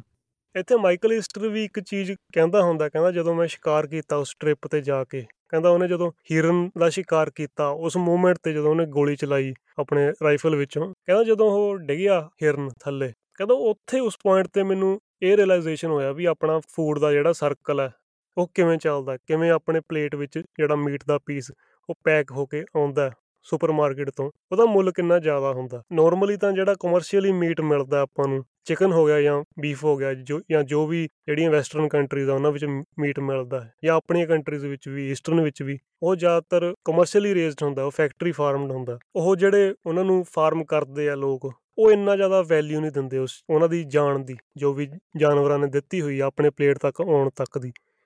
ਪਰ ਜਦੋਂ ਉਹਨੇ ਸ਼ਿਕਾਰ ਕੀਤਾ ਉਹਨੂੰ ਉਸ ਮੁੱਲ ਦਾ ਪਤਾ ਲੱਗਾ। ਉਹ ਕਾਫੀ ਜ਼ਿਆਦਾ ਇਮੋਸ਼ਨਲ ਹੋਇਆ ਤੇ ਉਹਨੇ ਕਿਤਾਬ ਵਿੱਚ ਕਾਫੀ ਡਿਟੇਲ ਵਿੱਚ ਦੱਸੀ ਹੋਈ ਹੈ ਇਹ ਚੀਜ਼ ਵੀ ਕਿੰਨਾ ਜ਼ਿਆਦਾ ਮੁੱਲ ਹੁੰਦਾ ਤੇ ਕਿਵੇਂ ਜਦੋਂ ਉਹ ਡਿੱਗਿਆ ਹਿਰਨ ਤਾਂ ਉਹਨੂੰ ਰਿਅਲਾਈਜ਼ ਹੋਇਆ ਵੀ ਜਿਹੜੀ ਖਾਣ ਦੀ ਕਦਰ ਹੁੰਦੀ ਆ ਉਹ ਕਿੰਨੀ ਜ਼ਿਆਦਾ ਕਰਨੀ ਚਾਹੀਦੀ ਆ ਆਪਾਂ ਨੂੰ। ਇਹ ਬਹੁਤ ਵਧੀਆ ਗੱਲ ਆ ਕਿ ਜਿਵੇਂ ਉਹਨੇ ਕਿਹਾ ਕਿ ਜਦੋਂ ਮੈਂ ਆਪ ਹੱਥੀ ਮਾਰਿਆ ਤਾਂ ਮੈਨੂੰ ਪਤਾ ਲੱਗਾ ਕਿ ਉਹ ਕਿੰਨਾ ਔਖੀ ਜਾਣ ਗਈ ਆ ਉਹਦੀ ਤੇ ਖਾਣਾ ਕਿੰਨਾ ਔਖਾ ਮਿਲਦਾ ਸਾਨੂੰ। ਤੇ ਜਦੋਂ ਸਾਨੂੰ ਪੈਕਟਾਂ 'ਚ ਬੰਦ ਹੋ ਕੇ ਆਂਦਾ ਸੀ ਕੀ ਕਹਿੰਦੇ ਆ ਜੇ ਆਪਾਂ ਖਾਣੇ ਦੇ ਹੋਰ ਖਾਣੇ ਦੀ ਵੀ ਸਬਜ਼ੀਆਂ ਦੀ ਗੱਲ ਕਰੀਏ ਜਾਂ ਮੀਟ ਦੀ ਗੱਲ ਕਰੀਏ ਮੀਟ ਨੂੰ ਉਹ ਕਹਿੰਦਾ ਸੀ ਨਾਮ ਦਿੱਤੇ ਹੋਏ ਆ ਉਦਾਂ ਦੇ ਤਾਂ ਕਿ ਸਾਨੂੰ ਬੁਰਾ ਨਾ ਲੱਗੇ ਵੀ ਇਹ ਉਹਦਾ ਹੌਟ ਵਿੰਗਸ ਨਾਮ ਰੱਖਤਾ ਜਾਂ ਫਿਰ ਉਹਦਾ ਲੈਗਸ ਰੱਖਤਾ ਹੈ ਨਾ ਜਾਂ ਬ੍ਰੈਸਟ ਨਾਮ ਰੱਖਤਾ। ਪਰ ਅਸੀਂ ਜੇ ਜੇ ਉਹ ਪੰਛੀ ਨੂੰ ਮਾਰ ਕੇ ਉਹਦੇ ਲੱਤਾਂ ਵੱਢਣੀਆਂ ਪੈਣ ਤਾਂ ਪਤਾ ਲੱਗੇ ਵੀ ਕਿੰਨਾ ਔਖਾ ਮਿਲਦਾ ਹੈ। ਹਾਂ ਜੇ ਇੱਕ ਮੁਰਗੇ ਦੀਆਂ ਜਿਹੜੀਆਂ ਵਿੰਗਸ ਹੁੰਦੀਆਂ ਉਹਨਾਂ ਦੇ ਪੈਕਟ ਤੇ ਇਹ ਲਿਖਿਆ ਜਾਵੇ ਵੀ ਮੁਰਗੇ ਦੀਆਂ ਬਾਹਾਂ ਤਾਂ ਲੋਕ ਘੱਟ ਲੈਣਗੇ ਮੇਰੇ ਖਿਆਲ ਨਾਲ। ਬਿਲਕੁਲ ਬਿਲਕੁਲ। ਜਿਵੇਂ ਹੁਣ ਕਈ ਪਾਰਟਸ ਹੁੰਦੇ ਸਾਨੂੰ ਨਹੀਂ ਪਤਾ ਹੁੰਦਾ ਇਹ ਚੀਜ਼ ਬਾਰੇ। ਜਿਵੇਂ ਹੁਣ ਅਸੀਂ ਬੱਕਰਾ ਖਾਣੇ ਦਾ ਬੱਕਰੇ ਦਾ ਲਿਵਰ ਹੁੰਦਾ ਉਹਨੂੰ ਕਲੇਜੀ ਅਸੀਂ ਕਹਿ ਦਿੰਨੇ ਆ ਵੀ ਚਾਹੇ ਅਸੀਂ ਬਚਪਨ ਤੋਂ ਹੀ ਬੋਲਦੇ ਆਨੇ ਆ ਮਤਲਬ ਤਾਂ ਉਹੀ ਹੋ ਗਿਆ ਵੀ ਉਹਦਾ ਕਲੇਜਾ ਜਾਂ ਲਿਵਰ ਆ। ਪਰ ਸਾਨੂੰ ਇਹ ਚੀਜ਼ ਬਾਅਦ ਚ ਜਦੋਂ ਰਿਅਲਾਈਜ਼ ਹੁੰਦੀ ਯਾਰ ਉਹਦਾ ਲੀਵਰ ਖਾ ਰਹੇ ਆ ਫਿਰ ਥੋੜਾ ਔਕਵਰਡ ਜਿਹਾ ਫੀਲ ਹੁੰਦਾ ਕਿ ਯਾਰ ਉਹਦਾ ਲੀਵਰ ਆ ਪਰ ਉਹਦਾ ਕਲੇਜੀ ਸੀ ਸ਼ੌਂਕ ਨਾਲ ਖਾਈਦੀ ਜ਼ਰੂਰੀ ਨਹੀਂ ਵੀ ਅਸੀਂ ਨਾ ਖਾਈਏ ਇਹਨਾਂ ਚੀਜ਼ਾਂ ਨੂੰ ਕਿਉਂਕਿ ਖਾਣ ਤੋਂ ਬਿਨਾ ਤਾਂ ਨਹੀਂ ਚੱਲਦੀ ਲਾਈਫ ਲਾਈਫ ਈਟਸ ਲਾਈਫ ਜ਼ਿੰਦਗੀ ਜੇ ਇੱਕ ਜ਼ਿੰਦਗੀ ਨੂੰ ਨਹੀਂ ਖਾਊਗੀ ਤਾਂ ਉਹ ਜ਼ਿੰਦਗੀ ਚੱਲ ਨਹੀਂ ਸਕਦੀ। ਪਰ ਉਹਦੀ ਕਦਰ ਕਰਨੀ ਜ਼ਰੂਰੀ ਆ। ਜਿਹੜਾ ਪ੍ਰੋਸੈਸ ਹੈ ਆਪਾਂ ਨੂੰ ਟਰੱਕਾਂ ਵਿੱਚ ਲੱਦ ਕੇ ਉਹ ਫੈਕਟਰੀ ਫਾਰਮਡ ਜਿਹੜਾ ਮੀਟ ਹੁੰਦਾ ਉਹ ਜਦੋਂ ਆਪਣੇ ਸੁਪਰਮਾਰਕਟ ਵਿੱਚ ਆਉਂਦਾ ਤਾਂ ਉਹ ਸੁਪਰਮਾਰਕਟ ਤੋਂ ਆਪਾਂ ਲੈਣ ਜਾਂਦੇ ਆ ਤਾਂ ਉਹ ਫਿਰ ਕਦਰ ਭੁੱਲ ਜਾਂਦੇ ਆ ਆਪਾਂ ਉਸ ਚੀਜ਼ ਦੀ। ਪਰ ਆਪਾਂ ਜੇ ਆਪਾਂ ਇਹ ਸਾਈਕਲ ਨੂੰ ਆਪ ਦੇਖੀਏ ਆਪਣੀ ਅੱਖੀਂ ਤਾਂ ਹੋਰ ਚੀਜ਼ ਹੁੰਦੀ ਆ ਫਿਰ ਉਹਦੀ ਕਦਰ ਹੋਰ ਤਰੀਕੇ ਨਾਲ ਪੈਂਦੀ ਆ ਇਹੀ ਮਾਈਕਲ ਈਸਟਰ। ਸਮਝਾਉਣਾ ਚਾਹੁੰਦਾ ਸੀ ਜਦੋਂ ਅਸੀਂ ਕੋਈ ਆਪ ਹੱਥੀਂ ਚੀਜ਼ ਬਣਾਈ ਹੋਵੇ ਜਾਂ ਆਪ ਕੋਈ ਚੀਜ਼ ਉਗਾਈ ਹੋਵੇ ਕੋਈ ਫੁੱਲ ਬੂਟਾ ਲਾਇਆ ਹੋਵੇ ਫਿਰ ਪਤਾ ਲੱਗਦਾ ਨਾ। ਕੋਈ ਉਹਦੀ ਕਦਰ ਤਾਂ ਹੀ ਫਿਰ ਯਾਦ ਵਿਸਾਖੀ ਯਾਦ ਰੱਖੂੰਗਾ ਵੀ ਕਣਕਾਂ ਦਾ ਹਰੇ ਤੋਂ ਸੁਨਹਿਰੀ ਹੋ ਗਿਆ ਬਿਲਕੁਲ ਬਿਲਕੁਲ ਜਦੋਂ। ਇਹ ਮਾਈਕਲ ਈਸਟਰ ਟ੍ਰਿਪ ਤੇ ਜਾਂਦਾ ਆ ਉਦਾਂ ਇਹ ਕਹਿੰਦਾ ਮੈਂ ਸਾਰੀ ਉਮਰ ਮੈਗਜ਼ੀਨ 'ਚ ਆਰਟੀਕਲਸ ਹੀ ਲਿਖੀ ਗਿਆ ਪਰ ਕਹਿੰਦਾ ਜਦੋਂ ਮੈਂ ਟ੍ਰਿਪ ਤੇ ਗਿਆ, ਮੇਰੇ ਵਿੱਚ ਇੱਕ ਚੇਂਜ ਆਇਆ ਜੋ ਕਿ ਟੈਕਨੋਲੋਜੀ ਤੋਂ ਦੂਰ ਰਹਿ ਕੇ ਆਇਆ ਕਿ ਨਾ ਮੇਰੇ ਕੋਲ ਟੀਵੀ ਸੀਗਾ, ਨਾ ਮੇਰੇ ਕੋਲ ਕੋਈ ਫੋਨ ਸੀ, ਨਾ ਮੈਂ ਕੋਈ ਬੁੱਕ ਸੀ ਮੇਰੇ ਕੋਲ। ਪਰ ਕਹਿੰਦਾ ਮੈਂ ਉਦੋਂ ਕੀ ਕਰਦਾ ਸੀ ਵੀ ਜਿਹੜੇ ਕਾਗਜ਼ ਕੋਲ ਪਏ ਹੁੰਦੇ ਸੀਗੇ ਜਾਂ ਫਿਰ ਨੇਚਰ ਨੂੰ ਦੇਖੀ ਜਾਣਾ ਜਾਂ ਜਾਂ ਜਿਹੜੇ ਮੇਰੇ ਕੋਲ ਫੂਡ ਪਏ ਆ, ਉਹਦੇ ਕਾਗਜ਼ ਪੜ੍ਹੀ ਜਾਣੇ ਜਾਂ ਕੋਈ ਹੋਰ ਨਵੀਂ ਕੋਈ ਸਕਿੱਲ ਸਿੱਖ ਲੈਣਾ, ਮੈਨੂੰ ਲੱਗਦਾ ਵੀ ਉਸੇ ਚੇਂਜ ਕਰਕੇ ਹੀ ਉਹਨੇ ਤੇ ਉਹਦੀ ਇੰਨੀ ਪ੍ਰੋਡਕਟਿਵਿਟੀ ਵੱਧ ਗਈ, ਉਹਨੇ, ਕਿ ਉਹਨੇ ਮੈਗਜ਼ੀਨ ਤੋਂ ਇੱਕ ਬੁੱਕ ਲਿਖਣੀ ਸ਼ੁਰੂ ਕਰਤੀ ਆ ਬੁੱਕ ਲਿਖਣ ਦਾ ਸੋਚਿਆ। ਤੇ ਉਹ ਸ਼ਾਇਦ ਉਹ ਇਕੱਲੇ ਰਹਿਣ ਨਾਲ ਹੋਇਆ ਹੋਵੇ ਉਹਦੇ। ਹਾਂ ਬਿਲਕੁਲ ਜਦੋਂ ਲੋਕ ਸ਼ਿਕਾਰ ਕਰਨ ਜਾਂਦੇ ਆ ਉਹਦਾ ਮਤਲਬ ਇਹ ਨਹੀਂ ਹੁੰਦਾ ਵੀ ਉਹ ਸ਼ਿਕਾਰ ਪਿੱਛੇ ਭੱਜੀ ਜਾਣਗੇ ਪੂਰਾ ਦਿਨ। ਕੈਨੇਡਾ ਜਾਂ ਅਮਰੀਕਾ ਵਿੱਚ ਸ਼ਿਕਾਰ ਕਰਦੇ ਲੋਕ ਕਾਫੀ ਜ਼ਿਆਦਾ ਲੋਕ ਸ਼ਿਕਾਰ ਕਰਦੇ ਕੰਟਰੀ ਸਾਈਡ ਵਿੱਚ। ਹਫ਼ਤੇ ਹਫ਼ਤੇ ਲੋਕ ਸ਼ਿਕਾਰ ਲਈ ਜਾਂਦੇ ਆ। ਉਹ ਜਿਹੜੇ ਜੰਗਲ ਹੁੰਦੇ ਆ ਉਹ ਜਿਹੜਾ ਏਰੀਆ ਹੁੰਦਾ ਟੈਰੇਨ ਹੁੰਦਾ ਉਹ ਇੱਕ ਤਾਂ ਕਾਫੀ ਜ਼ਿਆਦਾ ਪਰੇ ਹੁੰਦਾ ਆਪਣੇ ਪੋਪੂਲੇਸ਼ਨ ਤੋਂ ਤੇ ਉਤੋਂ ਉਹ। ਜਿਹੜਾ ਸਫ਼ਰ ਹੁੰਦਾ ਉਹ ਜਿਹੜੀ ਜਰਨੀ ਹੁੰਦੀ ਆ ਉਹ ਕਾਫੀ ਬੋਰਿੰਗ ਹੁੰਦੀ ਆ। ਉਹ ਜ਼ਰੂਰੀ ਵੀ ਤੁਹਾਡੇ ਆਲੇ ਦੁਆਲੇ ਸ਼ਿਕਾਰ ਘੁੰਮੀ ਜਾਣਗੇ ਤੇ ਤੁਸੀਂ ਉਹਨਾਂ ਦੁਆਲੇ ਘੁੰਮੀ ਜਾਣਾ। ਉਹ ਕਾਫੀ ਜ਼ਿਆਦਾ ਇਕੱਲੇ ਸਫ਼ਰ ਕਰਕੇ ਤੇ ਫੇਰ ਕਿਤੇ ਜਾ ਕੇ ਜਦੋਂ ਸ਼ਿਕਾਰ ਤੁਹਾਨੂੰ ਦਿਖਿਆ, ਤਾਂ ਉਹ ਵੀ ਨਹੀਂ ਵੀ ਅਸੀਂ ਉਹਨੂੰ ਗੋਲੀ ਮਾਰ ਦਵਾਂਗੇ ਜਾਂ ਤੀਰ ਮਾਰ ਦਵਾਂਗੇ ਤੇ ਉਹ ਮਰ ਜਾਊਗਾ। ਉਹਦੀ ਝਾਕ ਵਿੱਚ ਕਾਫੀ ਦੇਰ ਬਹਿਣਾ ਪੈਂਦਾ ਹੈ। ਇੱਕ ਦਿਨ ਜਾਂ ਦੋ ਦਿਨ ਜਾਂ ਤਿੰਨ ਦਿਨ ਵੀ ਤੁਸੀਂ ਇਕੱਲੇ ਬੈਠੇ ਰਹਿ ਸਕਦੇ ਹੋ ਉਸ ਚੀਜ਼ ਵਿੱਚ। ਉਹਨਾਂ ਦੀਆਂ ਆਪਣੀਆਂ ਕੋਈ ਤਕਨੀਕਾਂ ਹੁੰਦੀਆਂ ਹੋਣਗੀਆਂ। ਪਰ ਮਾਈਕਲ ਈਸਟਰ ਲਿਖਦਾ ਵੀ ਉਹਨੂੰ ਕਾਫੀ ਜ਼ਿਆਦਾ ਬੋਰਡਮ ਵਿੱਚ ਬਹਿਣਾ ਪਿਆ, ਉਹਨੂੰ ਜ਼ਿਆਦਾ, ਕਾਫੀ ਜ਼ਿਆਦਾ ਇਕੱਲੇਪਣ ਦਾ ਸਾਹਮਣਾ ਕਰਨਾ ਪਿਆ, ਜਿਹਦੇ ਵਿੱਚ ਉਹਨਾਂ ਨੇ ਕਾਫੀ ਚੀਜ਼ਾਂ ਸਿੱਖੀਆਂ। ਉਹਨੇ ਬੋਰਡਮ ਬਾਰੇ ਕਾਫੀ ਜ਼ਿਆਦਾ ਲਿਖਿਆ ਆਪਣੀ ਕਿਤਾਬ ਵਿੱਚ ਵੀ ਕਿਵੇਂ ਇਸ ਚੀਜ਼ ਤੋਂ ਅਸੀਂ ਫਾਇਦਾ ਵੀ ਚੱਕ ਸਕਦੇ ਹਾਂ, ਕਿਉਂਕਿ ਅੱਜ ਕੱਲ ਤਾਂ ਲੋਕ ਬੋਰ ਹੀ ਨਹੀਂ ਹੁੰਦੇ ਅੱਜ ਕੱਲ ਤਾਂ ਟੈਕਨੋਲੋਜੀ ਦਾ ਇੰਨਾ ਜ਼ਿਆਦਾ ਸਾਥ ਹੋ ਚੁੱਕਿਆ ਆਪਾਂ ਨੂੰ, ਵੀ ਫੋਨ ਆਪਣੀ ਜੇਬ 'ਚ ਹੈ ਵੀ ਇੱਕ ਪਲ ਵੀ ਜੇ ਅਸੀਂ ਬੋਰ ਹੋਈਏ, ਇੱਕ ਪਲ ਵੀ ਆਪਾਂ ਨੂੰ ਜੇ ਕੋਈ ਵੇਟ ਕਰਨੀ ਪੈ ਜਾਵੇ, ਕੋਈ ਲਾਈਨ ਵਿੱਚ ਲੱਗੇ ਹੋਏ ਆ ਆਪਾਂ ਫੋਨ ਕੱਢ ਕੇ ਅਸੀਂ ਸੋਸ਼ਲ ਮੀਡੀਆ ਜਾਂ ਕੋਈ ਵੀ ਹੋਰ ਐਪ ਦੇਖ ਸਕਦੇ ਹਾਂ ਜਾਂ ਇੱਕ ਦੂਜੇ ਨਾਲ ਗੱਲਾਂ ਕਰ ਸਕਦੇ ਹਾਂ। ਲੋਕ ਆਲੇ ਦੁਆਲੇ ਹੁੰਦੇ ਹੀ ਆ ਨੋਰਮਲੀ ਪਰ ਇੱਕ ਜੰਗਲ ਵਿੱਚ ਜਿੱਥੇ ਕੋਈ ਵੀ ਨਹੀਂ ਹੈਗਾ, ਕਈ ਮੀਲਾਂ ਤੱਕ ਕੋਈ ਬੰਦਾ ਨਹੀਂ, ਕੋਈ ਟੈਕਨੋਲੋਜੀ ਨਹੀਂ, ਉਸ ਇਕੱਲੇਪਨ ਵਿੱਚ, ਉਸ ਬੋਰਡਮ ਵਿੱਚ ਬੰਦਾ ਆਪਣੇ ਆਪ ਨਾਲ ਰਹਿੰਦਾ ਹੈ ਤੇ ਕਾਫੀ ਕੁਝ ਸਿੱਖਦਾ। ਹੈ। ਤੈਨੂੰ ਕੀ ਲੱਗਦਾ ਇਹਨਾਂ ਚੀਜ਼ਾਂ ਤੋਂ ਕੀ ਆਪਾਂ ਨੂੰ ਫਾਇਦਾ ਮਿਲ ਸਕਦਾ? ਬੋਰਡਮ ਤੋਂ ਜਾਂ ਸੋਲੀਟਿਊਡ ਤੋਂ ਆਪਾਂ ਨੂੰ ਕੀ ਫਾਇਦਾ ਮਿਲ ਸਕਦਾ?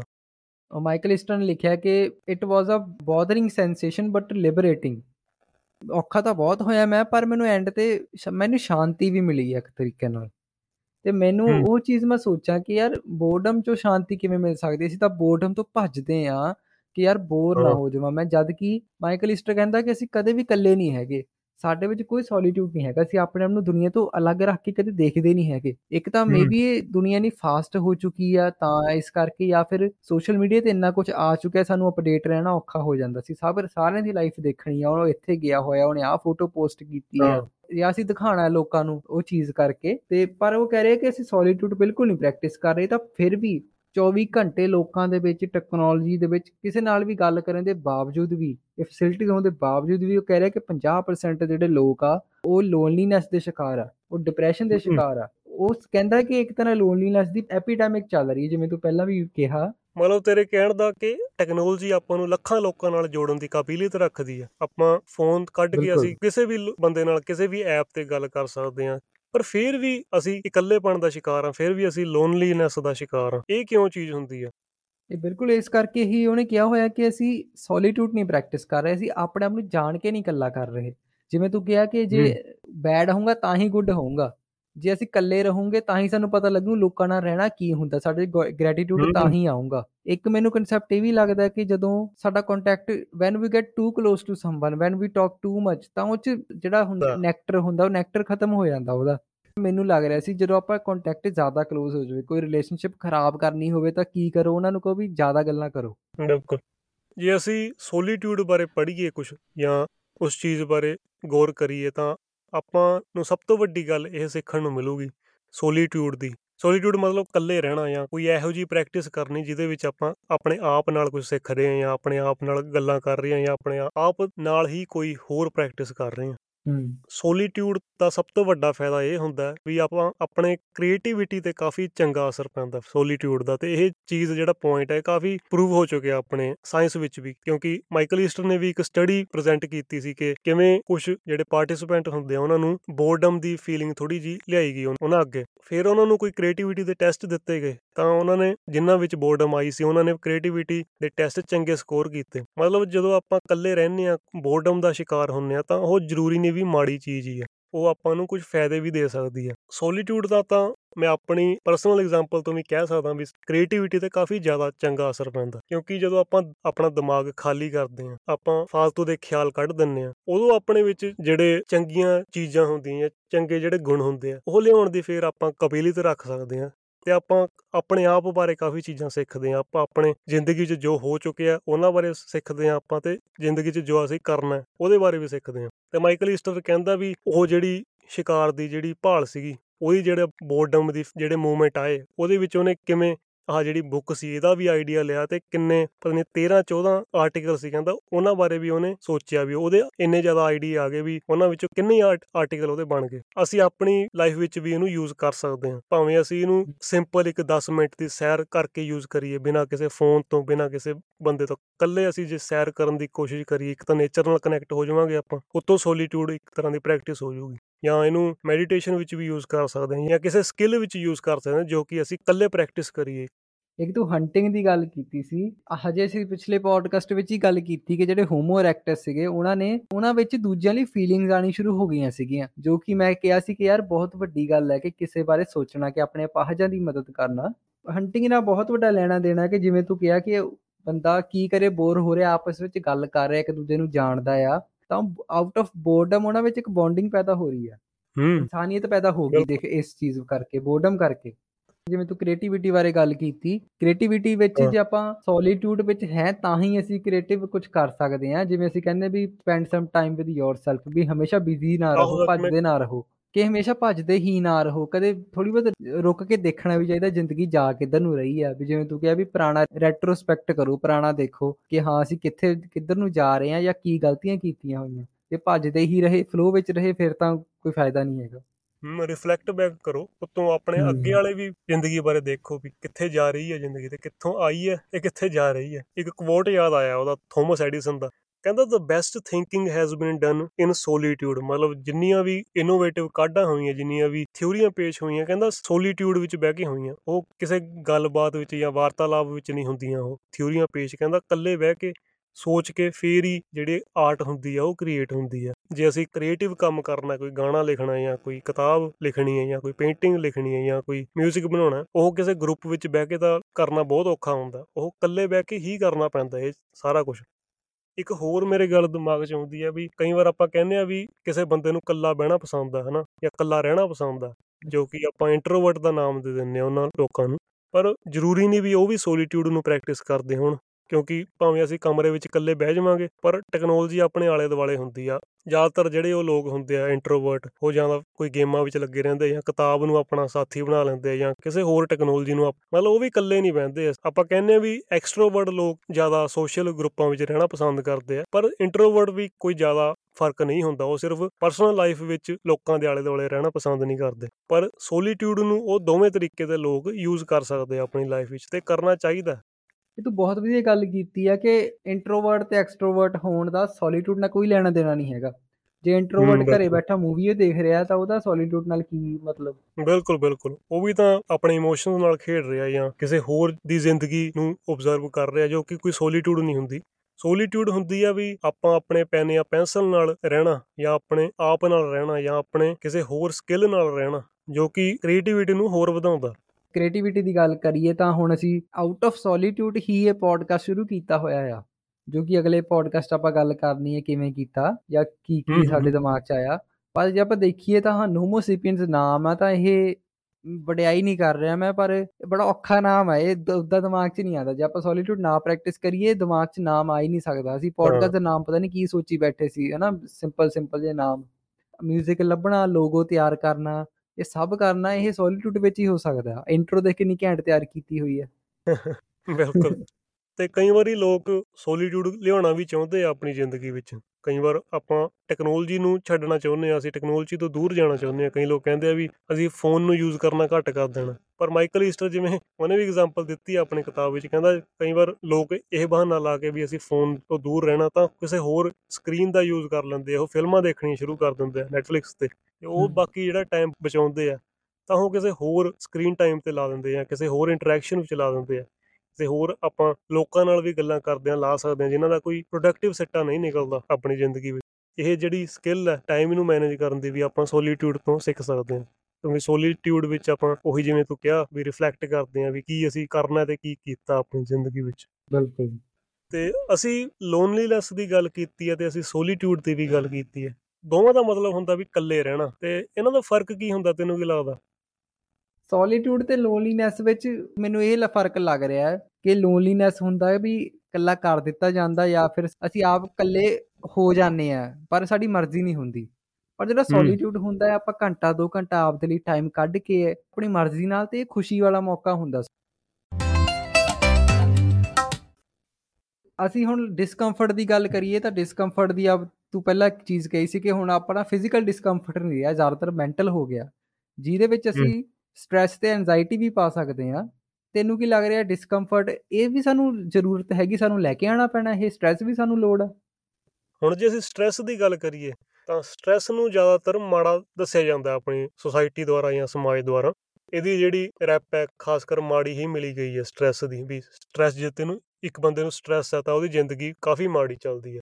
ਪਰ ਜੇ ਆਪਾਂ ਸਟ੍ਰੈਸ ਨੂੰ ਦੇਖੀਏ ਤਾਂ ਸਟ੍ਰੈਸ ਜਿਹੜੀ ਮਾੜੀ ਹੁੰਦੀ ਹੈ ਉਹ ਜਾਂ ਤਾਂ ਹੁੰਦੀ ਹੈ ਇੱਕ ਆਕਸੀਡੇਟਿਵ ਸਟ੍ਰੈਸ ਹੁੰਦੀ ਹੈ ਜਿਹੜੀ ਲੋਕਾਂ ਨੂੰ ਲੱਗ ਸਕਦੀ ਹੈ ਜਾਂ। ਤਾਂ ਕ੍ਰੋਨਿਕ ਸਟ੍ਰੈਸ ਹੁੰਦੀ ਹੈ ਕ੍ਰੋਨਿਕ ਹੁੰਦੀ ਹੈ ਜਿਵੇਂ ਕਿਸੇ ਦਾ ਵਰਕਲੋਡ ਕਾਫੀ ਜ਼ਿਆਦਾ ਹੋ ਗਿਆ ਹਨਾ ਜਾਂ ਸਲੀਪ ਉਹਦਾ ਸਾਈਕਲ ਕਾਫੀ ਮਾੜਾ ਚੱਲ ਰਿਹਾ ਉਹਨੂੰ ਨੀਂਦ ਘੱਟ ਮਿਲ ਰਹੀ ਹੈ ਜਾਂ ਸਮਾਜ ਵਿੱਚ ਕੋਈ ਇਹੋ ਜਿਹੀਆਂ ਟੈਨਸ਼ਨ ਹੈ ਉਹਨੂੰ ਸੋਸ਼ਲ ਲੈਵਲ ਤੇ ਜੋ ਕਿ ਉਹਦੇ ਖੂਨ ਵਿੱਚ ਜਿਹੜਾ ਸਟ੍ਰੈਸ ਹਾਰਮੋਨ ਹੁੰਦਾ ਕੋਰਟੀਸੋਲ ਉਹ ਲੰਬੇ ਟਾਈਮ ਤੱਕ ਜ਼ਿਆਦਾ ਰੱਖ ਰਹੀ ਹੈ ਜਾਂ ਤਾਂ ਹੁੰਦੀ ਆ ਆਕਸੀਡੇਟਿਵ ਸਟ्रेस ਜੋ ਕਿ ਆਪਾਂ ਨੂੰ ਖਾਣ ਦੀਆਂ ਮਾੜੀਆਂ ਆਦਤਾਂ ਜਾਂ এনवायरमेंट ਦੇ ਜਿਹੜੇ ਮਾੜੇ ਫੈਕਟਰ ਹੁੰਦੇ ਉਹਨਾਂ ਕਰਕੇ ਲੱਗ ਸਕਦੀਆਂ। ਇਹ ਤਾਂ ਚਲੋ ਮਾੜੀਆਂ ਸਟ੍ਰੈਸਾਂ ਹੋ ਗਈਆਂ ਪਰ ਕਈ ਵਾਰੀ ਆਪਾਂ ਸਟ੍ਰੈਸ ਜਦੋਂ ਆਪ ਲਿਆਉਂਦੇ ਆ ਆਪਣੇ ਸਰੀਰ ਤੇ ਉਹ ਚੰਗੀਆਂ ਵੀ ਹੋ ਸਕਦੀਆਂ। ਜਿਵੇਂ ਐਕਸਰਸਾਈਜ਼ ਵੀ ਇੱਕ ਤਰ੍ਹਾਂ ਦੀ ਸਟ੍ਰੈਸ ਹੀ ਆ ਪਰ ਉਹ ਜਦੋਂ ਆਪਾਂ ਵਰਕਆਊਟ ਕਰਦੇ ਆ ਉਦੋਂ ਤਾਂ ਆਪਣੇ ਸਰੀਰ ਵਿੱਚ ਸਟ੍ਰੈਸ ਦਾ ਰੂਪ ਲੈ ਕੇ ਆਉਂਦੀ ਆ। ਉਦੋਂ ਤਾਂ ਜਿਹੜਾ ਕੋਰਟੀਸੋਲ ਆ ਉਹ ਵੱਧਦਾ ਆਪਣੇ ਲੈਵਲ ਖੂਨ ਵਿੱਚ ਤੇ ਹੋਰ ਵੀ ਹਾਰਮੋਨ ਹੁੰਦੇ ਆ ਜਿਹੜੇ ਵੱਧ ਜਾਂਦੇ ਆ, ਜੋ ਕਿ ਆਪਾਂ ਨੂੰ ਅਲਰਟ ਕਰਦੇ ਆ ਜਾਂ ਆਪਾਂ ਨੂੰ ਚਕੰਨਾ ਕਰ ਦਿੰਦੇ ਆ। ਪਰ ਜੇ ਲੌਂਗ ਟਰਮ ਦੀ ਗੱਲ ਕਰੀਏ ਤਾਂ ਉਹ ਸਟ੍ਰੈਸ ਆਪਣੇ ਲਈ ਫਾਇਦਾ ਲੈ ਕੇ ਆਉਂਦੀ ਹੈ ਤੇ ਇਦਾਂ ਦੀਆਂ ਹੋਰ ਵੀ ਸਟ੍ਰੈਸਾਂ ਹੋ ਸਕਦੀਆਂ, ਜੋ ਕਿ ਆਪਾਂ ਨੂੰ ਫਾਇਦਾ ਪਹੁੰਚਾ ਸਕਦੀਆਂ। ਪਰ ਇਹ ਸਟ੍ਰੈਸਾਂ ਇਹੋ ਜਿਹੀਆਂ ਹੁੰਦੀਆਂ, ਜੋ ਕਿ ਆਪਾਂ ਨੂੰ ਆਪਣੀ ਇੱਛਾ ਨਾਲ ਕਰਨੀਆਂ ਪੈਣੀਆਂ ਵੋਲੰਟਰੀਲੀ ਆਪਾਂ ਆਪਣੇ ਸਰੀਰ ਤੇ ਲਾਉਣੀਆਂ ਪੈਣੀਆਂ। ਇੱਕ ਜਿਵੇਂ ਮੈਂ ਵਰਕਆਊਟ ਦੱਸਤਾ, ਇਹ ਤਾਂ ਹੁੰਦੀ ਹੋਇਆ ਉੱਤੋਂ ਕੋਲਡ ਜਾਂ ਹੋਰ ਥੈਰੇਪੀ ਵੀ ਹੋ ਗਈ, ਉਹ ਵੀ ਆਪਾਂ ਯੂਜ਼ ਕਰ ਸਕਦੇ ਹਾਂ ਜਿਵੇਂ ਸੋਨਾ ਹੋ ਗਿਆ ਹੋਰ ਥੈਰੇਪੀ ਦੇ ਤੌਰ ਤੇ ਜਾਂ ਕੋਲਡ ਸ਼ਾਵਰ ਜਾਂ ਕੋਲਡ ਬਾਥ ਹੋ ਗਏ ਕੋਲਡ ਥੈਰੇਪੀ ਦੇ ਤੌਰ ਤੇ ਜੋ ਕਿ ਆਪਾਂ ਨੂੰ ਪਤਾ ਵੀ ਚੰਗੇ ਹੁੰਦੇ ਆ ਇਹ ਆਪਣੇ organs ਲਈ ਆਪਣੇ ਹੀਟ ਸ਼ੌਕ ਪ੍ਰੋਟੀਨ ਜਾਂ ਕੋਲਡ ਸ਼ੌਕ ਪ੍ਰੋਟੀਨ ਜੋ ਵੀ ਆਪਣੇ ਸਰੀਰ ਵਿੱਚ ਆਉਂਦੇ ਆ ਉਹ ਬਦਲਾਵ ਚੰਗੇ ਹੁੰਦੇ ਆ। ਜਾਂ ਕੁਝ ਸੋਸ਼ਲੀ ਇਹੋ ਜਿਹੇ ਮੂਵਮੈਂਟ ਵਿੱਚ ਵੀ ਆਪਾਂ ਪੈ ਸਕਦੇ ਆ ਆਪਣੀ ਇੱਛਾ ਨਾਲ ਜੋ ਕਿ ਹੁੰਦੇ ਤਾਂ ਸਟ੍ਰੈਸਫੁਲ ਆ ਪਰ ਆਪਾਂ ਨੂੰ ਅੱਗੇ ਜਾ ਕੇ ਫਾਇਦਾ ਦੇਣਗੇ। ਤਾਂ ਇਹਨਾਂ ਸਟ੍ਰੈਸ ਨੂੰ ਆਪਾਂ ਕਹਿ ਦਿੰਦੇ ਆ ਹਾਰਮੈਟਿਕ ਸਟ੍ਰੈਸ ਮਤਲਬ ਕੁਝ ਐਸੇ ਬਦਲਾਅ ਆਉਂਦੇ ਆ ਆਪਣੇ ਸਰੀਰ ਵਿੱਚ, ਜਿਵੇਂ ਵਰਕਆਊਟ ਵਿੱਚ ਆਪਣੇ ਸਟ੍ਰੈਸ ਹਾਰਮੋਨ ਹੁੰਦੇ ਆ, ਉਹ ਵੀ ਰਿਲੀਜ਼ ਹੁੰਦੇ ਆ। ਪਰ ਇਹਨਾਂ ਦੇ ਜਿਹੜੇ ਅਡੈਪਟਿਵ ਰਿਸਪੌਂਸ ਹੁੰਦਾ ਆਪਣੇ ਸਰੀਰ ਦਾ, ਉਹ ਚੰਗਾ ਹੁੰਦਾ। ਉਹ ਆਪਣੇ ਲੌਂਜੈਵਿਟੀ ਲਈ ਜਾਂ ਆਪਣੇ ਇਮਿਊਨ ਸਿਸਟਮ ਲਈ ਚੰਗਾ ਹੁੰਦਾ। ਤਾਂ ਜਿਹੜੀ ਹਾਰਮੈਟਿਕ ਸਟ੍ਰੈਸ ਹੁੰਦੀ ਹੈ ਇਹਨੂੰ ਆਪਾਂ ਯੂਜ਼ ਕਰ ਸਕਦੇ ਹਾਂ ਇਹਨੂੰ ਆਪਾਂ ਜਿਹੜੀ ਡਿਸਕੰਫਰਟ ਦਿੱਤੀ ਆ ਆਪਾਂ ਨੂੰ, ਆਪਾਂ ਆਪਣੇ ਇੱਛਾ ਨਾਲ ਆਪਣੇ ਸਰੀਰ ਤੇ ਜੇ ਲਾਈਏ, ਤਾਂ ਆਪਾਂ ਨੂੰ ਫਾਇਦਾ ਕਾਫੀ ਦੇ ਸਕਦੀ ਹੈ ਤੇ ਇਹ ਤਾਂ ਸਾਡਾ ਜਿਹੜਾ ਖਾਸ ਕਰ ਤੂੰ ਗੱਲ ਕੀਤੀ ਹੈ ਫਿਜ਼ੀਕਲ ਸਟ੍ਰੈਸ ਹੋ ਗਿਆ ਨਾ ਪਰ ਜੇ ਆਪਾਂ ਮੈਂਟਲ ਸਟ੍ਰੈਸ ਦੀ ਗੱਲ ਕਰੀਏ ਸਾਨੂੰ ਐਂਜ਼ਾਈਟੀ ਦੀ ਪ੍ਰੋਬਲਮ ਆਉਂਦੀ ਕਈਆਂ ਨੂੰ ਉਹ ਤਾਂ। ਨਹੀਂ ਫਾਇਦਾ ਹੋ ਸਕਦਾ ਉਹਦਾ। ਉਹਦਾ ਵੀ ਫਾਇਦਾ ਹੋ ਸਕਦਾ ਜੇ ਆਪਾਂ ਆਪਣੀ ਇੱਛਾ ਨਾਲ ਉਹਨੂੰ ਇੱਕ ਹਰਡਲ ਮੰਨ ਕੇ ਪਾਰ ਕਰਾਂਗੇ। ਜ਼ਿਆਦਾਤਰ ਲੋਕਾਂ ਨੂੰ ਤਾਂ ਸੋਸ਼ਲ ਸਟ੍ਰੈਸ ਹੀ ਹੁੰਦੀ ਹੈ ਨਾ ਵੀ ਮੇਰੇ ਬੋਸ ਨੇ ਮੈਨੂੰ ਇਹ ਕਹਿ ਦੇਣਾ ਜਾਂ ਮੈਂ ਇਹ ਕੰਮ ਨਹੀਂ ਕੀਤਾ ਤਾਂ ਇਹਦਾ ਮੈਨੂੰ ਇਹ ਨੁਕਸਾਨ ਹੋਊਗਾ ਜਾਂ ਆਪਣੇ ਗਵਾਂਢੀ ਨਾਲ ਝਗੜਾ ਹੋ ਗਿਆ ਉਹ ਸਟ੍ਰੈਸ ਹੁੰਦੀ ਹੈ ਜਾਂ ਕੋਈ ਹੋਰ ਆਪਾਂ ਕੰਮ ਕਰਨ ਵਾਲਾ ਉਹ ਸਟ੍ਰੈਸ ਹੁੰਦੀ ਹੈ। ਪਰ ਇਹ ਜਿਹੜੀਆਂ ਸਾਰੀਆਂ ਸਟ੍ਰੈਸ ਹੈ ਜਾਂ ਐਂਜ਼ਾਈਟੀ ਆਪਾਂ ਨੂੰ ਲਾਈਫ ਵਿੱਚ ਮਿਲੀ ਹੈ, ਇਹ ਤਾਂ ਚੱਲਦੀ ਰਹਿਣੀ ਹੈ, ਇਹ ਤਾਂ ਹਰ ਦਿਨ ਆਉਂਦੀ ਰਹਿਣੀ ਹੈ ਆਪਣੀ ਜ਼ਿੰਦਗੀ ਵਿੱਚ। ਪਰ ਕੋਈ ਵੀ ਐਂਜ਼ਾਈਟੀ ਆਪਾਂ ਨੂੰ ਜਿਹੜੀ ਲੱਗੀ ਹੋਈ ਹੈ, ਉਹਦਾ ਕੋਈ ਨਾ ਕੋਈ ਇਹੋ ਜਿਹਾ ਹੱਲ ਹੁੰਦਾ ਹੈ ਜੋ ਕਿ ਆਪਾਂ ਕਰ ਸਕਦੇ ਹਾਂ, ਪਰ ਉਹ ਕਾਫੀ ਅਨਕੰਫਰਟੇਬਲ ਹੁੰਦਾ ਹੈ। ਉਹ ਤੋਂ ਆਪਾਂ ਫਾਇਦਾ ਚੁੱਕ ਸਕਦੇ ਹਾਂ। ਇੱਕ ਰਿਸਰਚਰ ਹੈ ਮੇਰੇ ਖਿਆਲ ਨਾਲ ਯੂਨੀਵਰਸਿਟੀ ਆਫ ਕੈਲੀਫੋਰਨੀਆ ਦੀ ਜਾਂ ਕਿਸੇ ਹੋਰ ਦੀ, ਉਹਦਾ ਨਾਮ ਹੈ ਐਲੀਸਾ ਐਪਲ ਉਹਨੇ ਇਸ ਚੀਜ਼ ਬਾਰੇ ਕਾਫੀ ਰਿਸਰਚ ਕੀਤੀ ਹੋਈ ਹੈ। ਸਾਈਕੋਲੋਜੀਕਲ ਜਿਹੜੀ ਸਟ੍ਰੈਸ ਹੁੰਦੀ ਆ ਆਪਾਂ ਨੂੰ, ਜੇ ਕਿਸੇ ਨੂੰ ਇੰਟਰਸਟ ਹੈ ਇਸ ਚੀਜ਼ ਬਾਰੇ ਤਾਂ ਜ਼ਰੂਰ ਇਸ ਸਰਚ ਵਿੱਚ ਜਾ ਕੇ ਦੇਖ ਸਕਦਾ। ਉਹਦੇ ਕਹਿਣ ਦਾ ਮਤਲਬ ਇਹੀ ਸੀਗਾ ਕਿ ਆਪਾਂ ਜਿਹੜੀ ਵੀ ਸਟ੍ਰੈਸ ਹੈ ਉਹਨੂੰ ਅਸੀਂ ਚੰਗੇ ਤਰੀਕੇ ਨਾਲ ਵੀ ਦੇਖ ਸਕਦੇ ਹਾਂ ਹੁਣ ਜੇ ਆਪਾਂ ਨੂੰ ਕੋਈ ਸਟ੍ਰੈਸ ਜਿਵੇਂ ਮੈਂ ਬੋਸ ਦੀ ਐਗਜ਼ਾਮਪਲ ਦਿੱਤੀ ਸੀ, ਆਪਾਂ ਉਹਨੂੰ ਚੰਗੇ ਤਰੀਕੇ ਨਾਲ ਵੀ ਦੇਖ ਸਕਦੇ ਹਾਂ ਵੀ ਆਪਾਂ ਇਹ ਵੀ ਸੋਚ ਸਕਦੇ ਹਾਂ ਵੀ ਇਹ ਜਿਹੜਾ ਐਕਸਪੀਰੀਅੰਸ ਮਿਲਿਆ ਮੈਨੂੰ ਸਟ੍ਰੈਸ ਨਾਲ, ਇਹ ਮੈਨੂੰ ਫਾਇਦਾ ਦਊਗਾ। ਜਿਵੇਂ ਅਸੀਂ ਪੇਰੈਂਟਿੰਗ ਦੀ ਵੀ ਗੱਲ ਕੀਤੀ ਸੀ ਕਿ ਅਸੀਂ ਜੇ ਮਾੜੀਆਂ ਸਿਚੁਏਸ਼ਨ ਵਿੱਚ ਪੈ ਕੇ ਉਹਨਾਂ ਤੋਂ ਗੁਜ਼ਰ ਰਹੇ ਹਾਂ ਤਾਂ ਉਹ ਆਪਾਂ ਨੂੰ ਟਫ ਬਣਾਉਣਗੀਆਂ। ਤਾਂ ਆਪਾਂ ਹਰ ਸਟ੍ਰੈਸ ਨੂੰ ਐਜ਼ ਅ ਐਕਸਪੀਰੀਅੰਸ ਮੰਨ ਸਕਦੇ ਹਾਂ ਵੀ ਇਹ ਮੇਰੇ ਲਈ ਐਕਸਪੀਰੀਅੰਸ ਹੋਊਗਾ, ਜਿਹਦੇ ਤੋਂ ਗੁਜ਼ਰ ਕੇ ਮੈਂ ਟਫ ਬਣ ਜਾਊਗਾ। ਹਰ ਸਟ੍ਰੈਸ ਨੂੰ ਜੇ ਆਪਾਂ ਇਹੋ ਜਿਹਾ ਐਕਸਪੀਰੀਅੰਸ ਮੰਨ ਲਈਏ, ਤਾਂ ਆਪਣੇ ਲਈ ਕਾਫੀ ਚੰਗੀ ਗੱਲ ਹੋ ਸਕਦੀ ਹੈ। ਉਤੋਂ ਇੱਕ ਤਰ੍ਹਾਂ ਦਾ ਐਡਵੈਂਚਰ ਬਣ ਜਾਂਦਾ। ਠੀਕ ਆ। ਇੱਕ ਸਟ੍ਰੈਸ ਤੋਂ ਮਾਈਕਲ ਈਸਟਰ ਵਰਡ ਯੂਜ਼ ਕਰਦਾ, ਜੋ ਕਿ ਇੱਕ ਜੈਪਨੀਜ਼ ਟਰਮ ਆ, ਪਰ ਉਹ ਆਪਣੇ ਹਿਸਾਬ ਨਾਲ ਥੋੜਾ ਮੋਲਡ ਕਰਕੇ ਤੇ ਉਹ ਟਰਮ ਦਾ ਨਾਮ ਹੈ ਮਿਸੋਗੀ ਕੀ ਦੱਸਦਾ ਉਹ ਮਿਸੋਗੀ ਬਾਰੇ? ਆ ਮਿਸੋਗੀ ਰਾਈਟਰ ਨੇ ਇਹੋ ਜਿਹੇ ਚੈਲੰਜਸ ਨੂੰ ਨਾਮ ਦਿੱਤਾ ਹੋਇਆ ਜੋ ਕਿ ਫਿਜ਼ੀਕਲੀ ਤੇ ਮੈਂਟਲੀ ਆਪਣੇ ਸਰੀਰ ਨੂੰ ਕਾਫੀ ਜ਼ਿਆਦਾ ਚੈਲੰਜ ਕਰਦੇ ਆ। ਉਹ ਚੈਲੰਜ ਆਪਾਂ ਨੂੰ ਆਪ ਡਿਵੈਲਪ ਕਰਨੇ ਪੈਂਦੇ ਆ ਰਾਈਟਰ ਦੇ ਮੁਤਾਬਕ। ਕਿਸੇ ਵੀ ਤਰ੍ਹਾਂ ਦੇ ਚੈਲੰਜ ਹੋ ਸਕਦੇ ਕਿਸੇ ਲਈ ਉਹ ਇੱਕ ਮੈਰਾਥਨ ਰੇਸ ਹੋ ਸਕਦੀ ਹੈ ਆਪਣੇ ਕਬੀਲਤ ਦੇ ਮੁਤਾਬਕ ਆਪਾਂ ਜੇ ਚੈਲੰਜ ਇਹੋ ਜਿਹੇ ਡਿਵੈਲਪ ਕਰਾਂਗੇ ਮੈਡੀਟੇਸ਼ਨ ਦੀ ਰਿਟਰੀਟ ਹੋਵੇ 2 ਘੰਟੇ ਲਈ ਜਾਂ 2 ਦਿਨਾਂ ਲਈ ਮੈਡੀਟੇਸ਼ਨ ਕਰਨ ਜਾਣਾ ਤਾਂ ਕੋਈ ਇਹੋ ਜਿਹੇ ਚੈਲੰਜ ਆਪਾਂ ਆਪਣੀ ਜ਼ਿੰਦਗੀ ਵਿੱਚ ਬਣਾ ਲਵਾਂਗੇ, ਪੇਸ਼ ਕਰ ਲਵਾਂਗੇ, ਉਹਨਾਂ ਨੂੰ ਪਾਰ ਕਰਕੇ ਜਿਹੜੀਆਂ ਸਿੱਖਾਂ ਮਿਲਦੀਆਂ ਆਪਾਂ ਨੂੰ, ਜੋ ਵੀ ਫਾਇਦੇ ਮਿਲਦੇ ਆ ਆਪਣੇ ਸਰੀਰ ਤੇ ਜਾਂ ਸਾਈਕੋਲੋਜੀ ਤੇ, ਉਹ ਚੈਲੰਜ ਨੂੰ ਰਾਈਟਰ ਨੇ ਮਸੋਗੀ ਦਾ ਨਾਮ ਦਿੱਤਾ। ਇੱਕ ਜਿਹਦਾ ਆਪਾਂ ਜਾਪਾਨੀਜ਼ ਕਲਚਰ ਵਿੱਚ ਦੇਖੀ ਉਹ ਕੀ ਕਰਦੇ? ਕਿਸੇ ਨੂੰ ਠੰਡੇ ਪਾਣੀ ਵਿੱਚ ਖੜਾ ਕਰਕੇ ਜਾਂ ਫਿਰ ਪਰ ਜਦੋਂ ਵਾਟਰਫਾਲ ਤੋਂ ਪਾਣੀ ਗਿਰਦਾ, ਬਹੁਤ ਜ਼ੋਰ ਦੀ ਗਿਰਦਾ, ਉਹਦੇ ਥੱਲੇ ਖੜਾ ਕਰ ਦਿੰਦੇ ਆ ਘੰਟੇ ਦੋ ਘੰਟੇ ਲਈ।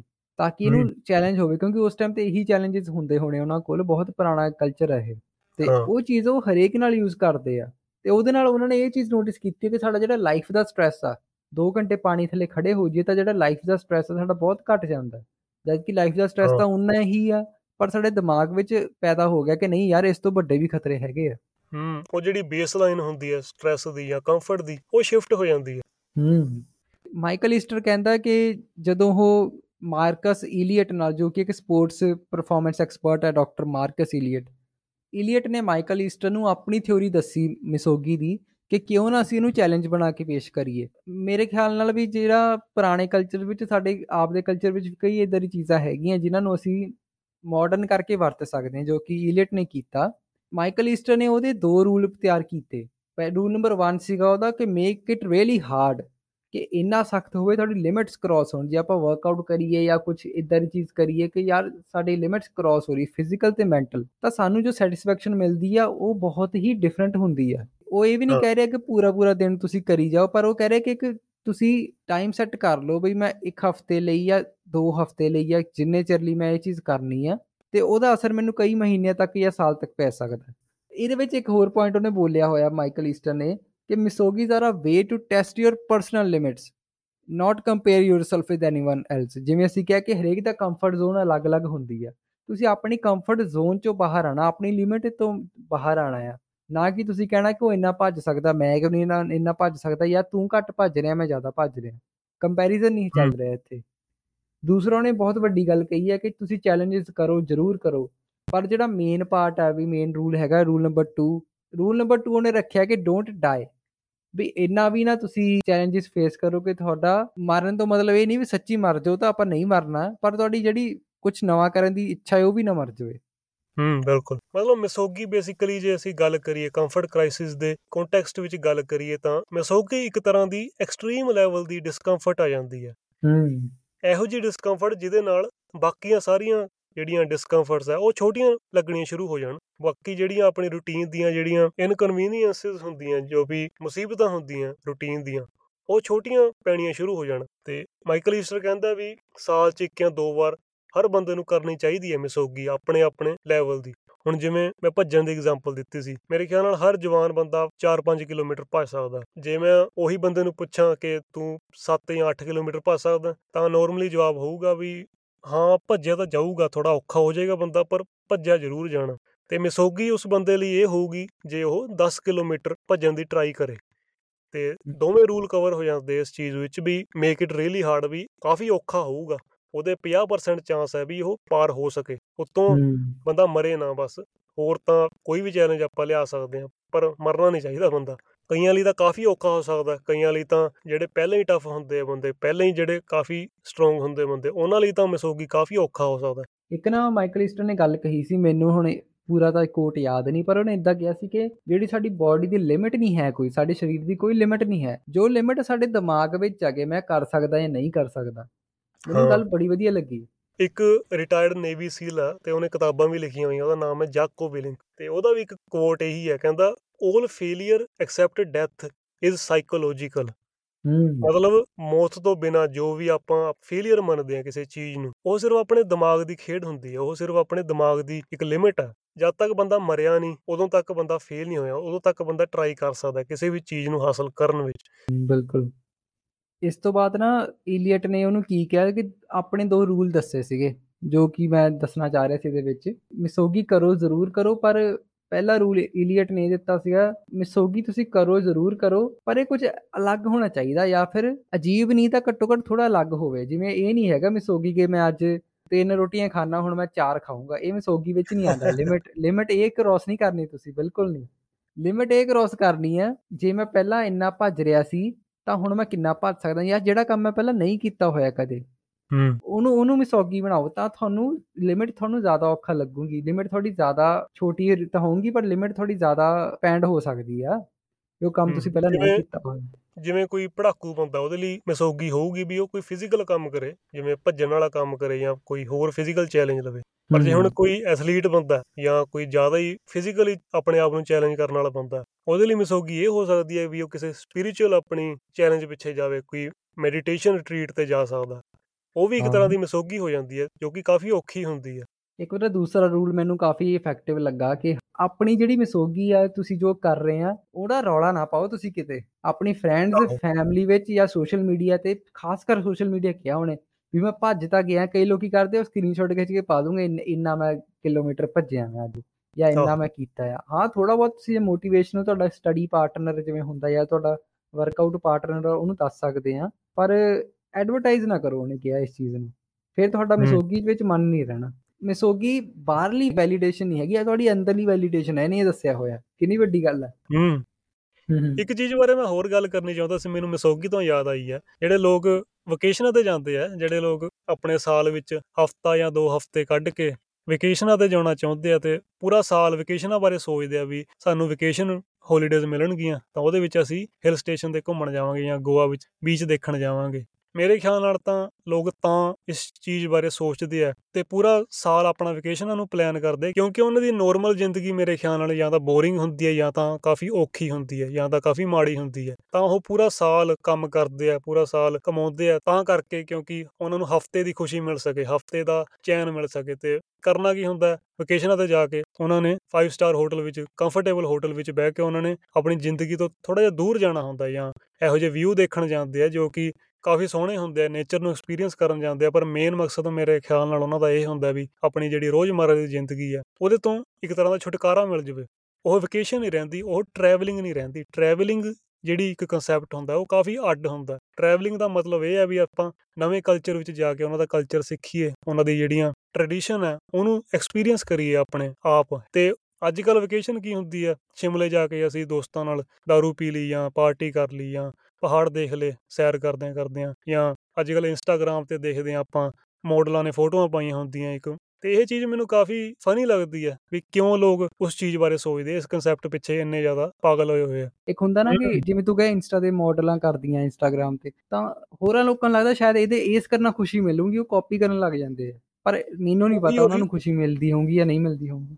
ਇਹਦੇ ਤੋਂ ਚੰਗਾ ਵਕੇਸ਼ਨ ਤੋਂ ਚੰਗਾ ਮੇਰੇ ਖਿਆਲ ਨਾਲ ਆਪਾਂ ਮਿਸੋਗੀ ਕਰਨ ਦੀ ਟਰਾਈ ਕਰ ਲਈਏ ਤੇ ਉਹਦੇ ਨਾਲ ਕੀ ਹੋਊਗਾ? ਆਪਣੀ, ਜੇ ਆਪਾਂ ਇੱਕ ਹਫ਼ਤੇ ਲਈ ਆਪਣੇ ਸਰੀਰ ਨੂੰ ਜਾਂ ਆਪਣੇ ਦਿਮਾਗ ਨੂੰ ਚੈਲੰਜ ਕਰਾਂਗੇ, ਇੰਨਾ ਜ਼ਿਆਦਾ ਚੈਲੰਜ ਕਰਾਂਗੇ ਕਿ ਪੂਰਾ ਆਪਾਂ ਨੂੰ ਬਾਕੀ ਸਾਲ ਸੌਖਾ ਲੱਗਣ ਲੱਗ ਜਾਵੇ, ਆਪਾਂ ਨੂੰ ਬਾਕੀ ਸਾਲ ਪੂਰਾ ਇਹੋ ਜਿਹਾ ਲੱਗਣ ਲੱਗ ਜਾਵੇ ਵੀ ਅਸੀਂ ਵਕੇਸ਼ਨ ਤੇ ਹੁੰਨੇ ਆ ਬਾਕੀ ਸਾਲ, ਕਿਉਂਕਿ ਅਸੀਂ ਹਫਤਾ ਆਪਣੇ ਸਰੀਰ ਨੂੰ ਕਸ਼ਟ ਦਿੱਤਾ, ਆਪਣੇ ਦਿਮਾਗ ਨੂੰ ਕਸ਼ਟ ਦਿੱਤਾ। ਤੂੰ ਕਹਿਣਾ ਚਾਹ ਰਿਹਾ ਕਿ ਅਸੀਂ ਆਪਣੇ ਆਪ ਨੂੰ ਜ਼ਿਆਦਾ ਤਕਲੀਫ ਦਈਏ ਤਾਂ ਕਿ ਸਾਨੂੰ ਬਾਕੀ ਦਿਨ ਸੌਖੇ ਲੱਗਣ, ਨਾ ਕਿ ਕਿ ਸਾਰਾ ਸਾਲ ਦੀ ਫਰਸਟ੍ਰੇਸ਼ਨ ਤੁਸੀਂ ਹਫ਼ਤੇ ਜਾ ਕੇ ਕੱਢਿਆ ਉਹ ਇਹ ਕਹਿਣਾ ਚਾਹ ਰਿਹਾ ਸ਼ਾਇਦ ਤੂੰ।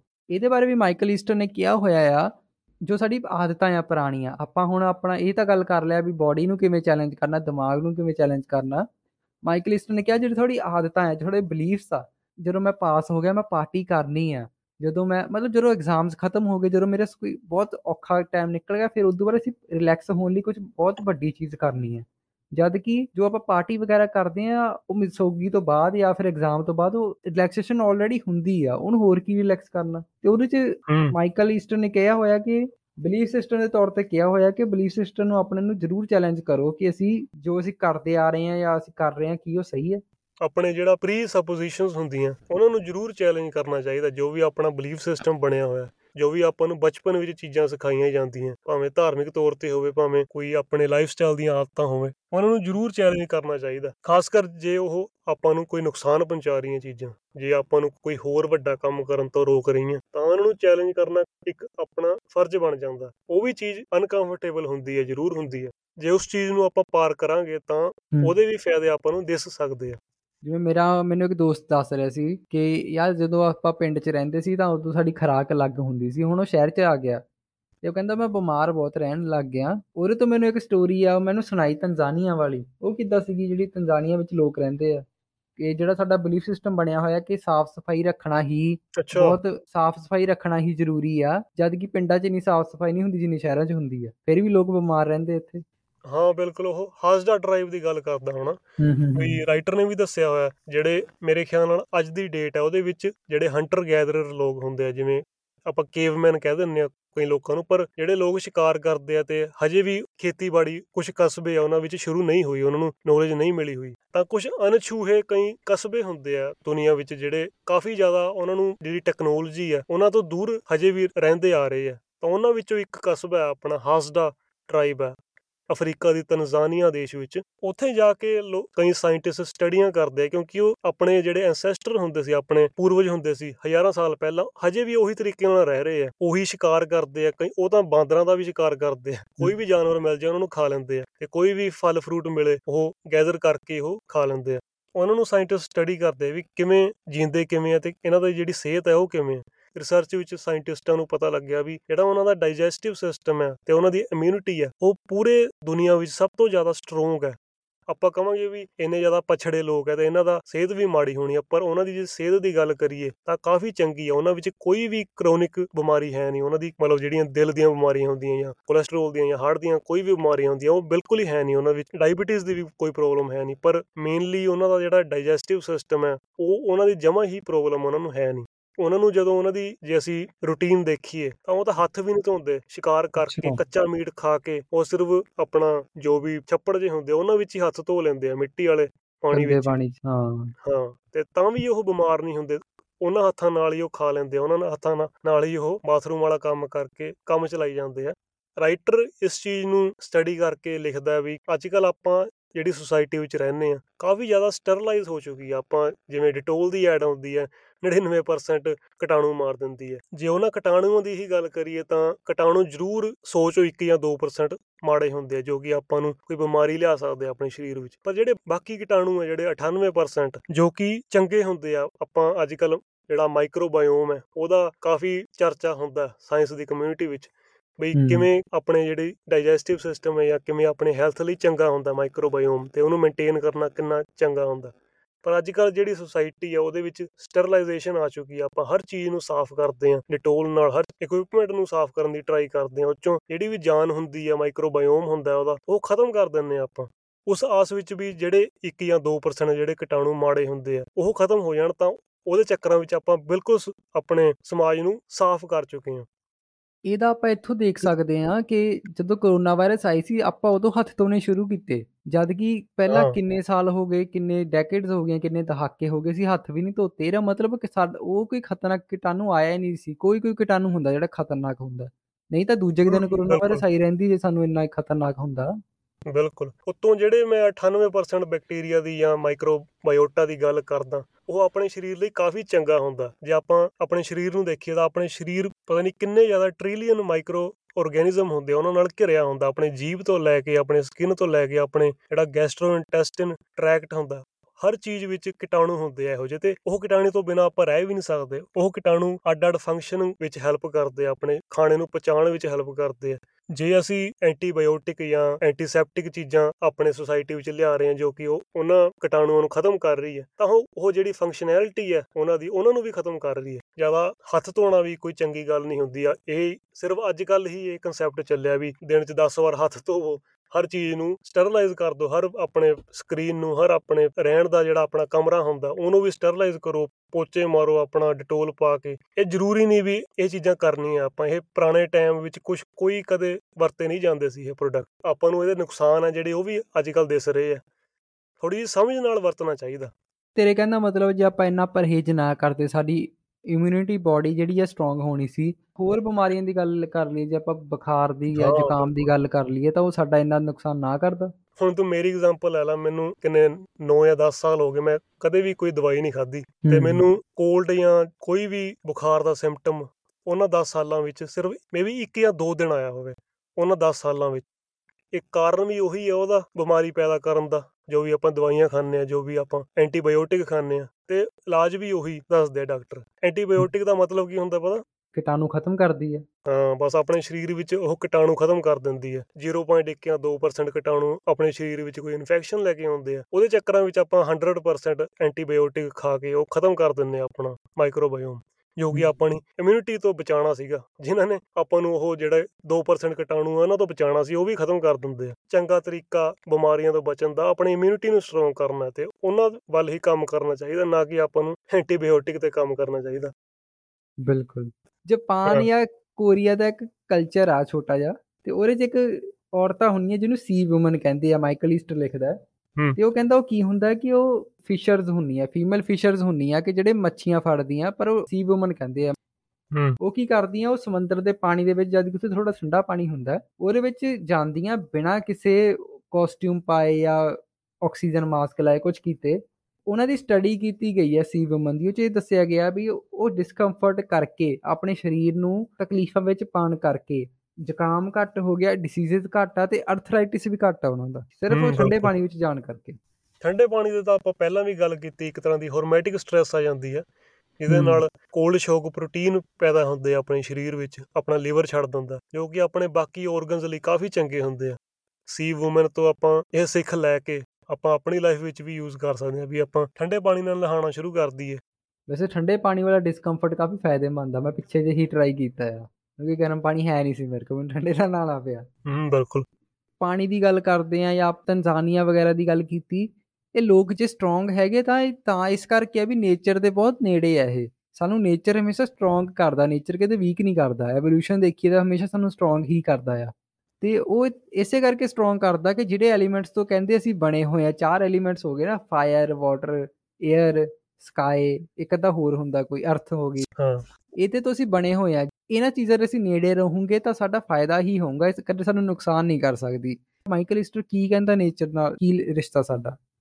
ਬਿਲਕੁਲ ਆਪਾਂ ਅੱਜ ਕੱਲ ਜੇ ਆਪਣੀ ਹੀ ਗੱਲ ਕਰੀਏ ਤਾਂ ਆਪਾਂ ਨੇਚਰ ਤੋਂ ਕਿੰਨੇ ਦੂਰ ਆ ਹਨਾ ਆਪਾਂ। ਜੰਗਲ ਵਿੱਚ ਤਾਂ ਜਾਣ ਦੀ ਗੱਲ ਦੂਰ ਆ ਪਰ ਆਪਣੇ ਸਮਾਜ ਵਿੱਚ ਹਰਿਆਲੀ ਵੀ ਕਾਫੀ ਘੱਟ ਹੋ ਚੁੱਕੀ ਆ ਜੇ ਆਪਾਂ ਆਲੇ ਦੁਆਲੇ ਦੇਖੀਏ ਪਰ। ਮਾਈਕਲ ਈਸਟਰ ਕਹਿੰਦਾ ਕਿ ਇਹ ਤਾਂ ਇਮੇਜਿਨ ਕਰ ਸਕਦੇ ਆ ਵੀ ਨੇਚਰ ਵਿੱਚ ਰਹਿਣਾ ਆਪਣੇ ਸਟ੍ਰੈਸ ਲਈ ਚੰਗਾ ਹੋਊਗਾ ਪਰ ਆਪਣੇ ਸਰੀਰ ਲਈ ਵੀ ਕਾਫੀ ਚੰਗਾ ਹੁੰਦਾ ਤੇ ਉਹ ਸਟੱਡੀਜ਼ ਵੀ ਪੇਸ਼ ਕਰਦਾ ਵੀ ਕਿਵੇਂ ਨੇਚਰ ਵਿੱਚ ਰਹਿਣਾ ਆਪਣੇ ਦਿਮਾਗ ਲਈ ਤੇ ਆਪਣੇ ਸਰੀਰ ਲਈ ਕਾਫੀ ਫਾਇਦੇ ਲੈ ਕੇ ਆਉਂਦਾ ਇੱਕ ਨਾ ਮਾਈਕਲ ਈਸਟਰ ਨੇ ਗੱਲ ਦੱਸੀ ਸੀਗੀ ਕਿ 3 ਦਿਨ ਵਿੱਚ ਸਾਡਾ ਜੇ ਆਪਾਂ 3 ਦਿਨ ਨੇਚਰ ਦੇ ਨਾਲ ਰਹੀਏ ਤਾਂ ਕਾਫੀ ਫ਼ਰਕ ਪੈਂਦਾ ਆ।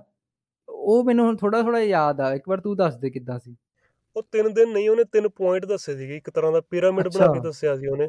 ਅਸੀਂ ਨੇਚਰ ਨੂੰ ਕਿਵੇਂ ਯੂਜ਼ ਕਰ ਸਕਦੇ ਹਾਂ ਆਪਣੀ ਜ਼ਿੰਦਗੀ ਨੂੰ ਸੁਧਾਰਨ ਲਈ। ਠੀਕ ਤੇ ਆ ਸਭ ਤੋਂ ਪਹਿਲਾ ਪੁਆਇੰਟ ਸੀ ਉਹਦਾ ਵੀ ਕਿਵੇਂ ਅਸੀਂ ਰੋਜ਼ਮਰਰਾ ਦੀ ਜ਼ਿੰਦਗੀ ਵਿੱਚ ਅਸੀਂ ਨੇਚਰ ਨੂੰ ਯੂਜ਼ ਕਰ ਸਕਦੇ ਹਾਂ, ਜੋ ਕਿ ਛੋਟੇ ਲੈਵਲ ਦਾ ਨੇਚਰ ਹੁੰਦਾ, ਜਿਵੇਂ ਛੋਟੇ-ਮੋਟੇ ਪਾਰਕ ਹੋ ਗਏ ਆਪਣੀ ਕਮਿਊਨਿਟੀ ਦੇ ਜਾਂ ਕੋਈ ਟ੍ਰੇਲ ਤੇ ਜਾਣਾ ਹੋ ਗਿਆ ਜਾਂ ਹਾਈਕਿੰਗ ਤੇ ਜਾਣਾ ਹੋ ਗਿਆ, ਜੋ ਕਿ ਕਾਫੀ ਛੋਟੇ ਲੈਵਲ ਦਾ ਨੇਚਰ ਹੁੰਦਾ, ਪਰ ਉਹਨੂੰ ਵੀ ਆਪਾਂ ਜੇ ਅਸੀਂ ਆਪਣੀ ਲਾਈਫ ਵਿੱਚ ਲਿਆਈਏ, ਉਹ ਪ੍ਰੈਕਟਿਸ ਨੂੰ ਆਪਾਂ ਯੂਜ਼ ਕਰਨਾ ਸ਼ੁਰੂ ਕਰੀਏ, ਤੇ ਉਹ ਚੀਜ਼ ਆਪਾਂ ਰੋਜ਼ ਵੀ ਕਰ ਸਕਦੇ ਹਾਂ ਤੇ ਉਹ ਚੀਜ਼ ਮਾਈਕਲ ਈਸਟਰ ਕਹਿੰਦਾ ਵੀ ਹਫ਼ਤੇ ਵਿੱਚ ਘੱਟੋ ਘੱਟ ਇੱਕ ਜਾਂ ਦੋ ਵਾਰੀ ਤਾਂ ਜ਼ਰੂਰ ਕਰਨੀ ਚਾਹੀਦੀ ਆ। ਉਹ ਤੋਂ ਉੱਤੇ ਦੀ ਗੱਲ ਕਰੀਏ ਤਾਂ ਦੂਜੇ ਲੈਵਲ ਤੇ ਥੋੜੇ ਜਿਹੇ ਹੋਰ ਨੇਚਰ ਦੇ ਨੇੜੇ ਜਾਣਾ ਚਾਹੀਦਾ ਥੋੜੇ ਜਿਹੇ ਹੋਰ ਵੱਡੇ ਪਾਰਕਾਂ ਵਿੱਚ ਜਾਣਾ ਚਾਹੀਦਾ। ਜਿਨ੍ਹਾਂ ਨੂੰ ਅਸੀਂ ਕਹਿ ਸਕਦੇ ਹਾਂ ਕਈ ਪ੍ਰੋਵਿੰਸ਼ੀਅਲ ਪਾਰਕ ਹੁੰਦੇ ਆ ਕਈ ਕੈਨੇਡਾ ਵਿੱਚ ਵੀ ਹੁੰਦੇ ਆ ਪ੍ਰੋਵਿੰਸ਼ੀਅਲ ਪਾਰਕ ਜੋ ਕਿ ਸ਼ਹਿਰਾਂ ਤੋਂ ਥੋੜੀ ਜਿਹੀ ਦੂਰ ਹੁੰਦੇ ਆ ਘੰਟੇ 2 ਘੰਟੇ ਦੀ ਡਰਾਈਵ ਤੇ ਹੁੰਦੇ ਆ। ਇੰਡੀਆ 'ਚ ਉਹਨੂੰ ਅਸੀਂ ਨੈਸ਼ਨਲ ਪਾਰਕ ਕਹਿ ਦਿੰਦੇ ਆ ਇਹੋ ਜਿਹੇ ਮਤਲਬ ਦੂਜੇ ਲੈਵਲ ਦੇ ਨੇਚਰ ਤੇ ਵੀ ਜਾਣਾ ਜ਼ਰੂਰ ਚਾਹੀਦਾ ਆਪਾਂ ਨੂੰ ਤੇ ਆਪਾਂ ਇਹ ਨੇਚਰ ਨੂੰ ਮਹੀਨੇ ਜਾਂ 2 ਮਹੀਨੇ ਬਾਅਦ ਜ਼ਰੂਰ ਐਕਸਪੀਰੀਅੰਸ ਕਰ ਲਈਏ। ਸਭ ਤੋਂ ਵੱਡੇ ਲੈਵਲ ਦਾ ਨੇਚਰ ਜਿਹੜਾ ਹੁੰਦਾ ਉਹ ਮਾਈਕਲ ਈਸਟਰ ਕਹਿੰਦਾ ਆਪਾਂ ਨੂੰ ਸਾਲ ਵਿੱਚ ਕੁਝ ਵਾਰ ਜ਼ਰੂਰ ਕਰਨਾ ਚਾਹੀਦਾ ਜਿਵੇਂ ਹਿਲ ਸਟੇਸ਼ਨ ਤੇ ਜਾ ਸਕਦੇ ਹਾਂ ਜਾਂ ਜਿਵੇਂ ਮਾਈਕਲ ਈਸਟਰ ਹੰਟਿੰਗ ਦੇ ਟ੍ਰਿਪ ਤੇ ਗਿਆ, ਉਹ ਤਾਂ ਮਤਲਬ ਜਿਵੇਂ ਹੀ ਵਿਲਡਰਨੈਸ ਦੇ ਵਿੱਚ ਜਾ ਕੇ ਸ਼ਿਕਾਰ ਕੀਤਾ ਸੀ ਉਹਨੇ। ਤਾਂ ਇਹੋ ਜਿਹੇ ਅਸੀਂ ਐਕਸਪੀਰੀਅੰਸ ਆਪਣੀ ਜ਼ਿੰਦਗੀ ਵਿੱਚ ਲਿਆਈਏ ਸਾਲ ਵਿੱਚ ਇੱਕ ਜਾਂ ਦੋ ਵਾਰੀ ਲਿਆਈਏ ਤਾਂ ਕਾਫੀ ਚੰਗਾ ਇੰਪੈਕਟ ਪਊਗਾ ਆਪਣੇ ਸਰੀਰ ਤੇ ਤੇ ਆਪਣੇ ਦਿਮਾਗ ਤੇ। ਉਹਨੇ ਸਟੱਡੀਜ਼ ਵਿੱਚ ਦੱਸਿਆ ਹੋਇਆ ਆਪਣੀ ਕਿਤਾਬ ਵਿੱਚ ਵੀ ਕਿਵੇਂ ਇਹ ਫਾਇਦੇ ਪਹੁੰਚਾਉਂਦੀ ਆ। ਆਪਾਂ ਜ਼ਿਆਦਾ ਡਿਟੇਲ ਵਿੱਚ ਨਹੀਂ ਗੱਲ ਕਰਦੇ ਉਹਨਾਂ ਬਾਰੇ। ਜੇ ਕਿਸੇ ਨੇ ਪੜ੍ਹਨੇ ਹੋਣ ਤਾਂ ਜ਼ਰੂਰ ਪੜ੍ਹ ਸਕਦਾ। ਇੱਕ ਉਹਨੇ ਮੈਨੂੰ ਲੱਗਦਾ ਦਿਨਾਂ ਬਾਰੇ ਗੱਲ ਦੱਸੀ ਸੀਗੀ, ਇੱਕ ਉਹਦੇ ਪੋਡਕਾਸਟ 'ਤੇ ਸੁਣੀ ਸੀ ਮੈਂ ਕਿ ਜੇ ਆਪਾਂ ਪਹਿਲੇ ਦਿਨ ਜੰਗਲ 'ਚ ਰਹੀਏ ਜਾਂ ਨੇਚਰ ਦੇ ਕੋਲ ਰਹੀਏ, ਸਾਨੂੰ ਬਹੁਤ ਹੀ ਘਬਰਾਹਟ ਹੋਊਗੀ ਕਿਉਂਕਿ ਸਾਡੇ ਕੋਲ ਫੋਨ ਨਹੀਂ ਹੋਊਗਾ ਸਾਡਾ ਜਾਂ ਸਾਡੇ ਕੋਲ ਬੋਰਡਮ ਦਾ ਖਤਮ ਕਰਨ ਦਾ ਕੋਈ ਤਰੀਕਾ ਨਹੀਂ ਹੋਊਗਾ। ਤਾਂ ਉਹ ਕਹਿ ਰਿਹਾ ਸੀ ਕਿ ਸਾਨੂੰ ਪਹਿਲੇ ਦਿਨ ਬਹੁਤ ਜ਼ਿਆਦਾ ਘਬਰਾਹਟ ਹੋਊਗੀ, ਪਰ ਉਹ ਹੋਣ ਦਿਓ। ਤੇ ਜਦੋਂ ਤੁਸੀਂ ਤੀਸਰੇ ਦਿਨ ਤੱਕ ਪਹੁੰਚੋਗੇ ਨਾ ਤਾਂ ਤੁਸੀਂ ਇਦਾਂ ਹੋ ਜਾਓਗੇ, ਤੁਹਾਡਾ ਮਨ ਬਹੁਤ ਸ਼ਾਂਤ ਹੋ ਜਾਊਗਾ। ਤੁਸੀਂ ਇਦਾਂ ਹੋ ਜਾਓਗੇ ਜਿਵੇਂ ਕਿ ਕੋਈ ਸੰਤ ਦੀ ਸਿਚੁਏਸ਼ਨ ਹੁੰਦੀ ਹੈ, ਤੁਹਾਡਾ ਦਿਮਾਗ ਉਸ ਲੈਵਲ ਤੇ ਚੱਲ ਜਾਊਗਾ ਪਰ ਬਾਅਦ 'ਚ ਇਹ ਯਕੀਨ ਬਣਾਉਣਾ ਪੈਣਾ ਹੈ ਕਿ ਉਹ ਚੀਜ਼ ਬਣੀ ਰਵੇ। ਉਹ ਮੈਨੂੰ ਲੱਗਦਾ ਇੱਕ ਹੋਰ ਸਟੱਡੀ ਵੀ ਪੇਸ਼ ਕਰਦਾ ਵੀ ਕਿਵੇਂ ਜਦੋਂ ਆਪਾਂ ਪਹਿਲੇ ਦਿਨ ਜਾਂਦੇ ਆ ਨੇਚਰ ਵਿੱਚ ਤਾਂ ਆਪਣਾ ਦਿਮਾਗ ਅਲਫਾ ਵੇਵ ਛੱਡਦਾ ਹੁੰਦਾ ਜਾਂ ਬੀਟਾ ਵੇਵ ਛੱਡਦਾ ਹੁੰਦਾ ਮੈਨੂੰ ਆ, ਚੰਗੀ ਤਰ੍ਹਾਂ ਯਾਦ ਆ। ਨਹੀਂ ਹਾਂ ਪਰ ਕਹਿੰਦਾ ਹੁੰਦਾ ਵੀ ਆਪਣਾ ਦਿਮਾਗ ਹਜੇ ਵੀ ਉਹੀ ਸਿਟੀ ਵਿੱਚ ਰਹਿਣ ਦਾ ਗਿਜਿਆ ਹੁੰਦਾ ਵੀ ਉਹੀ ਮਤਲਬ ਦਿਮਾਗ ਵਿੱਚ ਇੱਕ ਲੱਤ ਲੱਗੀ ਹੁੰਦੀ ਵੀ ਤੇਜ਼ੀ ਨਾਲ ਆਪਾਂ ਆਪਣੀ ਦੁਨੀਆ ਨੂੰ ਦੇਖੀ ਆਪਾਂ ਆਪਣੇ ਨੇਚਰ ਨੂੰ ਉਹੀ ਸਿਟੀ ਵਾਲੇ ਪਰਸੈਪਸ਼ਨ ਨਾਲ ਦੇਖੀਏ ਜੋ ਕਿ ਕਾਫੀ ਤੇਜ਼ ਹੁੰਦਾ ਪਰ ਹੌਲੀ ਹੌਲੀ ਕਹਿੰਦਾ ਜਦ ਤੱਕ ਆਪਾਂ ਤੀਜੇ ਦਿਨ ਤੱਕ ਪਹੁੰਚਦੇ ਹਾਂ ਤਾਂ ਆਪਣਾ ਦਿਮਾਗ ਬੀਟਾ ਵੇਵਸ ਛੱਡਣੀਆਂ ਸ਼ੁਰੂ ਕਰ ਦਿੰਦਾ, ਜੋ ਕਿ ਕਾਫੀ ਰਿਲੈਕਸਡ ਹੁੰਦੀਆਂ, ਜੋ ਕਿ ਆਪਾਂ ਫਿਰ ਆਪਣੇ ਨੇਚਰ ਨੂੰ ਹੌਲੀ ਤਰੀਕੇ ਨਾਲ ਦੇਖਣਾ ਸ਼ੁਰੂ ਕਰ ਦਿੰਦੇ ਹਾਂ, ਜੋ ਕਿ ਆਪਣੇ ਦਿਮਾਗ ਲਈ ਕਾਫੀ ਚੰਗਾ ਹੁੰਦਾ। ਲਾਸਟ ਵਿੱਚ ਜੇ ਅਸੀਂ ਗੱਲ ਕਰਨੀ ਹੋਵੇ ਇਸ ਟੌਪਿਕ ਬਾਰੇ, ਤਾਂ ਇਹੀ ਕਨਕਲੂਜਨ ਨਿਕਲਦਾ ਇਹਦਾ ਕਿ ਜਿਹੜੀ ਸਾਡੀ ਮਾਡਰਨ ਲਾਈਫ ਹੈ, ਉਹ ਹਮੇਸ਼ਾ ਸਾਨੂੰ ਖੁਸ਼ ਨਹੀਂ ਰੱਖਦੀ। ਮਾਡਰਨ ਦਾ ਮਤਲਬ ਇਹ ਨਹੀਂ ਕਿ ਹਮੇਸ਼ਾ ਖੁਸ਼ੀ ਹੋਵੇ। ਸਾਨੂੰ ਆਪਣੇ ਆਪ ਨੂੰ ਖੁਸ਼ ਰੱਖਣਾ ਪੈਣਾ, ਜਿਹਦੇ ਲਈ ਸਾਨੂੰ ਕੰਫਰਟ ਜ਼ੋਨ ਚੋਂ ਬਾਹਰ ਜ਼ਰੂਰ ਆਉਣਾ ਪੈਣਾ। ਹਮੇਸ਼ਾ ਜੇ ਸਾਡੀ ਜ਼ਰੂਰਤਾਂ ਪੂਰੀਆਂ ਹੋਣ ਲੱਗ ਗਈਆਂ, ਤਾਂ ਸਾਡੇ 'ਚ ਐਵੋਲੂਸ਼ਨ ਨਹੀਂ ਆਊਗਾ ਤੇ ਨਾ ਹੀ ਸਾਡਾ ਦਿਮਾਗ ਇਵੋਲਵ ਕਰੂਗਾ। ਨਾ ਕੰਮ ਹੀ ਨਹੀਂ ਫੀਲ ਹੋ ਰਹੀ ਸਾਨੂੰ, ਕਮੀ ਨਹੀਂ ਫੀਲ ਹੋ ਰਹੀ ਕਿਸ ਚੀਜ਼ ਦੀ, ਤਾਂ ਅਸੀਂ ਉਸ ਵਿੱਚ ਖੁਸ਼ ਵੀ ਨਹੀਂ ਰਹਿ ਸਕਦੇ ਹਮੇਸ਼ਾ। ਹਾਂ, ਬਿਲਕੁਲ। ਤੇ ਜਿਵੇਂ ਅਸੀਂ ਪਹਿਲਾਂ ਵੀ ਗੱਲ ਕੀਤੀ ਸੀ ਵੀ ਅਸੀਂ ਆਪਣੀ ਖੁਸ਼ੀ ਨੂੰ ਨਾ ਇੱਕ ਤਰ੍ਹਾਂ ਦਾ ਰਾਹ ਮੰਨੀਏ ਆਪਾਂ। ਆਪਣੇ ਅਸਲੀ ਜਿਹੜਾ ਗੋਲ ਆ ਆਪਣਾ ਅਸਲੀ ਜਿਹੜਾ ਪਰਪਸ ਆ ਲਾਈਫ ਦਾ ਉਹਨੂੰ ਰਾਹ ਮੰਨੀਏ ਹੁਣ ਅਸੀਂ ਐਵੋਲੂਸ਼ਨ ਦੀ ਗੱਲ ਕੀਤੀ ਵੀ ਕਿਵੇਂ ਆਪਣੇ ਜਿਹੜੇ ਪੂਰਵਜ ਸੀਗੇ ਉਹ ਕਿਵੇਂ 4 ਮਿਲੀਅਨ ਸਾਲ ਤੱਕ ਜੰਗਲਾਂ ਵਿੱਚ ਰਹੇ ਉਹ ਕਿਵੇਂ ਉਹਨਾਂ ਨੇ ਸਰਵਾਈਵਲ ਨੂੰ ਹੀ ਆਪਣਾ ਰਾਹ ਮੰਨਿਆ ਉਹਨਾਂ ਨੇ ਕਿਵੇਂ ਇੰਨੀਆਂ ਮੁਸੀਬਤਾਂ ਦਾ ਸਾਹਮਣਾ ਕੀਤਾ ਤੇ ਅਸੀਂ ਪਿਛਲੇ 2000 ਸਾਲਾਂ ਵਿੱਚ ਜਿੰਨੀਆਂ ਵੀ ਕੰਫਰਟ ਦੀਆਂ ਸਹੂਲਤਾਂ ਪੈਦਾ ਕੀਤੀਆਂ ਆਪਾਂ ਉਹਨਾਂ ਰਾਹੀਂ ਇੰਨੇ ਜ਼ਿਆਦਾ ਬਦਲ ਗਏ ਆ ਵੀ ਸਾਨੂੰ ਭੁੱਲ ਹੀ ਚੁੱਕਿਆ ਆਪਣਾ ਜਿਹੜਾ ਰਾਹ ਜਿੱਥੋਂ ਆਪਾਂ ਆਏ ਆ ਜਿੱਥੋਂ ਆਪਣੇ ਐਂਸੈਸਟਰ ਆਏ ਆ। ਤੇ ਇਹੀ ਆਈਡੀਆ ਮਾਈਕਲ ਈਸਟਰ ਨੇ ਆਪਣੀ ਕਿਤਾਬ ਵਿੱਚ ਪੇਸ਼ ਕੀਤਾ ਤੇ ਆਪਣੇ ਆਡੀਅנס ਨੂੰ ਇੱਕ ਮੈਸੇਜ ਦੇਣ ਦੀ ਕੋਸ਼ਿਸ਼ ਕੀਤੀ ਹੈ ਕਿ ਡਿਸਕੰਫਰਟ ਤੋਂ ਵੀ ਅਸੀਂ ਕਾਫੀ ਕੁਝ ਸਿੱਖ ਸਕਦੇ ਹਾਂ ਤੇ ਕਾਫੀ ਫਾਇਦੇ ਲੈ ਸਕਦੇ ਹਾਂ। ਤੇ ਆਪਾਂ ਨੂੰ ਡਿਸਕੰਫਰਟ ਨੂੰ ਜ਼ਰੂਰ ਇਸਤੇਮਾਲ ਕਰਨਾ ਚਾਹੀਦਾ ਆਪਣੀ ਜ਼ਿੰਦਗੀ ਵਿੱਚ।